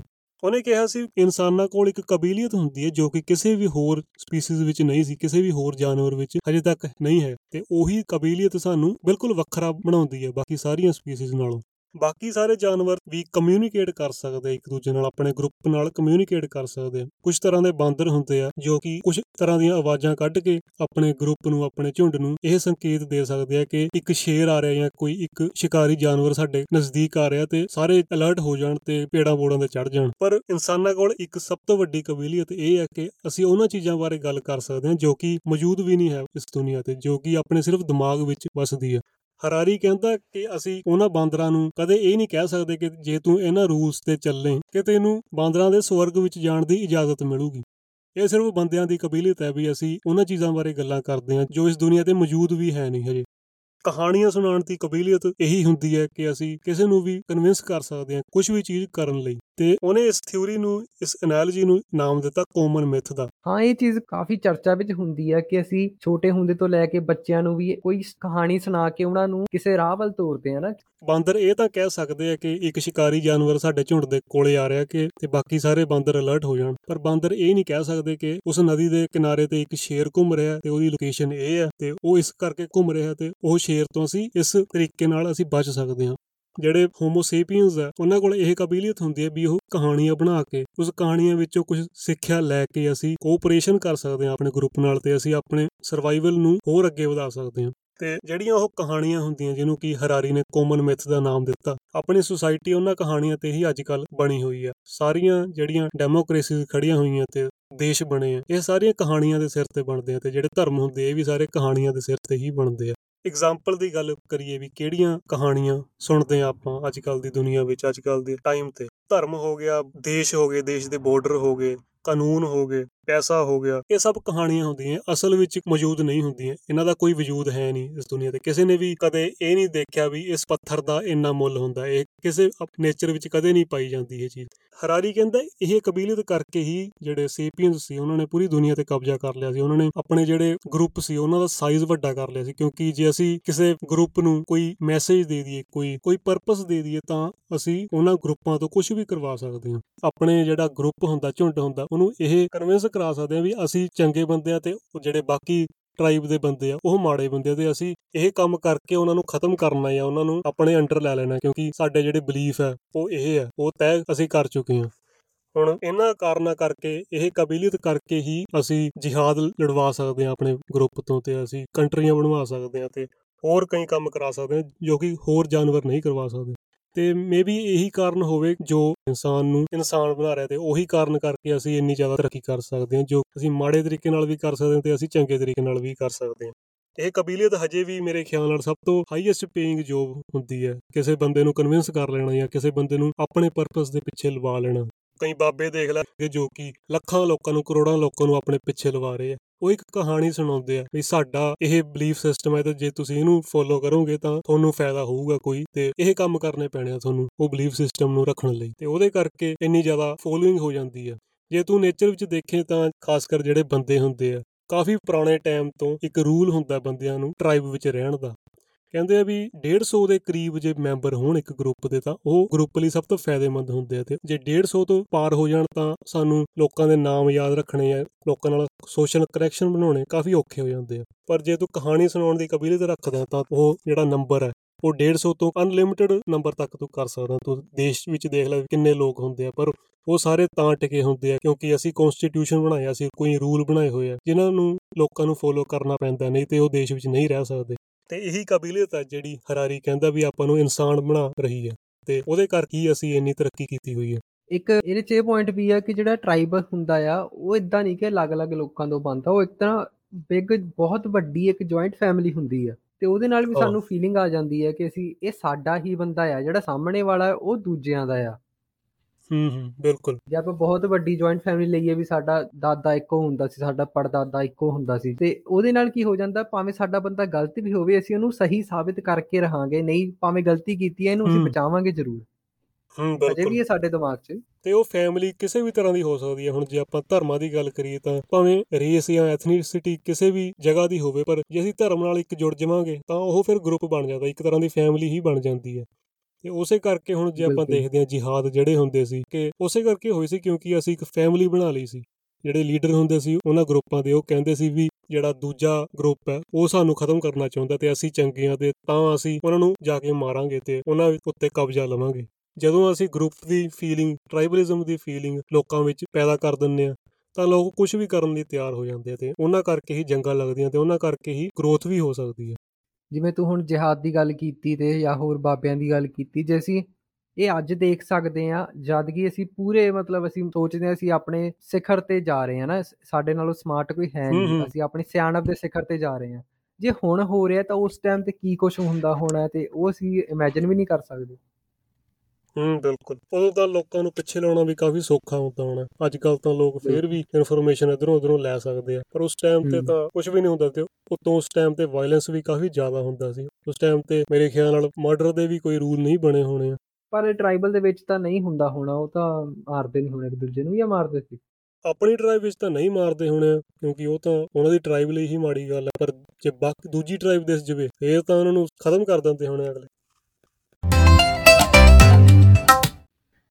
ਤੇ ਇੱਕ ਹੋਰ ਅਜੀਬ ਜੀ ਇੱਕ ਥਿਊਰੀ ਪੜ੍ਹੀ ਸੀ ਮੈਂ, ਜੋ ਕਿ ਕਾਫੀ ਇੰਟਰਸਟਿੰਗ ਹੈ ਤੇ ਜੋ ਕਿ ਆਪਣੀ ਸਭ ਤੋਂ ਪਹਿਲੀ ਸਭਿਅਤਾ ਮੈਸੋਪੋਟੇਮੀਅਨ ਸਭਿਅਤਾ ਨਾਲ ਰਿਲੇਟਡ ਹੈ ਸਾਨੂੰ ਸੁਮੇਰੀਅਨ ਟੈਕਸਟ ਮਿਲੇ ਸੀਗੇ, ਜੋ ਕਿ ਮੈਸੋਪੋਟੇਮੀਆ ਦੀ ਸਭਿਅਤਾ ਹੁੰਦੀ ਸੀ ਸੁਮੇਰੀਆ ਸੁਮੇਰੀਅਨ ਟੈਕਸਟ ਇਹ ਕਿਹਾ ਜਾਂਦਾ ਹੈ ਵੀ ਸਭ ਤੋਂ ਪਹਿਲੇ ਟੈਕਸਟ ਸੀ ਜੋ ਕਿ ਲੋਕਾਂ ਨੇ ਰਿਕਾਰਡ ਕਰਨੇ ਸ਼ੁਰੂ ਕੀਤੇ ਸੀ। ਉਹਨਾਂ ਨੇ ਜਿਹੜੀਆਂ ਕਲੇ ਦੀਆਂ ਟੈਬ ਹੁੰਦੀਆਂ ਸੀ, ਉਹਨਾਂ ਤੇ ਆਪਣੀ ਭਾਸ਼ਾ ਲਿਖਣੀ ਸ਼ੁਰੂ ਕੀਤੀ ਸੀ। ਤੇ ਉਹ ਭਾਸ਼ਾ ਹੁਣ ਆਪਾਂ ਨੂੰ ਨਹੀਂ ਪਤਾ ਵੀ ਕਿ ਲਿਖਿਆ ਕੀ ਸੀ ਉਹਨਾਂ ਨੇ, ਕਿਉਂਕਿ ਕਈ ਹਿਸਟੋਰੀਅਨਸ ਨੇ ਉਹਨਾਂ ਨੂੰ ਡੀਕੋਡ ਕਰਨ ਦੀ ਕੋਸ਼ਿਸ਼ ਕੀਤੀ ਹੈ ਉਹਨਾਂ ਨੂੰ ਟਰਾਂਸਲੇਟ ਕਰਨ ਦੀ ਕੋਸ਼ਿਸ਼ ਕੀਤੀ ਹੈ ਪਰ ਸਾਰੇ ਹਿਸਟੋਰੀਅਨਸ ਦਾ ਅੱਡ-ਅੱਡ ਆਪਣੀਆਂ ਥਿਊਰੀਆਂ ਹੁੰਦੀਆਂ। ਤੇ ਉਹਨਾਂ ਦੇ ਵਿੱਚੋਂ ਇੱਕ ਥਿਊਰੀ ਇਹ ਆਈ ਵੀ ਉਹਨਾਂ ਟੈਕਸਟ ਤੇ ਲਿਖਿਆ ਇਹ ਹੋਇਆ ਸੀ ਕਿ ਕੁਝ ਤਰ੍ਹਾਂ ਦੇ ਉਹਨਾਂ ਦੇ ਜਿਹੜੇ ਰੱਬ ਹੁੰਦੇ ਸੀ, ਉਹਨਾਂ ਦੇ ਤੇ ਉਹਨਾਂ ਵਿੱਚੋਂ ਇੱਕ ਰੱਬ ਹੁੰਦੇ ਸੀ, ਉਹਨਾਂ ਦੀ ਕਲਾਸ ਹੁੰਦੀ ਸੀ ਅੱਡ, ਜੋ ਕਿ ਉਹ ਕਿਹਾ ਸੀ ਵੀ ਸਭ ਤੋਂ ਉੱਚੇ ਰੱਬ ਹੁੰਦੇ ਸੀ ਸਾਡੇ, ਸਭ ਤੋਂ ਪਾਵਰਫੁਲ ਰੱਬ ਹੁੰਦੇ ਸੀ, ਉਹਨਾਂ ਨੂੰ ਅਨੂਨਾਕੀ ਦਾ ਨਾਮ ਦਿੱਤਾ ਉਹਨਾਂ ਨੇ। ਕਨਸਪੀਰੇਸੀ ਥਿਊਰੀ ਇਹ ਹੈ ਕਿ ਅਨੂਨਾਕੀ ਜਿਹੜੇ ਰੱਬ ਹੁੰਦੇ ਸੀ, ਉਹ ਇੱਕ ਤਰ੍ਹਾਂ ਦੇ ਏਲੀਅਨ ਹੁੰਦੇ ਸੀ, ਜੋ ਕਿ ਹੋਰ ਗ੍ਰਹਿ ਤੋਂ ਆਏ ਸੀ, ਧਰਤੀ ਤੇ ਰਾਜ ਕਰਨ, ਤੇ ਉਹ ਅੱਛਾ। ਲੋਕਾਂ ਦੀ ਕਿ- ਕਿਸਮਤ ਲਿਖਦੇ ਹੁੰਦੇ ਸੀਗੇ। ਉਹਨਾਂ ਹਿਸਟੋਰੀਅਨਸ ਨੇ ਇਹ ਕਿਹਾ ਵੀ ਮਨੁੱਖਾਂ ਵਿੱਚ ਜਿਹੜਾ ਕੋਗਨੀਟਿਵ ਰੈਵੋਲੂਸ਼ਨ ਆਇਆ, ਜੋ ਜੋ ਕਿ ਆਪਣੇ ਦਿਮਾਗ ਨੂੰ ਬਿਲਕੁਲ ਚੇਂਜ ਕਰਤਾ ਸੀ ਤੇ ਆਪ ਮਿਊਟੇਸ਼ਨ ਦੀ ਵੀ ਗੱਲ ਕੀਤੀ ਜਿਹੜੇ ਆਪਣੇ ਦਿਮਾਗ ਵਿੱਚ ਆਈ। ਉਹਨਾਂ ਨੇ ਇਹ ਕਿਹਾ ਵੀ ਜਿਹੜੇ ਅਨੂਨਾਕੀ ਸੀ, ਜੋ ਕਿ ਏਲੀਅਨ ਹੁੰਦੇ ਸੀ, ਉਹਨਾਂ ਨੇ ਜਿਹੜੀਆਂ ਮਨੁੱਖ ਦੇ ਜਿਹੜਾ ਡੀਐਨਏ ਉਹਨੂੰ ਚੇਂਜ ਕੀਤਾ ਸੀ। ਉਹਨਾਂ ਵਿੱਚ ਆਪਣਾ ਥੋੜਾ ਜਿਹਾ ਡੀਐਨਏ ਪਾ ਕੇ ਉਹਨਾਂ ਨੂੰ ਹੋਰ ਸਿਆਣਾ ਬਣਾਤਾ ਸੀ। ਤੇ ਤਾਂ ਕਿਹਾ ਜਾਂਦਾ ਵੀ ਮਨੁੱਖ ਕਾਫੀ ਸਿਆਣੇ ਬਣ ਗਏ ਸੀ ਉਸ ਟਾਈਮ ਤੇ ਤੇ ਜਿਹੜੀ ਆਪਣੀ ਦਿਮਾਗ ਦੀ ਕਾਬਲੀਅਤ ਸੀ ਉਹ ਬਿਲਕੁਲ ਚੇਂਜ ਹੋ ਗਈ ਸੀ ਉਸ ਪੀਰੀਅਡ ਦੌਰਾਨ ਪਰ ਇਹ ਚੀਜ਼ ਅਸੀਂ ਆਪਣੇ ਧਰਮਾਂ ਵਿੱਚ ਵੀ ਦੇਖਦੇ ਹਾਂ ਨਾ ਕਿ ਉੱਪਰ ਕੋਈ ਆਇਆ ਜਿਹਨੇ ਸਾਨੂੰ ਕੋਈ ਗਿਆਨ ਦਿੱਤਾ। ਇੱਕ ਤਰ੍ਹਾਂ ਇਹਨੂੰ ਅਸੀਂ ਜੇ ਫੇਟ ਨੂੰ ਅਸੀਂ ਤੂੰ ਕਹਿੰਨਾ ਕਿ ਉਹਨਾਂ ਦਾ ਕਿਸਮਤ ਬਦਲਤੀ ਸੀ ਤਾਂ ਆਪਾਂ ਇਹ ਵੀ ਕਹਿ ਸਕਦੇ ਹਾਂ ਵੀ ਉਹਨਾਂ ਨੂੰ ਕੋਈ ਗਿਆਨ ਦਿੱਤਾ। ਇਹ ਅਸੀਂ ਵੀ ਤਾਂ ਦੇਖਦੇ ਆਨੇ ਵੀ ਕੋਈ ਮਹਾਪੁਰਖ ਆਏ ਸੀ। ਜਾਂ ਕੋਈ ਸੰਤ ਆਏ ਸੀ ਜਾਂ ਕੋਈ ਗੁਰੂ ਆਏ ਸੀ ਜਿਨ੍ਹਾਂ ਨੇ ਹੂੰ ਅ, ਬਿਲਕੁਲ। ਹਾਂ ਰੱਬ ਦਾ ਹਿੱਸਾ ਸੀਗੇ ਜਾਂ ਰੱਬ ਨਾਲ ਸਾਨੂੰ ਮਿਲਾਇਆ। ਹੂੰ ਬਿਲਕੁਲ। ਆਪਣੀ ਮੈਥੋਲੋਜੀ ਵਿੱਚ ਕਾਫੀ ਮੈਨੂੰ ਲੱਗਦਾ ਹਰ ਮੈਥੋਲੋਜੀ ਵਿੱਚ ਕੋਈ ਨਾ ਕੋਈ ਇਹੋ ਜਿਹੀ ਚੀਜ਼ ਆ ਹੀ ਜਾਂਦੀ ਹੈ ਜੋ ਕਿ ਲੱਗਦੀ ਕਾਫੀ ਫਿਕਸ਼ਨਲ ਹੈ ਪਰ ਉਹਨਾਂ ਦੀ ਰਹਿਣ ਸਹਿਣ ਦਾ ਤਰੀਕਾ ਹੁੰਦਾ ਉਹ ਕਾਫੀ ਚੇਂਜ ਕੀਤਾ ਹੁੰਦਾ ਉਸ ਥਿਊਰੀਆਂ ਨੇ ਉਸ ਮੈਥੋਲੋਜੀ ਨੇ। ਤੇ ਆਪਾਂ ਐਵੋਲੂਸ਼ਨ ਤੇ ਆਉਂਦੇ ਹਾਂ ਹੁਣ। ਅਸੀਂ ਐਵੋਲੂਸ਼ਨ। ਨੂੰ ਕੰਟੀਨਿਊ ਕਰਦੇ ਹਾਂ। ਜਦੋਂ ਆਪਣੇ ਤੇ ਕੋਗਨੀਟਿਵ ਰੈਵੋਲੂਸ਼ਨ ਆਇਆ ਜਦੋਂ 45000 ਸਾਲ ਪਹਿਲਾਂ ਅਸੀਂ ਬਾਕੀ ਸਾਰੀਆਂ ਸਪੀਸੀਜ਼ ਨੂੰ ਖਤਮ ਕਰਕੇ ਸਿਰਫ ਹੋਮੋਸੇਪੀਅਨਸ ਧਰਤੀ ਤੇ ਬਚ ਚੁੱਕੇ ਸੀ। ਤੇ ਉਹਨਾਂ ਨੇ ਪੂਰੀ ਧਰਤੀ ਵਿੱਚ ਫੈਲਣਾ ਸ਼ੁਰੂ ਕਰਤਾ ਮਾਈਗ੍ਰੇਟ ਕਰਨਾ ਸ਼ੁਰੂ ਕਰਤਾ। ਤੇ ਬਾਕੀ ਜਾਨਵਰਾਂ ਨੂੰ ਥੱਲੇ ਲਾਤਾ ਉਹਨਾਂ ਨੇ। ਆਪਾਂ ਐਗਰੀਕਲਚਰ ਸ਼ੁਰੂ ਕਰਤਾ ਸੀ 10000 ਸਾਲ ਪਹਿਲਾਂ ਕਿ 12000 ਸਾਲ ਪਹਿਲਾਂ ਤੇ ਆਪਾਂ ਸਿਵਲਾਈਜੇਸ਼ਨ ਵਿੱਚ ਰਹਿਣਾ ਸ਼ੁਰੂ ਕਰਤਾ ਸੀ, ਇੱਕ ਜਗ੍ਹਾ ਤੇ ਰਹਿਣਾ ਸ਼ੁਰੂ ਕਰਤਾ ਸੀ ਤੇ ਉਸ ਤੋਂ ਪਹਿਲਾਂ ਅਸੀਂ ਵਾਂਡਰਰ ਹੁੰਦੇ ਸੀ, ਮਤਲਬ ਆਪਾਂ ਪੂਰੀ ਦੁਨੀਆ ਦੇ ਜਿੱਥੇ ਵੀ ਆਪਾਂ ਨੂੰ ਖਾਣ ਪੀਣ ਦਾ ਰਿਸੋਰਸ ਮਿਲਦੇ ਸੀ ਉਹ ਏਰੀਏ ਵਿੱਚ ਭੱਜਣਾ ਸ਼ੁਰੂ ਕਰ ਦਿੰਦੇ ਸੀ। ਤੇ ਐਗਰੀਕਲਚਰ ਨਾਲ ਅਸੀਂ ਇੱਕ ਜਗ੍ਹਾ ਤੇ ਰਹਿਣਾ ਸ਼ੁਰੂ ਕਰਤਾ, ਆਪਣੀਆਂ ਅੱਡ-ਅੱਡ ਸਿਵਲਾਈਜੇਸ਼ਨ ਬਣਨ ਕਾਰਨ ਅੱਡ-ਅੱਡ ਲੈਂਗੁਏਜ ਸ਼ੁਰੂ ਹੋ ਗਿਆ ਸੀ, ਅੱਡ-ਅੱਡ ਭਾਸ਼ਾਵਾਂ ਸ਼ੁਰੂ ਹੋ ਗਿਆ ਸੀ, ਆਪਣਾ ਅੱਡ-ਅੱਡ ਕਲਚਰ ਸ਼ੁਰੂ ਹੋ ਗਿਆ ਸੀ ਲੋਕਾਂ ਦਾ। ਉਸ ਤੋਂ ਬਾਅਦ ਜੋ ਵੀ ਆਪਾਂ ਦੇਖਦੇ ਹਾਂ ਹਿਸਟਰੀ ਵਿੱਚ ਆਪਣੀ ਹਿਸਟਰੀ ਸ਼ੁਰੂ ਹੋ ਜਾਂਦੀ ਹੈ ਪ੍ਰੀ ਹਿਸਟਰੀ ਤੋਂ ਬਾਅਦ ਤੇ ਉਹਨਾਂ ਦੇ ਰਿਕਾਰਡ ਆਪਾਂ ਨੂੰ ਪਤਾ ਵੀ ਮੈਸੋਪੋਟੇਮੀਆ ਤੋਂ ਆਪਾਂ ਨੂੰ ਲਿਖਤ ਰਿਕਾਰਡ ਵੀ ਮਿਲਣੇ ਸ਼ੁਰੂ ਹੋ ਗਏ ਸੀ। ਇਹ ਹਿਸਟਰੀ ਮੰਨੀ ਜਾਂਦੀ ਹੈ ਮੇਨ ਸਟ੍ਰੀਮ ਆਰਕੀਓਲੋਜੀ ਵਿੱਚ। ਅੱਛਾ ਉਸ ਤੋਂ ਬਾਅਦ ਆਪਾਂ ਤਰੱਕੀ ਹੁਣ ਕਰੀ ਗਏ ਆ ਹੁਣ ਆਪਾਂ ਇੱਥੇ ਪਹੁੰਚ ਗਏ ਆ ਹੌਲੀ ਹੌਲੀ ਅੱਗੇ ਦੇਖੋ ਕੀ ਹੁੰਦਾ ਨਾ ਇਹ ਤਾਂ ਹੁਣ ਮਤਲਬ ਉਸ ਤੋਂ ਬਾਅਦ ਬਹੁਤ ਫਾਸਟ ਸ਼ੁਰੂ ਹੋ ਗਿਆ ਜਦੋਂ ਐਗਰੀਕਲਚਰ ਆਇਆ ਹੈ ਹਨਾ ਉਸ ਤੋਂ ਬਾਅਦ ਕਾਫੀ ਤਰੱਕੀ ਫਾਸਟ ਸ਼ੁਰੂ ਹੋ ਗਈ ਸਾਡੀ। ਹਾਂ, ਜਿਵੇਂ ਆਪਾਂ ਦੇਖਦੇ ਹਾਂ ਵੀ ਹੋਮੋ ਸੇਪੀਅਨਸ 2 ਤੋਂ 3 ਲੱਖ ਸਾਲ ਪਹਿਲਾਂ ਉਹਨਾਂ ਦੀ ਐਵੋਲੂਸ਼ਨ ਹੋਈ ਸੀ ਅਫਰੀਕਾ ਵਿੱਚ ਤੇ ਉਸ ਤੋਂ ਬਾਅਦ ਇੰਨਾ ਹੌਲੀ ਚੱਲੇ ਆਪਾਂ, ਮਤਲਬ ਲੱਖਾਂ ਸਾਲਾਂ ਲੱਗ ਗਏ ਆਪਾਂ ਨੂੰ ਇੱਥੇ ਪਹੁੰਚਣ ਲਈ। ਪਰ ਆ ਪਿਛਲੇ 10000 ਸਾਲ ਜਾਂ 2-3000 ਸਾਲ ਦੀ ਉਹ ਜੇ ਗੱਲ ਕਰੀਏ ਤਾਂ ਆਪਾਂ ਕਾਫੀ ਜ਼ਿਆਦਾ ਤਰੱਕੀ ਕਰ ਚੁੱਕੇ ਹਾਂ, ਆਪਣਾ ਐਵੋਲੂਸ਼ਨ ਕਾਫੀ ਜ਼ਿਆਦਾ ਤੇਜ਼ ਹੋ ਚੁੱਕਿਆ। ਅਸੀਂ ਇਹ ਨਹੀਂ ਕਹਿ ਸਕਦੇ ਕਿ ਅਸੀਂ ਉਹਨਾਂ ਨਸਲਾਂ ਵਿੱਚੋਂ ਇਕੱਲੇ ਹੀ ਆ ਕਿਉਂਕਿ ਕਿਹਾ ਜਾਂਦਾ ਕਿ ਜੇ ਡੀਐਨਏ ਦੇ ਹਿਸਾਬ ਨਾਲ ਜਾਂ ਸਾਨੂੰ ਜੋ ਹੱਡੀਆਂ ਮਿਲੀਆਂ ਉਹਦੇ ਹਿਸਾਬ ਨਾਲ ਕਿ ਪ੍ਰਾਈਮੇਟਸ ਮਤਲਬ ਜਿਹੜੇ ਦੋ ਪੈਰਾਂ ਤੇ ਚੱਲਣ ਵਾਲੇ ਬਾਂਦਰ ਵਰਗੇ ਇਨਸਾਨ ਸੀਗੇ ਜਾਂ ਬਾਂਦਰ ਵਰਗੇ ਦਿਖਣ ਵਰਗੇ ਸੀ ਉਹ 200 ਨਸਲਾਂ ਸੀ ਉਹਨਾਂ ਦੀਆਂ। ਤੇ ਕਈ ਉਹਨਾਂ ਚੋਂ ਗਰੀਲਾ ਬਣ ਗਏ ਕਈ ਉਹ ਚੋਂ ਚਿੰਪੈਂਜ਼ੀ ਬਣ ਗਏ ਕਈ ਅਸੀਂ ਬਣ ਗਏ ਆ ਤਾਂ 5-10 ਕੀ ਰਹਿ ਗਈਆਂ ਤੇ ਬਾਕੀ ਸਾਰੀਆਂ ਖਤਮ ਹੋ ਗਈਆਂ। ਹੂੰ ਬਿਲਕੁਲ। ਇੱਕ ਮੈਂ ਸਵਾਲ ਤੈਨੂੰ ਪੁੱਛਣਾ ਚਾਹੂੰਗਾ ਕਿ ਅਸੀਂ ਜਿਵੇਂ ਗੱਲ ਕੀਤੀ ਆ ਵੀ ਇੰਨੀਆਂ ਨਸਲਾਂ ਸੀ, ਕੀ ਚੀਜ਼ ਆਪਾਂ ਨੂੰ ਅੱਡ ਬਣਾਉਂਦੀ ਹੈ ਬਾਕੀ ਨਸਲਾਂ ਨਾਲੋਂ ਜਿਹੜੇ ਸੇਪੀਅਨਸ ਆ, ਕੀ ਚੀਜ਼ ਉਹਨਾਂ ਨੂੰ ਅੱਡ ਬਣਾਉਂਦੀ ਆਪਾਂ ਕਹਿੰਦੇ ਆ ਕਿ ਇੰਟੈਲੀਜੈਂਸ ਅਸੀਂ ਸਿਆਣੇ ਹੋ ਗਏ ਆ, ਪਰ ਜੇ ਆਪਾਂ ਐਨੀਮਲ ਕਿੰਗਡਮ ਵਿੱਚ ਦੇਖੀਏ ਤਾਂ ਕਈ ਪ੍ਰਜਾਤੀਆਂ ਹੁੰਦੀਆਂ, ਜਿਵੇਂ ਆਪਾਂ ਜੇ ਗੱਲ ਕਰੀਏ ਕਈ ਪੰਛੀਆਂ ਦੀ ਜੋ ਕਿ ਕਈ ਪਜ਼ਲ ਸੋਲਵ ਕਰ ਦਿੰਦੇ ਮਤਲਬ ਉਹਨਾਂ ਵਿੱਚ ਵੀ ਥੋੜੀ ਪ੍ਰਿਮਿਟਿਵ ਤਰ੍ਹਾਂ ਦੀ ਇੰਟੈਲੀਜੈਂਸ ਹੈਗੀ ਆ। ਕੁਝ ਤਰ੍ਹਾਂ ਦੀਆਂ ਕੀੜੀਆਂ ਦੀਆਂ ਪ੍ਰਜਾਤੀਆਂ ਹੁੰਦੀਆਂ ਜੋ ਕਿ ਕਾਫੀ ਜ਼ਿਆਦਾ ਕੰਪਲਿਕੇਟਿਡ ਸਟਰਕਚਰ ਆਪਣਾ ਬਣਾਉਂਦੀਆਂ, ਆਪਣੇ ਧਰਤੀ ਦੇ ਥੱਲੇ ਆਪਣਾ ਜੋ ਵੀ ਰਹਿਣ ਦਾ ਉਹਨਾਂ ਦਾ ਸਿਸਟਮ ਹੁੰਦਾ, ਆਪਾਂ ਦੇਖਦੇ ਹਾਂ ਸਮੁੰਦਰ ਵਿੱਚ ਕਈ ਜਿਵੇਂ ਡੋਲਫਿਨ ਹੋ ਗਈ ਤੇ ਆਕਟੋਪਸ ਹੋਵੇ, ਉਹਨਾਂ ਦਾ ਬਿਹੇਵੀਅਰ ਜੇ ਆਪਾਂ ਦੇਖੀਏ, ਜਿਹੜੇ ਵੀ ਸਾਇੰਟਿਸਟ ਚੈੱਕ ਕਰਦੇ ਆ, ਜਿਨ੍ਹਾਂ ਦਾ ਜੇ ਆਪਾਂ ਬਿਹੇਵੀਅਰ ਐਗਜ਼ਾਮਿਨ ਕਰੀਏ ਤਾਂ ਕਾਫੀ ਸੋਫਿਸਟੀਕੇਟਿਡ ਤਰੀਕੇ ਨਾਲ ਰਹਿੰਦੀਆਂ ਤੇ ਕਾਫੀ ਆਪਣੇ ਨੇਚਰ ਨੂੰ ਯੂਜ਼ ਕਰਕੇ ਕਾਫੀ ਇੰਟੈਲੀਜੈਂਟ ਚੀਜ਼ਾਂ ਕਰ ਲੈਂਦੀ ਹੈ ਤੇ ਮੇਰੇ ਕਹਿਣ ਦਾ ਮਕਸਦ ਇਹ ਹੈ ਅਸੀਂ ਐਨੀਮਲ ਕਿੰਗਡਮ ਵਿੱਚ ਵੀ ਅਸੀਂ ਇੰਟੈਲੀਜੈਂਸ ਨੂੰ ਦੇਖਦੇ ਹਾਂ। ਤੇ ਮੇਰਾ ਸਵਾਲ ਇਹ ਸੀ ਕਿ ਕੀ ਚੀਜ਼ ਆਪਾਂ ਨੂੰ ਇਨਸਾਨ ਬਣਾਉਂਦੀ ਹੈ ਕੀ ਚੀਜ਼ ਆਪਾਂ ਨੂੰ ਬਾਕੀ ਸਾਰੀਆਂ ਚੀਜ਼ਾਂ ਨਾਲੋਂ ਵੱਖਰਾ ਬਣਾਉਂਦੀ ਹੈ? ਤੇ ਕੀ ਅਸੀਂ ਅਸਲ 'ਚ ਵੱਖਰੇ ਹਾਂ ਕਿ ਅਸੀਂ ਜਾਨਵਰਾਂ ਦੇ ਵਾਂਗ ਹੀ ਬਿਹੇਵ ਕਰਦੇ ਹਾਂ? ਕਿਉਂਕਿ ਜੇ ਅਸੀਂ ਸਰੀਰ ਦੇ ਫੰਕਸ਼ਨਿੰਗ ਦੀ ਗੱਲ ਕਰੀਏ ਤਾਂ ਬਾਂਦਰਾਂ ਨਾਲੋਂ ਕੋਈ ਬਹੁਤਾ ਫ਼ਰਕ ਹੈ ਨਹੀਂ ਸਿਰਫ ਦੇਖਣ ਵਿੱਚ ਹੀ ਆਪਣਾ ਫ਼ਰਕ ਹੈ। ਇਹ ਨਾ ਇਸੇ ਪੋਡਕਾਸਟ 'ਚ ਦੋ ਗੱਲਾਂ ਕੀਤੀਆਂ ਸੀ ਇਹਦੇ ਬਾਰੇ। ਸ਼ੁਰੂ 'ਚ ਮੈਂ ਕਿਹਾ ਸੀ ਕਿ ਸਾਡੇ 'ਚ ਬਾਂਦਰ 'ਚ ਜ਼ਿਆਦਾ ਫ਼ਰਕ ਨਹੀਂ ਹੈਗਾ। ਔਰ ਤੂੰ ਮੈਨੂੰ ਕਿਹਾ ਸੀ ਨਹੀਂ ਨਹੀਂ ਸਾਡੇ 'ਚ ਬਹੁਤ ਫ਼ਰਕ ਆ ਸੀ ਉਹਨਾਂ ਨਾਲੋਂ ਬਹੁਤ ਜ਼ਿਆਦਾ ਸਮਾਰਟ ਆ। ਹੂੰ।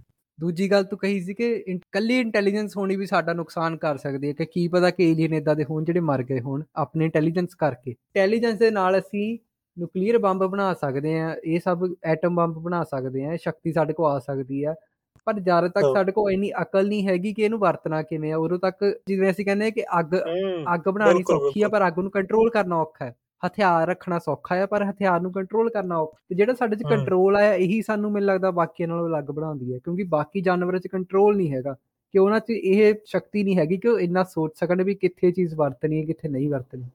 ਇਸ ਚੀਜ਼ ਨੂੰ ਦੋ ਚੀਜ਼ਾਂ ਕਹਿ ਸਕਦੇ ਆ ਆਪਾਂ ਇੱਕ ਤਾਂ ਰੈਸ਼ਨੈਲਿਟੀ ਹੁੰਦੀ ਹੈ ਜੋ ਕਿ ਜਿਵੇਂ ਤੂੰ ਕਿਹਾ ਕੰਟਰੋਲ ਕਰਨਾ ਆ ਜਾਂਦਾ ਆਪਾਂ ਆਪਣੇ ਜਿਹੜੀ ਇਨਫੋਰਮੇਸ਼ਨ ਹੁੰਦੀ ਹੈ ਉਹਨੂੰ ਯੂਜ਼ ਕਰਨਾ ਸਿੱਖ ਜਾਂਦੇ ਹਾਂ। ਤੇ ਦੂਜੀ ਚੀਜ਼ ਇਹ ਹੁੰਦੀ ਹੈ, ਆਪਣੇ ਆਲੇ ਦੁਆਲੇ ਦੀ ਅਵੇਅਰਨੈਸ ਹੋਣੀ ਆਪਾਂ ਨੂੰ, ਜਿਹਨੂੰ ਕਿ ਕੌਨਸ਼ੀਅਸਨੈਸ ਕਿਹਾ ਜਾਂਦਾ ਜੇ ਅਸੀਂ ਆਰਟੀਫੀਸ਼ੀਅਲ ਇੰਟੈਲੀਜੈਂਸ ਦੀ ਗੱਲ ਕਰੀ ਜੋ ਕਿ ਅੱਜ ਕੱਲ ਕਾਫੀ ਚਰਚਾ ਵਿੱਚ ਤੇ ਅਸੀਂ ਦੇਖਦੇ ਹਾਂ ਵੀ ਉਹ ਕੰਪਿਊਟਰ ਆ ਜਿਹੜਾ, ਉਹਦੇ ਵਿੱਚ ਵੀ ਇੰਟੈਲੀਜੈਂਸ ਕਾਫੀ ਹੈ। ਉਹਨੂੰ ਵੀ ਆਪਾਂ ਜੇ ਕੋਈ ਸਵਾਲ ਪੁੱਛਾਂਗੇ, ਕਾਫੀ ਤਕਨੀਕੀ ਸਵਾਲ ਪੁੱਛਾਂਗੇ, ਤਾਂ ਉਹਨੇ ਜਵਾਬ ਕੱਢ ਕੇ ਦੇ ਦੇਣਾ ਆਪਾਂ ਨੂੰ। ਹੈ ਤਾਂ ਆਰਟੀਫੀਸ਼ੀਅਲ ਪਰ ਫਿਰ ਵੀ ਆਪਾਂ ਇਹ ਨਹੀਂ ਕਹਿ ਸਕਦੇ ਵੀ ਉਹ ਇੰਟੈਲੀਜੈਂਟ ਹੈ ਨਹੀਂ। ਪਰ ਉਹਦੇ ਵਿੱਚ ਕੁਝ ਤਰ੍ਹਾਂ ਦੇ ਗੁਣ ਹੈ, ਜੋ ਕਿ ਇਨਸਾਨਾਂ ਵਿੱਚ ਹੁੰਦੇ ਆ, ਪਰ ਉਹ ਮਸ਼ੀਨ ਵਿੱਚ ਨਹੀਂ ਹੈ। ਉਹਨੂੰ ਆਪਾਂ ਕੌਨਸ਼ੀਅਸਨੈਸ ਕਹਿ ਸਕਦੇ ਹਾਂ ਵੀ ਆਪਣੀ ਅਵੇਅਰਨੈਸ ਆਪਣੇ ਸਰਾਊਂਡਿੰਗ ਦੀ ਅਵੇਅਰਨੈਸ ਹਾਂ ਬਿਲਕੁਲ ਚੇਤਨਾ ਨਹੀਂ ਹੈ ਉਸ ਚੀਜ਼ ਵਿੱਚ। ਇੱਕ ਮੇਰਾ ਹੋਰ ਸਵਾਲ ਹੈ ਵੀ ਤੇਰੇ ਖਿਆਲ ਨਾਲ ਚੇਤਨਾ ਦਾ ਕੀ ਰੋਲ ਹੁੰਦਾ ਆਪਣੀ ਲਾਈਫ ਤੇ ਤੇ ਆਪਣੇ ਸੇਪੀਅਨਸ ਦੀ ਹਿਸਟਰੀ ਵਿੱਚ? ਕੌਨਸ਼ੀਅਸਨੈਸ ਦਾ ਤਾਂ ਬਹੁਤ ਵੱਡਾ ਰੋਲ ਆ। ਕੌਨਸ਼ੀਅਸਨੈਸ ਹੀ ਸਾਨੂੰ ਜਾਨਵਰਾਂ ਤੋਂ ਅਲੱਗ ਕਰਦੀ ਆ। ਜੇ ਨਾ ਹੁੰਦੀ ਤਾਂ ਅਸੀਂ ਉੱਥੇ ਰੋਲਦੇ ਹੋਣਾ ਸੀ ਜੰਗਲਾਂ ਵਿੱਚ ਹੀ ਜਾਂ ਫਿਰ ਆਪਾਂ ਕੋਈ ਕਬੀਲੇ ਬਣਾ ਲੈਣੇ ਸੀਗੇ ਲੜਦੇ ਹੋਣੇ ਸੀ ਇੱਕ ਦੂਜੇ ਨਾਲ। ਪਰ ਚੇਤਨਾ ਸਾਨੂੰ ਕੀ ਕਰਦੀ ਆ? ਮੈਨੂੰ ਲੱਗਦਾ ਅੱਗੇ ਵਧਣ ਲਈ ਵੀ ਮਜਬੂਰ ਕਰਦੀ ਆ ਜਾਂ ਅੱਗੇ ਵਧਣ ਲਈ ਸਾਨੂੰ ਪ੍ਰੇਰਿਤ ਕਰਦੀ ਆ ਕਿ ਅੱਗੇ ਵਧੋ। ਜੇ ਸਾਡੇ 'ਚ ਕਿਸੇ ਚੀਜ਼ ਤੇ ਆਪਾਂ ਸਵਾਲ ਕਰਦੇ ਆ ਅਸੀਂ ਤਾਂ ਰੱਬ ਨੂੰ ਵੀ ਸਵਾਲ ਕਰਦੇ ਆ ਨਾ। ਤੇ ਉਹ ਚੀਜ਼ ਆ ਜਿਹੜੀ ਵੀ ਹਰ ਚੀਜ਼ ਤੇ ਸਵਾਲ ਚੱਕਣਾ ਵੀ ਇਹ ਕਿਉਂ ਹੋ ਰਿਹਾ ਕਿਉਂ ਹੋ ਰਿਹਾ? ਉਸ ਚੀਜ਼ ਕਰਕੇ ਹੀ ਅਸੀਂ ਇਸ ਜਗ੍ਹਾ ਤੇ ਬੈਠੇ ਹੋਏ ਆ। ਬਿਲਕੁਲ ਬਿਲਕੁਲ। ਤੇ ਇੱਕ ਹੋਰ ਸਵਾਲ ਵੀ ਤੈਨੂੰ ਕੀ ਲੱਗਦਾ ਵੀ ਹੋਰ ਜਾਨਵਰ ਕੌਨਸ਼ੀਅਸ ਨਹੀਂ ਹੈਗੇ? ਹੋਰ ਬਿਲਕੁਲ ਹੈਗੇ ਆ ਪਰ ਕੀ ਪਤਾ ਉਹਨਾਂ ਦਾ ਐਵੋਲੂਸ਼ਨ ਹਜੇ ਨਾ ਹੋਇਆ ਹੋਵੇ ਇੰਨਾ। ਹੁਣ ਜਿਵੇਂ ਆਪਾਂ ਡਾਲਫਿਨ ਦੇਖੀਏ ਤਾਂ ਡਾਲਫਿਨ ਕਿਹਾ ਜਾਂਦਾ ਕਿ ਜੇ ਸਾਡਾ ਫੋਨ ਸਮੁੰਦਰ 'ਚ ਡਿੱਗ ਜਾਵੇ ਉਹ ਲਿਆ ਕੇ ਫੜਾ ਦਿੰਦੀ ਆ ਕਿ ਇਹ ਤੁਹਾਡਾ ਫੋਨ ਡਿੱਗ ਗਿਆ ਸੀਗਾ ਉਹਨੂੰ ਪਤਾ ਇਸ ਚੀਜ਼ ਬਾਰੇ ਕਿ ਇਹਦਾ ਫੋਨ ਡਿੱਗਿਆ ਨਾ ਇਹਦੀ ਕੋਈ ਚੀਜ਼ ਡਿੱਗੀ ਆ। ਪਰ ਉਹ ਇੰਨੇ ਕਾਬਿਲ ਨਹੀਂ ਹੈ। ਹਾਂ ਸਾਡੇ ਨਾਲੋਂ ਵਧੀਆ ਜੀਵਨ ਬਿਤਾ ਰਹੀ ਆ ਉਹਨੂੰ ਬਿੱਲ ਨਹੀਂ ਦੇਣੇ ਪੈ ਰਹੇ ਉਹਨੂੰ ਟੈਨਸ਼ਨਾਂ ਨਹੀਂ ਹੈਗੀਆਂ ਤੇ ਨਾਸ਼ ਨਹੀਂ ਕਰ ਰਹੀ ਨੇਚਰ ਦਾ ਧਰਤੀ ਦਾ। ਪਰ ਉਹੀ ਕਾਰਨ ਹੋ ਗਿਆ ਨਾ ਕਿ ਹਜੇ ਮੱਛੀ ਉਹੀ ਆ ਹਜੇ ਉਹਦੇ ਪੈਰ ਆਣੇ ਹਜੇ ਉਹਨੇ ਬਾਹਰ ਨਿਕਲਣਾ ਉਹਨੂੰ ਹਜੇ ਕਈ ਲੱਖ ਸਾਲ ਲੱਗਣੇ ਆ। ਹੂੰ। ਜੇ ਉਹ ਹੁਣੇ ਇੰਨੀ ਸਮਾਰਟ ਆ ਬਾਹਰ ਆ ਕੇ ਕੀ ਕਰੂੰਗੀ ਦੇਖ ਤੂੰ? ਹਾਂ ਉਹਦੇ ਵਿੱਚ ਕਬੀਲਤ ਹੀ ਨਹੀਂ ਹੈ ਵੀ ਉਹ ਬਾਹਰ ਆ ਕੇ ਕੁਝ ਕਰ ਸਕੇ ਜਾਂ ਪਾਣੀ ਵਿੱਚ ਵੀ ਕੁਝ ਕਰ ਸਕੇ। ਹੁਣ ਪਾਣੀ ਵਿੱਚ ਤਾਂ ਕੀ ਕਰ ਸਕਦੀ ਉਹਦੇ ਹੱਥ ਵੀ ਹੈ ਨਹੀਂ ਵਿਚਾਰੀ ਦੇ। ਜਿਵੇਂ ਹੁਣ ਅਸੀਂ ਕੀ ਮੱਛਲੀ ਸੀ ਅਸੀਂ ਤਾਂ ਕੋਈ ਬੋਂਗੇ ਜੀ ਮੱਛਲੀ ਹੋਣਾ ਨਾ ਵੀ ਜਿਹੜੀ ਬਾਹਰ ਆ ਗਈ। ਪਰ ਉਹ ਜਿਹੜੀ ਇਨਸਾਨਾਂ ਤੋਂ ਵੀ ਉੱਤੇ ਦਾ ਆਈਕਿਊ ਰੱਖਦੀ ਆ ਜਿਹੜੀ ਆਪਣੇ ਦਿਮਾਗ 'ਚ ਇਦਾਂ ਦੀ ਵੇਵਸ ਛੱਡਦੀ ਆ ਜਿਹਨੂੰ ਆਪਾਂ ਸੋਨਾਰ ਵੇਵ ਕਹਿ ਦਿੰਨੇ ਆ ਵੀ ਉਹ ਪਛਾਣ ਲੈਂਦੀ ਆ ਵੀ ਇੰਨੇ ਸਰਕਲ ਦੇ ਵਿੱਚ ਕਿਹੜੀ ਕਿਹੜੀ ਮੱਛੀ ਹੈ ਤੇ ਕੌਣ ਕੌਣ ਆ ਮੇਰੇ। ਇੰਨੀ ਜ਼ਿਆਦਾ ਤਾਕਤ ਆ ਜਿਹਦੇ ਵਿੱਚ। ਤੇ ਹੁਣ ਤੱਕ ਦਾ ਸਭ ਤੋਂ ਸਮਾਰਟੈਸਟ ਜੀਵ ਆ ਉਹ। ਪਰ ਉਹ ਤਾਂ ਸੈਂਸ ਦੀ ਗੱਲ ਆ ਜਾਂਦੀ ਹੈ ਨਾ ਵੀ ਐਵੋਲੂਸ਼ਨ ਨੇ ਉਹਨਾਂ ਨੂੰ ਇਹ ਜਿਹੜੀਆਂ ਸੈਂਸਸ ਹੁੰਦੀਆਂ ਉਹ ਪੈਦਾ ਕਰਨ ਦੀ ਕਬੀਲੀਅਤ ਦਿੱਤੀ ਹੈ। ਜਿਹਦੇ ਕਰਕੇ ਉਹ ਆਪਣਾ ਨੇਚਰ ਨੂੰ ਪ੍ਰੋਸੈਸ ਕਰਦੀ ਹੈ ਆਪਣੀ ਜਿਹੜੀ ਨੇਚਰ ਵਿੱਚੋਂ ਇਨਫੋਰਮੇਸ਼ਨ ਹੁੰਦੀ ਹੈ ਉਹਨਾਂ ਨੂੰ ਪ੍ਰੋਸੈਸ ਕਰਦੀ ਹੈ ਸੈਂਸ ਤਾਂ ਜਾਨਵਰਾਂ ਵਿੱਚ ਵੀ ਹੁੰਦੀ ਹੈ ਹੁਣ ਅਸੀਂ ਕਹਿੰਦੇ ਕੁੱਤਿਆਂ ਨੂੰ ਪੰਛੀਆਂ ਨੂੰ ਪਹਿਲਾਂ ਪਤਾ ਲੱਗ ਜਾਂਦਾ ਕਿ ਭਚਾਲ ਆਉਣ ਵਾਲਾ ਆ। ਪਰ ਆਈਕਿਊ ਦੀ ਵੀ ਗੱਲ ਆ ਜਾਂਦੀ ਨਾ ਕਿ ਆਈਕਿਊ ਇੱਕ ਕੁੱਤੇ ਦਾ ਇੰਨਾ ਨਹੀਂ ਹੈਗਾ। ਜੇ ਅਸੀਂ ਕੋਈ ਚੀਜ਼ ਜ਼ੋਰ ਦੀ ਸੁੱਟੀਏ ਤੇ ਉਧਰ ਨੂੰ ਦੇਖਣ ਲੱਗ ਜਾਊਗਾ ਭਾਵੇਂ ਸੁੱਟੀ ਹੈ ਕਿ ਨਹੀਂ ਹੈ ਨਾ ਉਹਦੇ ਬੱਚੇ ਜਿੰਨਾ ਆਈਕਿਊ ਹੁੰਦਾ ਸੀ, ਕੋਈ ਚੀਜ਼ ਲੁਕੋ ਰਹੇ ਆ ਉਹ ਸਾਡੇ ਪਿੱਛੇ ਭੱਜੂਗਾ ਵੀ, ਕਿਹੜੀ ਚੀਜ਼ ਲੁਕੋ ਰਿਹਾ ਤੂੰ ਮੈਨੂੰ ਦਿਖਾ। ਪਰ ਜਿਹੜੀ ਡਾਲਫਿਨ ਆ, ਉਹ ਤਾਂ ਆਈਕਿਊ ਵੀ ਬਹੁਤ ਜ਼ਿਆਦਾ ਉਹਦਾ ਬੰਦੇ ਨਾਲੋਂ। ਪਰ ਆਈਕਿਊ ਤਾਂ ਆਪਾਂ ਉਹਨਾਂ ਚੀਜ਼ਾਂ ਨਾਲ ਮੈਜ਼ਰ ਕਰਦੇ ਆ ਜੋ ਕਿ ਆਪਾਂ ਬਣਾਈਆਂ ਹੋਈਆਂ, ਆਪਾਂ ਆਪਣੀ ਭਾਸ਼ਾ ਬਣਾ ਕੇ, ਆਪਾਂ ਆਪਣਾ ਮੈਥ ਬਣਾ ਕੇ, ਅਸੀਂ ਉਹਨੂੰ ਕਹਿ ਦਿੰਦੇ ਆ ਵੀ ਅਸੀਂ ਆਈਕਿਊ ਮੈਜ਼ਰ ਕਰਦੇ ਆ ਪਰ ਜਾਨਵਰਾਂ ਦੇ ਆਪਣੇ ਇੰਟੈਲੀਜੈਂਟ ਤਰੀਕੇ ਨਾਲ ਇਸ ਨੇਚਰ ਵਿੱਚ ਰਹਿਣ ਦੇ ਤਰੀਕੇ ਹੋਣਗੇ, ਜੋ ਕਿ ਆਪਾਂ ਨਹੀਂ ਕਰ ਸਕਦੇ ਜੋ ਕਿ ਉਹਨਾਂ ਦੀ ਆਈਕਿਊ ਹੈ ਜਿਹੜੀ ਆਪਾਂ ਉਹ ਮੈਚ ਨਹੀਂ ਕਰ ਸਕਦੇ। ਤੇ ਅਸੀਂ ਇਹ ਵੀ ਨਹੀਂ ਕਹਿ ਸਕਦੇ ਵੀ ਅਸੀਂ ਆਪਣੀ ਭਾਸ਼ਾ ਵਿੱਚ ਜਾਂ ਆਪਣੇ ਤਰੀਕੇ ਨਾਲ ਕੌਨਸ਼ੀਅਸਨੈਸ ਜਾਂ ਇੰਟੈਲੀਜੈਂਸ ਮੈਜ਼ਰ ਕਰਕੇ ਅਸੀਂ ਉਹਨਾਂ ਤੇ ਅਸਰ ਪਾਵਾਂਗੇ ਜਾਂ ਉਹਨਾਂ ਨੂੰ ਅਸੀਂ ਮੈਚ ਕਰਾਂਗੇ। ਬਿਲਕੁਲ ਬਿਲਕੁਲ ਇਦਾਂ ਹੀ ਹੈ। ਐਵੋਲੂਸ਼ਨ ਨੇ ਹਰ ਜਾਨਵਰ ਨੂੰ ਅੱਡ-ਅੱਡ ਤਰ੍ਹਾਂ ਦੀਆਂ ਸੈਂਸਸ ਦਿੱਤੀਆਂ। ਡੋਲਫਿਨ ਨੂੰ ਉਹਨਾਂ ਨੇ ਸੋਨਾਰ ਦੇਤਾ। ਤੇ ਕੁੱਤਿਆਂ ਨੂੰ ਉਹਨਾਂ ਨੇ ਹੋਰ ਤਰ੍ਹਾਂ ਦੀ ਵਿਜ਼ਨ ਦਿੱਤੀ ਹੋਣੀ ਹੈ, ਹੋਰ ਤਰ੍ਹਾਂ ਦੇ ਸੈਂਸਸ ਦਿੱਤੀ ਹੋਣੀ ਹੈ, ਜਿਹਦੇ ਨਾਲ ਉਹ ਭੁਚਾਲ ਨੂੰ ਸੈਂਸ ਕਰ ਸਕਦੀ ਹੈ। ਤੇ ਹੋਰ ਕਈ ਜਾਨਵਰਾਂ ਵਿੱਚ ਆਪਾਂ ਦੇਖਦੇ ਹਾਂ ਵੀ ਕਈਆਂ ਵਿੱਚ ਦੇਖਣ ਦੀ ਕਾਬਲੀਅਤ ਹੁੰਦੀ ਹੈ, ਉਹ ਕਾਫੀ ਜ਼ਿਆਦਾ ਹੁੰਦੀ ਹੈ ਆਪਣੇ ਨਾਲੋਂ। ਜਿਵੇਂ ਆਪਾਂ ਕਹਿੰਦੇ ਆ ਵੀ ਜਿਹੜਾ ਬਾਜ ਹੁੰਦਾ ਉਹਦੀ ਦੇਖਣ ਦੀ ਕਾਬਲੀਅਤ ਆਪਣੇ ਨਾਲੋਂ 20 ਗੁਣਾ ਜ਼ਿਆਦਾ ਹੁੰਦੀ ਹੈ। ਤਾਂ ਇਦਾਂ ਹੀ ਆਪਣਾ ਜਿਹੜਾ ਐਵੋਲੂਸ਼ਨ ਹੈ, ਉਹ ਆਪਾਂ ਨੂੰ ਇਹੋ ਜਿਹੇ ਟੂਲ ਦਿੰਦਾ ਹੈ, ਜਿਹਦੇ ਨਾਲ ਅਸੀਂ ਇਸ ਨੇਚਰ ਵਿੱਚ ਸਰਵਾਈਵ ਕਰ ਸਕਦੇ ਹਾਂ। ਇਹ ਸਾਰੀਆਂ ਸਰਵਾਈਵਲ ਮੈਕੈਨਿਜ਼ਮ ਹੈ, ਜੋ ਵੀ ਆਪਾਂ ਨੂੰ ਸੈਂਸਸ ਮਿਲੀਆਂ, ਜੋ ਵੀ ਆਪਾਂ ਨੂੰ ਦਿਮਾਗ ਮਿਲਿਆ ਇਹ ਆਪਾਂ ਇਹੀ ਕਹਿ ਸਕਦੇ ਹਾਂ ਵੀ ਆਪਾਂ ਨੂੰ ਐਵੋਲੂਸ਼ਨ ਨੇ ਦਿੱਤਾ ਹੋਇਆ।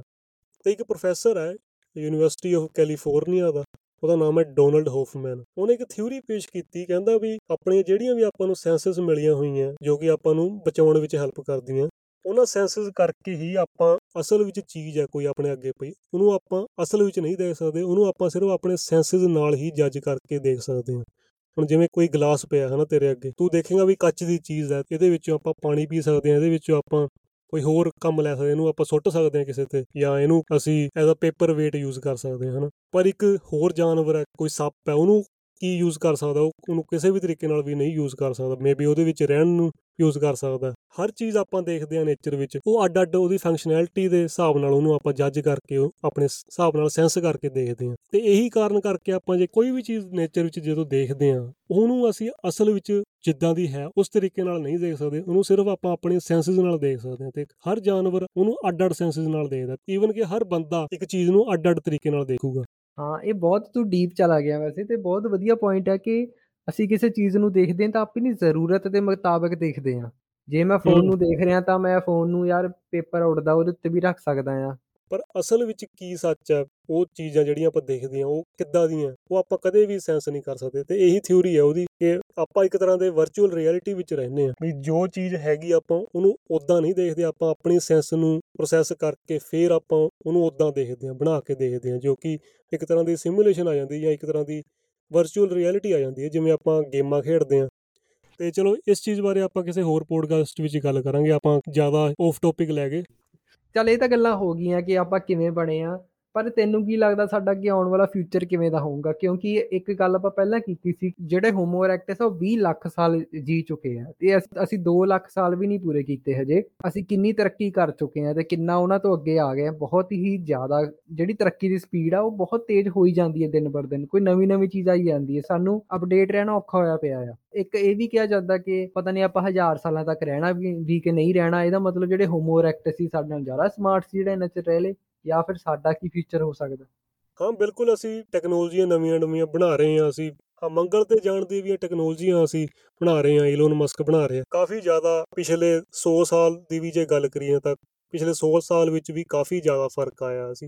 ਅਸੀਂ ਸੋਚ ਵੀ ਨਹੀਂ ਸਕਦੇ ਸੀ ਵੀ ਇੰਟੈਲੀਜੈਂਸ ਜਿਹੜੀ ਹੈ ਉਹ ਆਰਟੀਫੀਸ਼ੀਅਲੀ ਆਪਾਂ ਬਣਾ ਲਵਾਂਗੇ। ਬਈ ਆਪਾਂ ਦੇਖਦੇ ਹਾਂ ਵੀ ਕਈ ਬਾਇਓਲੋਜਿਸਟ ਜਿਹੜੇ ਡੀਐਨਏ ਨੂੰ ਵੀ ਚੇਂਜ ਕਰਕੇ ਹੋਰ ਟੈਕਨੋਲੋਜੀਆਂ ਹੋਰ ਬੰਦਿਆਂ ਵਿੱਚ ਵੀ ਉਹਨਾਂ ਦੇ ਫੀਚਰ ਚੇਂਜ ਕਰ ਫੇਰ ਫੇਰ ਕਰ ਸਕਦੇ ਆ। ਹੁਣ ਫਿਊਚਰ ਅੱਗੇ ਵਾਲਾ ਕੀ ਹੋ ਸਕਦਾ ਆਪਾਂ ਕਹਿ ਨਹੀਂ ਸਕਦੇ। ਆਪਾਂ ਕੀ ਪਤਾ 100 ਸਾਲ ਤੱਕ ਰਹੀਏ ਨਾ ਰਹੀਏ ਕੀ ਕੀ ਪਤਾ ਆਪਾਂ 1000 ਸਾਲ ਤੱਕ ਵੀ ਰਹਿ ਲਈਏ। ਜਿਵੇਂ ਹੁਣ ਕਿ ਚ ਕਈ ਫੈਕਟਰ ਆ ਜਾਂਦੇ ਆ ਕਈ ਚੀਜ਼ਾਂ ਕਈ ਕਾਰਨ ਬਣ ਜਾਂਦੇ ਇਹਦੇ। ਪਹਿਲਾਂ ਤਾਂ ਇਹ ਹੋ ਗਿਆ ਕਿ ਕਲਾਈਮੇਟ ਬਦਲ ਰਿਹਾ ਉਹ ਵੀ ਬਦਲਤਾ ਤਾਂ ਪਹਿਲਾਂ ਵੀ ਆਪਾਂ ਗੱਲ ਕੀਤੀ ਅਫਰੀਕਾ ਤੋਂ ਦੋ ਵਾਰ ਅਸੀਂ ਬਾਹਰ ਭੱਜੇ ਆ ਉੱਥੋਂ ਦੀ ਕਿਉਂਕਿ ਕਲਾਈਮੇਟ ਬਦਲ ਰਿਹਾ ਸੀ। ਪਰ ਹੁਣ ਜਿਹੜਾ ਬਹੁਤ ਤੇਜ਼ੀ ਨਾਲ ਬਦਲ ਰਿਹਾ ਆ ਹੁਣ ਜੇ ਮੈਂ ਦੇਖ ਰਿਹਾ ਤਾਂ ਸਾਡੇ ਪੰਜਾਬ ਦੇ ਵਿੱਚ ਮਾਰਚ 'ਚ ਮੀਂਹ ਪੈਣੇ ਸ਼ੁਰੂ ਹੋਏ ਸੀ ਤੇ ਹੁਣ ਸਤੰਬਰ ਅਕਤੂਬਰ ਹਜੇ ਮੀਂਹ ਪਈ ਜਾਂਦਾ ਆ। ਕਿੰਨਾ ਕਲਾਈਮੇਟ ਚੇਂਜ ਹੋ ਗਿਆ। ਮਤਲਬ ਗਰਮੀ ਗਈ ਨਹੀਂ ਹਜੇ ਤੱਕ। ਹੋਰ ਵੀ ਕਈ ਦੇਸ਼ ਇਦਾਂ ਰਹੇ ਜਿੱਥੇ ਬਰਫ਼ ਪੈਣੀ ਸ਼ੁਰੂ ਹੋ ਗਈ ਜਿੱਥੇ ਅੱਜ ਤੱਕ ਕਦੇ ਬਰਫ਼ ਹੀ ਨਹੀਂ ਦੇਖੀ ਕਿਸੇ ਨੇ ਉੱਥੇ ਬਰਫ਼ ਪਈ ਜਾਂਦੀ ਹੈ। ਹੂੰ ਬਿਲਕੁਲ ਬਿਲਕੁਲ। ਤੇ ਇਹ ਤਾਂ ਚਲ ਛੋਟੇ ਛੋਟੇ ਕਾਰਨ ਗਣਾ ਰਹੇ ਜ਼ਿਆਦਾ ਲੰਬਾ ਨਹੀਂ ਲੈ ਕੇ ਜਾਂਦੇ। ਪਹਿਲਾਂ ਤਾਂ ਕਲਾਈਮੇਟ ਚੇਂਜ ਹੋ ਗਿਆ ਜੋ ਆਪਾਂ ਬਹੁਤ ਹੀ ਤੇਜ਼ੀ ਨਾਲ ਕਰ ਰਹੇ ਹਾਂ। ਦੂਸਰਾ ਇਹ ਚ ਆ ਗਿਆ ਸਾਡਾ ਲਾਈਫ ਸਟਾਈਲ ਜੋ ਆਪਾਂ ਮੈਟਾਬੋਲਿਕ ਸਿੰਡਰੋਮ 'ਚ ਵੀ ਗੱਲ ਕੀਤੀ ਹੋਈ ਹੈ ਇਹ ਚ ਤੀਸਰਾ ਕਾਰਨ ਇਹ ਆ ਜਾਂਦਾ ਕਿ ਆਪਾਂ ਹਥਿਆਰ ਬਹੁਤ ਖਤਰਨਾਕ ਬਣਾਈ ਜਾਂਦੇ ਆ ਤੇ ਸਾਨੂੰ ਪਤਾ ਨਹੀਂ ਅਸੀਂ ਜੇ ਉਹਦੇ ਕੋਲ ਇੱਕ ਮਿਸਾਈਲ ਅਸੀਂ ਕਹਿੰਦੇ ਇਸ ਤੋਂ ਵੱਡੀ ਬਣਾਉਂਗਾ ਮੈਂ। ਬਣਾਣੀ ਮੈਂ ਸੈਲਫ ਡਿਫੈਂਸ ਲਈ ਹੈ। ਅਸੀਂ ਇਹ ਬਹਾਨਾ ਲਾ ਕੇ ਅਸੀਂ ਬਣਾਈ ਜਾ ਰਹੇ ਤੇ ਸੋਚਣ ਵਾਲੀ ਗੱਲ ਇਹ ਹੈ ਰੱਬ ਨਾ ਕਰੇ ਕੋਈ ਕਰੋਪੀ ਆ ਜਾਵੇ ਆਪਣੀ ਦੁਨੀਆ ਤੇ। ਕੋਈ ਨੈਚੁਰਲ ਡਿਜ਼ਾਸਟਰ ਹੀ ਹੋ ਗਿਆ ਜਾਂ ਹਥਿਆਰ ਇੰਨੇ ਵੱਡੇ ਵੱਡੇ ਜਿਹੜੇ ਬਣਾਏ ਹੋਏ ਆ ਉਹਨਾਂ ਦੀ ਵਰਤੋਂ ਕਰਨੀ ਸ਼ੁਰੂ ਕਰਤੀ। ਜਾਂ ਕੋਈ ਹੋਰ ਐਸਟਰੋਇਡ ਹੀ ਆਪਣੇ ਉੱਤੇ ਧਰਤੀ ਉੱਤੇ ਜੇ ਆ ਕੇ ਡਿੱਗ ਜਵੇ। ਜੇ ਇਹਨਾਂ ਕਾਰਨਾਂ ਕਰਕੇ ਆਪਣੀਆਂ ਜਿਹੜੀਆਂ ਵੱਡੇ ਵੱਡੇ ਸ਼ਹਿਰ ਬਣੇ ਹੋਏ ਆ ਦੁਨੀਆ ਵਿੱਚ, ਉਹ ਖਤਮ ਹੋ ਜਾਣ ਕਿਸੇ ਵੀ ਕਾਰਨ ਕਰਕੇ, ਕਿਉਂਕਿ ਜੇ ਇੱਕ ਐਸਟਰੋਇਡ ਡਿੱਗ ਗਿਆ ਜਾਂ ਨਿਊਕਲੀਅਰ ਜੰਗ ਛਿੜ ਗਈ ਤਾਂ ਪੂਰੀ ਦੁਨੀਆ ਤੇ ਉਹਦਾ ਅਸਰ ਪੈਣਾ ਤੇ ਇਹ ਵੀ ਹੋ ਸਕਦਾ ਵੀ ਪੂਰੀ ਦੁਨੀਆ ਵਿੱਚ ਜਿਹੜੀਆਂ ਸਿਟੀਆਂ, ਉਹਨਾਂ ਦੀ ਜਿਹੜੀ ਵਜੂਦ ਹੈ ਖਤਮ ਹੋ ਜਾਵੇ। ਤਾਂ ਬੰਦਿਆਂ ਨੇ ਤਾਂ ਜ਼ਿਆਦਾਤਰ ਮਰ ਜਾਣਾ ਜਿਹੜੇ ਸਿਟੀਆਂ ਵਿੱਚ ਰਹਿੰਦੇ ਆ ਤੇ ਬਾਕੀ ਜਿਹੜੇ ਲੋਕ ਆ, ਜੋ ਕਿ ਹੋਰ ਛੋਟੀਆਂ-ਮੋਟੀਆਂ ਸਿਟੀਆਂ ਵਿੱਚ ਰਹਿੰਦੇ ਆ ਜਾਂ ਪਿੰਡਾਂ ਵਿੱਚ ਰਹਿੰਦੇ ਆ, ਉਹਨਾਂ ਦਾ ਵੀ ਵਜੂਦ ਖਤਮ ਹੋ ਜਾਣਾ ਕਿਉਂਕਿ ਉਹ ਸਾਰੇ ਆਪਣੀਆਂ ਦੇਸ਼ ਦੀਆਂ ਸਹੂਲਤਾਂ ਤੇ ਉਹਦੇ ਇਨਫਰਾਸਟ੍ਰਕਚਰ ਤੇ ਟਿਕੇ ਹੁੰਦੇ ਆ। ਕਿਹਨਾਂ ਲੋਕਾਂ ਨੇ ਰਹਿ ਜਾਣਾ ਜਿਹੜੇ ਕਿ ਜੇ ਔਖੇ ਸੌਖੇ ਬਚ ਵੀ ਗਏ ਮਨੁੱਖ। ਉਹਨਾਂ ਨੇ ਰਹਿਣਾ ਜਿਹੜੇ ਕਿ ਹੁਣ ਜੰਗਲਾਂ ਵਿੱਚ ਰਹਿ ਰਹੇ, ਜਿਹੜੇ ਉਦਾਂ ਵੀ ਜੰਗਲਾਂ ਵਿੱਚ ਸ਼ੁਰੂ ਤੋਂ ਹਜ਼ਾਰਾਂ ਸਾਲਾਂ ਤੋਂ ਜੰਗਲਾਂ ਵਿੱਚ ਰਹਿੰਦੇ ਸੀ, ਜਿਨ੍ਹਾਂ ਤੇ ਕੋਈ ਜ਼ਿਆਦਾ ਅਸਰ ਨਹੀਂ ਪੈਣਾ ਕਿਸੇ ਕਰੋਪੀ ਦਾ। ਉਹ ਜ਼ਿਆਦਾ ਸਿਟੀਆਂ ਤੇ ਡਿਪੈਂਡੈਂਟ ਨਹੀਂ ਹੁੰਦੇ। ਪਤਾ ਜੰਗਲਾਂ ਵਿੱਚ ਨਹੀਂ ਰਹਿ ਸਕਦੇ। ਆਪਣਾ ਤਾਂ ਜੇ ਲੋਕ ਸੋਚੀਏ ਵੀ ਆਪਾਂ ਨੂੰ ਜੇ ਇੱਕ ਬੰਦੇ ਨੂੰ ਜੰਗਲ ਵਿੱਚ ਛੱਡ ਦਿੱਤਾ ਜਾਵੇ, ਤਾਂ ਇਹ ਕਿਹਾ ਜਾਂਦਾ ਵੀ ਉਹ ਇੱਕ ਜਾਂ ਦੋ ਦਿਨ ਤੋਂ ਵੱਧ ਕਦੇ ਸਰਵਾਈਵ ਕਰ ਵੀ ਨਹੀਂ ਸਕਦਾ, ਕਿਉਂਕਿ ਆਪਾਂ ਨੂੰ ਪਤਾ ਹੀ ਨਹੀਂ ਉਸ ਤਰੀਕੇ ਨਾਲ ਰਹਿਣਾ ਕਿਵੇਂ ਆ। ਤੇ ਉਹਨਾਂ ਨੇ ਹੀ ਅਗਲੀ ਆਪਣੀ ਜਿਹੜੀ ਜਨਰੇਸ਼ਨ ਹੈ ਜਾਂ ਸਿਵਲਾਈਜੇਸ਼ਨ ਹੈ ਉਹੀ ਖੜੇ ਕਰਨੇ ਆ। ਤੇ ਮੇਰੇ ਕਹਿਣ ਦਾ ਮਤਲਬ ਇਹ ਸੀ ਵੀ ਕੀ ਪਤਾ ਇਹਨਾਂ ਕਰੋਪੀਆਂ ਦਾ ਪਹਿਲਾਂ ਵੀ ਆਪਣੇ ਉੱਤੇ ਅਸਰ ਪਿਆ ਹੋਵੇ ਤੇ ਉਹੀ ਬਚੇ ਹੋਣ, ਜਿਨ੍ਹਾਂ ਨੂੰ ਆਪਾਂ ਹੋਮੋ ਇਰੈਕਟਸ ਜਾਂ ਕੇਵਮੈਨ ਕਹਿੰਦੇ ਆ ਥਿਉਰੀ ਆਈ ਹੈ ਨਵੀਂ ਕਿ ਉਹਨੂੰ ਕਹਿੰਦੇ bottle neck theory bottle neck ਹੁੰਦੀ ਹੈ ਕਿ ਜਿਹੜੀ ਬੋਟਲ ਦੀ ਗਰਦਨ ਹੁੰਦੀ ਨਾ ਵੀ ਨੀਚੋਂ ਦੀ ਚੌੜੀ ਹੁੰਦੀ ਹੈ ਬੋਟਲ ਪਰ ਉਹਦੀ ਗਰਦਨ ਜੀ ਤੋਂ ਆ ਕੇ ਆ ਜਿੱਥੋਂ ਅਸੀਂ ਪੀਨੇ ਆ ਉੱਥੋਂ ਆ ਕੇ ਪਤਲੀ ਜੀ ਹੋ ਜਾਂਦੀ ਬੋਤਲ ਇਹ ਥਿਉਰੀ ਕੀ ਕਹਿੰਦੀ ਹੈ ਵੀ ਜਦੋਂ ਇੱਕ ਟਾਈਮ ਇਦਾਂ ਹੋ ਗਿਆ ਸੀ ਜਦੋਂ 99% ਸਾਡੀ ਪੋਪੂਲੇਸ਼ਨ ਖਤਮ ਹੋ ਗਈ ਸੀ ਕਲਾਈਮੇਟ ਚੇਂਜ ਕਰਕੇ ਤੇ ਜਿਹੜਾ 1% ਬਚਿਆ ਸੀ ਉਹਦੇ ਤੋਂ ਅੱਗੇ ਹੀ ਦੁਨੀਆ ਤੁਰੀ ਆ। ਜਿਵੇਂ ਦੇ ਵੀ ਲੋਕ ਸੀਗੇ ਜੋ ਵੀ ਸੀ ਅਸੀਂ ਉਹ ਲੋਕ ਆ। ਹੋਮੋਸੇਪੀਅਨ ਤਾਂ ਆਪਾਂ ਬਣ ਗਏ ਸੀ ਪਰ ਉਹ ਤੋਂ ਬਾਅਦ ਵੀ ਸਾਡੇ 'ਚ ਚੇਂਜ ਆਇਆ ਕਿ ਅਸੀਂ ਉਹਨਾਂ 'ਚੋਂ 99% ਲੋਕ ਭੁੱਖਮਰੀ ਕਰਕੇ ਕਲਾਈਮੇਟ ਚੇਂਜ ਕਰਕੇ ਜਾਂ ਅਸੀਂ ਕਹਿੰਦੇ ਆ ਵੀ ਸਾਰੀ ਦੁਨੀਆ 'ਚ ਆਈਸ ਏਜ ਆ ਗਈ ਸੀ ਇੱਕ ਏਜ ਆਈ ਸੀ ਜਦੋਂ ਸਾਰੇ ਪਾਸੇ ਬਰਫ਼ ਹੀ ਬਰਫ਼ ਹੋ ਗਈ ਸੀ। ਤੇ ਹੁਣ ਵੀ ਇਹ ਚੀਜ਼ ਦੂਰ ਤਾਂ ਨਹੀਂ ਹੈ ਜੇ ਆਪਾਂ ਦੇਖੀਏ ਤਾਂ ਸਾਡੀ ਜਿਹੜੀ ਜ਼ਰੂਰਤਾਂ ਆ ਕਿ ਖਾਣਾ ਸਾਡੇ ਕੋ ਅਸੀਂ ਪੈਦਾ ਤਾਂ ਕਰ ਰਹੇ ਆ ਪਰ ਉਹ ਹੌਲੀ-ਹੌਲੀ ਪ੍ਰੋਡਕਸ਼ਨ ਉਹਦੀ ਘਟ ਰਹੀ ਆ। ਕਿਉਂ? ਕਿਉਂਕਿ ਕਲਾਈਮੇਟ ਚੇਂਜ ਕਰਕੇ ਫਸਲਾਂ ਤਬਾਹ ਬਹੁਤ ਹੋ ਰਹੀਆਂ। ਦੂਜੀ ਜ਼ਰੂਰਤ ਆ ਗਈ ਸਾਡੀ ਪਾਣੀ ਦੀ ਪਾਣੀ ਵੀ ਤਾਂ ਸਾਨੂੰ ਪਤਾ ਹੀ ਆ ਕਿ ਬਹੁਤ ਸਾਡੇ ਕੋ ਘਟ ਰਹਿ ਗਿਆ ਤੇ ਮੇਰੇ ਕਹਿੰਦਾ ਮਤਲਬ ਇਹ ਨਹੀਂ ਵੀ ਖਤਮ ਹੋ ਜਾਣਾ ਮੈਂ ਕਹਿਣਾ ਚਾਹ ਰਿਹਾ ਵੀ ਜੋ ਸਾਡੀ ਜਿੰਨੀ ਆਬਾਦੀ ਆ ਉਹਦਾ ਅਸੀਂ ਪੇਟ ਭਰਨ ਲਈ ਉਹਨੂੰ ਉਹਦੀ ਪਿਆਸ ਬੁਝਾਉਣ ਲਈ ਸਾਡੇ ਕੋਲ ਪਾਣੀ ਉਹਨਾਂ ਹੈ ਨਹੀਂ ਜਾਂ ਬਹੁਤ ਥੋੜਾ ਆ ਵੀ ਸਾਡੇ ਕੋਲ ਜ਼ਿਆਦਾ ਦੇਰ ਤੱਕ ਨਹੀਂ ਸਰਵਾਈਵ ਕੀਤਾ ਜਾਣਾ। ਕਿਉਂ ਨਾ ਅਸੀਂ ਫੇ ਹੋਮੋਸੇਪੀਅਨਸ ਨਾ ਰਹੀਏ ਸਾਡੇ ਚ ਐਵੋਲੂਸ਼ਨ ਆਵੇ ਤੇ ਅਸੀਂ ਕੁਝ ਹੋਰ ਕਿਉਂ ਨਹੀਂ ਬਣ ਸਕਦੇ? ਬਿਲਕੁਲ ਬਿਲਕੁਲ। ਹੁਣ ਜੇ ਆਪਾਂ ਆਰਟੀਫੀਸ਼ੀਅਲ ਇੰਟੈਲੀਜੈਂਸ ਦੀ ਗੱਲ ਕਰੀਏ ਤਾਂ ਕਿਵੇਂ ਜੋ ਵੀ ਬਾਇਓ ਇੰਜੀਨੀਅਰ ਹੁੰਦੇ ਆ, ਕਿਵੇਂ ਟੈਕਨੋਲੋਜੀ ਨੂੰ ਆਪਣੇ ਸਰੀਰ ਨਾਲ ਜੋੜਨ ਦੀ ਕੋਸ਼ਿਸ਼ ਕਰ ਰਹੇ ਆ, ਕਿਵੇਂ ਆਪਾਂ ਇਹੋ ਜਿਹੇ ਪ੍ਰੋਡਕਟ ਬਣਾ ਰਹੇ ਹਾਂ ਜੋ ਕਿ ਆਪਣੀ ਲਾਈਫ ਸਪੈਨ ਨੂੰ ਤਾਂ ਲੰਬਾ ਕਰਦਾ ਹੀ ਹੈ ਪਰ ਤੇ ਆਪਣੀ ਜ਼ਿੰਦਗੀ ਨੂੰ ਕਾਫੀ ਐਡਵਾਂਸ ਤਰੀਕੇ ਨਾਲ ਆਪਟੀਮਾਈਜ਼ ਵੀ ਕਰ ਦਿੰਦਾ ਉਹ ਟੈਕਨੋਲੋਜੀ ਰਾਹੀਂ। ਤੇ ਫਿਊਚਰ ਆਪਣੇ ਲਈ ਇੱਕ ਸਵਾਲ ਬਣਿਆ ਹੋਇਆ ਵੀ ਆਪਾਂ ਕਿੰਨੇ ਕੁ ਦੇਰ ਤੱਕ ਟਿਕੇ ਰਹਿ ਸਕਦੇ ਹਾਂ ਤੇ ਆਪਾਂ ਨੂੰ ਕੁਝ ਚੇਂਜ ਲਿਆਉਣੇ ਪੈਣੇ ਆ ਮੇਬੀ ਆਪਾਂ ਭਾਵੇਂ ਨਾ ਲਿਆਉਣਾ ਚਾਹੀਏ, ਪਰ ਫਿਰ ਵੀ ਆਪਾਂ ਬਦਲ ਜਾਣਾ। ਇਸ ਚੀਜ਼ ਨੂੰ ਆਪਾਂ ਕਹਿ ਸਕਦੇ ਹਾਂ ਵੀ ਆਪਾਂ ਹੋਮੋਸੇਪੀਅੰਸ ਤੋਂ ਕੀ ਪਤਾ ਕੋਈ ਹੋਰ ਪ੍ਰਜਾਤੀ ਬਣ ਜੀ ਅਗਲੇ ਟਾਈਮ ਤੇ। ਜਿਵੇਂ ਹੁਣ ਅਸੀਂ ਕਹਿੰਦੇ ਆ ਵੀ ਸਾਡੀ ਖੁਰਾਕ ਜਿਹੜੀ ਆ ਉਹ ਥੋੜੀ ਮਾੜੀ ਹੋ ਗਈ ਆ, ਉਹਦੇ ਨਾਲ ਸਾਡੇ ਸਰੀਰ ਤੇ ਵੀ ਹੌਲੀ ਹੌਲੀ ਅਸਰ ਪਾਊਗਾ, ਕੀ ਪਤਾ ਸਾਡਾ ਸਰੀਰ ਇੰਨਾ ਹੈਲਦੀ ਨਾ ਰਵੇ, ਇੰਨੇ ਅਸੀਂ ਤੰਦਰੁਸਤ ਨਾ ਰਹੀਏ, ਅਸੀਂ ਥੋੜੇ ਪਤਲੇ ਹੋ ਜਾਈਏ।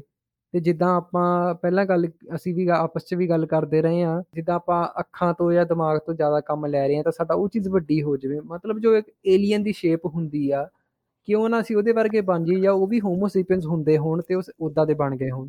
ਹੂੰ ਬਿਲਕੁਲ। ਕੀ ਪਤਾ ਏਲੀਅਨ ਧਰਤੀ ਤੇ ਰਹਿੰਦੇ ਹੁਣ ਪਹਿਲਾਂ ਤੇ ਉਸ ਤੋਂ ਬਾਅਦ ਕਿਸੇ ਪੁਆਇੰਟ ਤੇ ਆ ਕੇ ਉਹ ਧਰਤੀ ਤੋਂ ਮੂਵ ਹੋ ਗਏ ਹੁਣ। ਬਿਲਕੁਲ ਇਹ ਵੀ ਹੋ ਸਕਦਾ। ਜਿਹੜੇ ਵੀ ਏਲੀਅਨ ਮਿਲਦੇ ਆ ਜਾਂ ਕੀ ਪਤਾ ਜਿਹੜੀਆਂ ਵੀ ਆਪਾਂ ਨੂੰ ਉਹਨਾਂ ਦੀਆਂ ਸਪੇਸਸ਼ਿਪਾਂ ਮਿਲਦੀਆਂ ਜਾਂ ਦਿਖਦੀਆਂ ਉਹ ਉਹੀ ਏਲੀਅਨ ਹੋਣ ਜਿਹੜੇ ਇੱਕ ਪੁਆਇੰਟ ਤੇ ਆ ਕੇ ਧਰਤੀ ਤੇ ਰਹਿੰਦੇ ਹੋਣ ਤੇ ਉਹ ਫੇਰ ਆਉਣਾ ਚਾਹੁੰਦੇ ਹੋਣ ਧਰਤੀ ਤੇ ਜਾਂ ਆ ਕੇ ਦੇਖਦੇ ਹੋਣ ਆਪਾਂ ਨੂੰ। ਤੇ ਉਹ ਇਹ ਸੋਚ ਕੇ ਮੁੜ ਜਾਂਦੇ ਹੁਣ ਵੀ ਇਹ ਤਾਂ ਕਮਲੇ 'ਚ ਐਣ ਤੋਂ ਪਰੇ ਰਹੋ।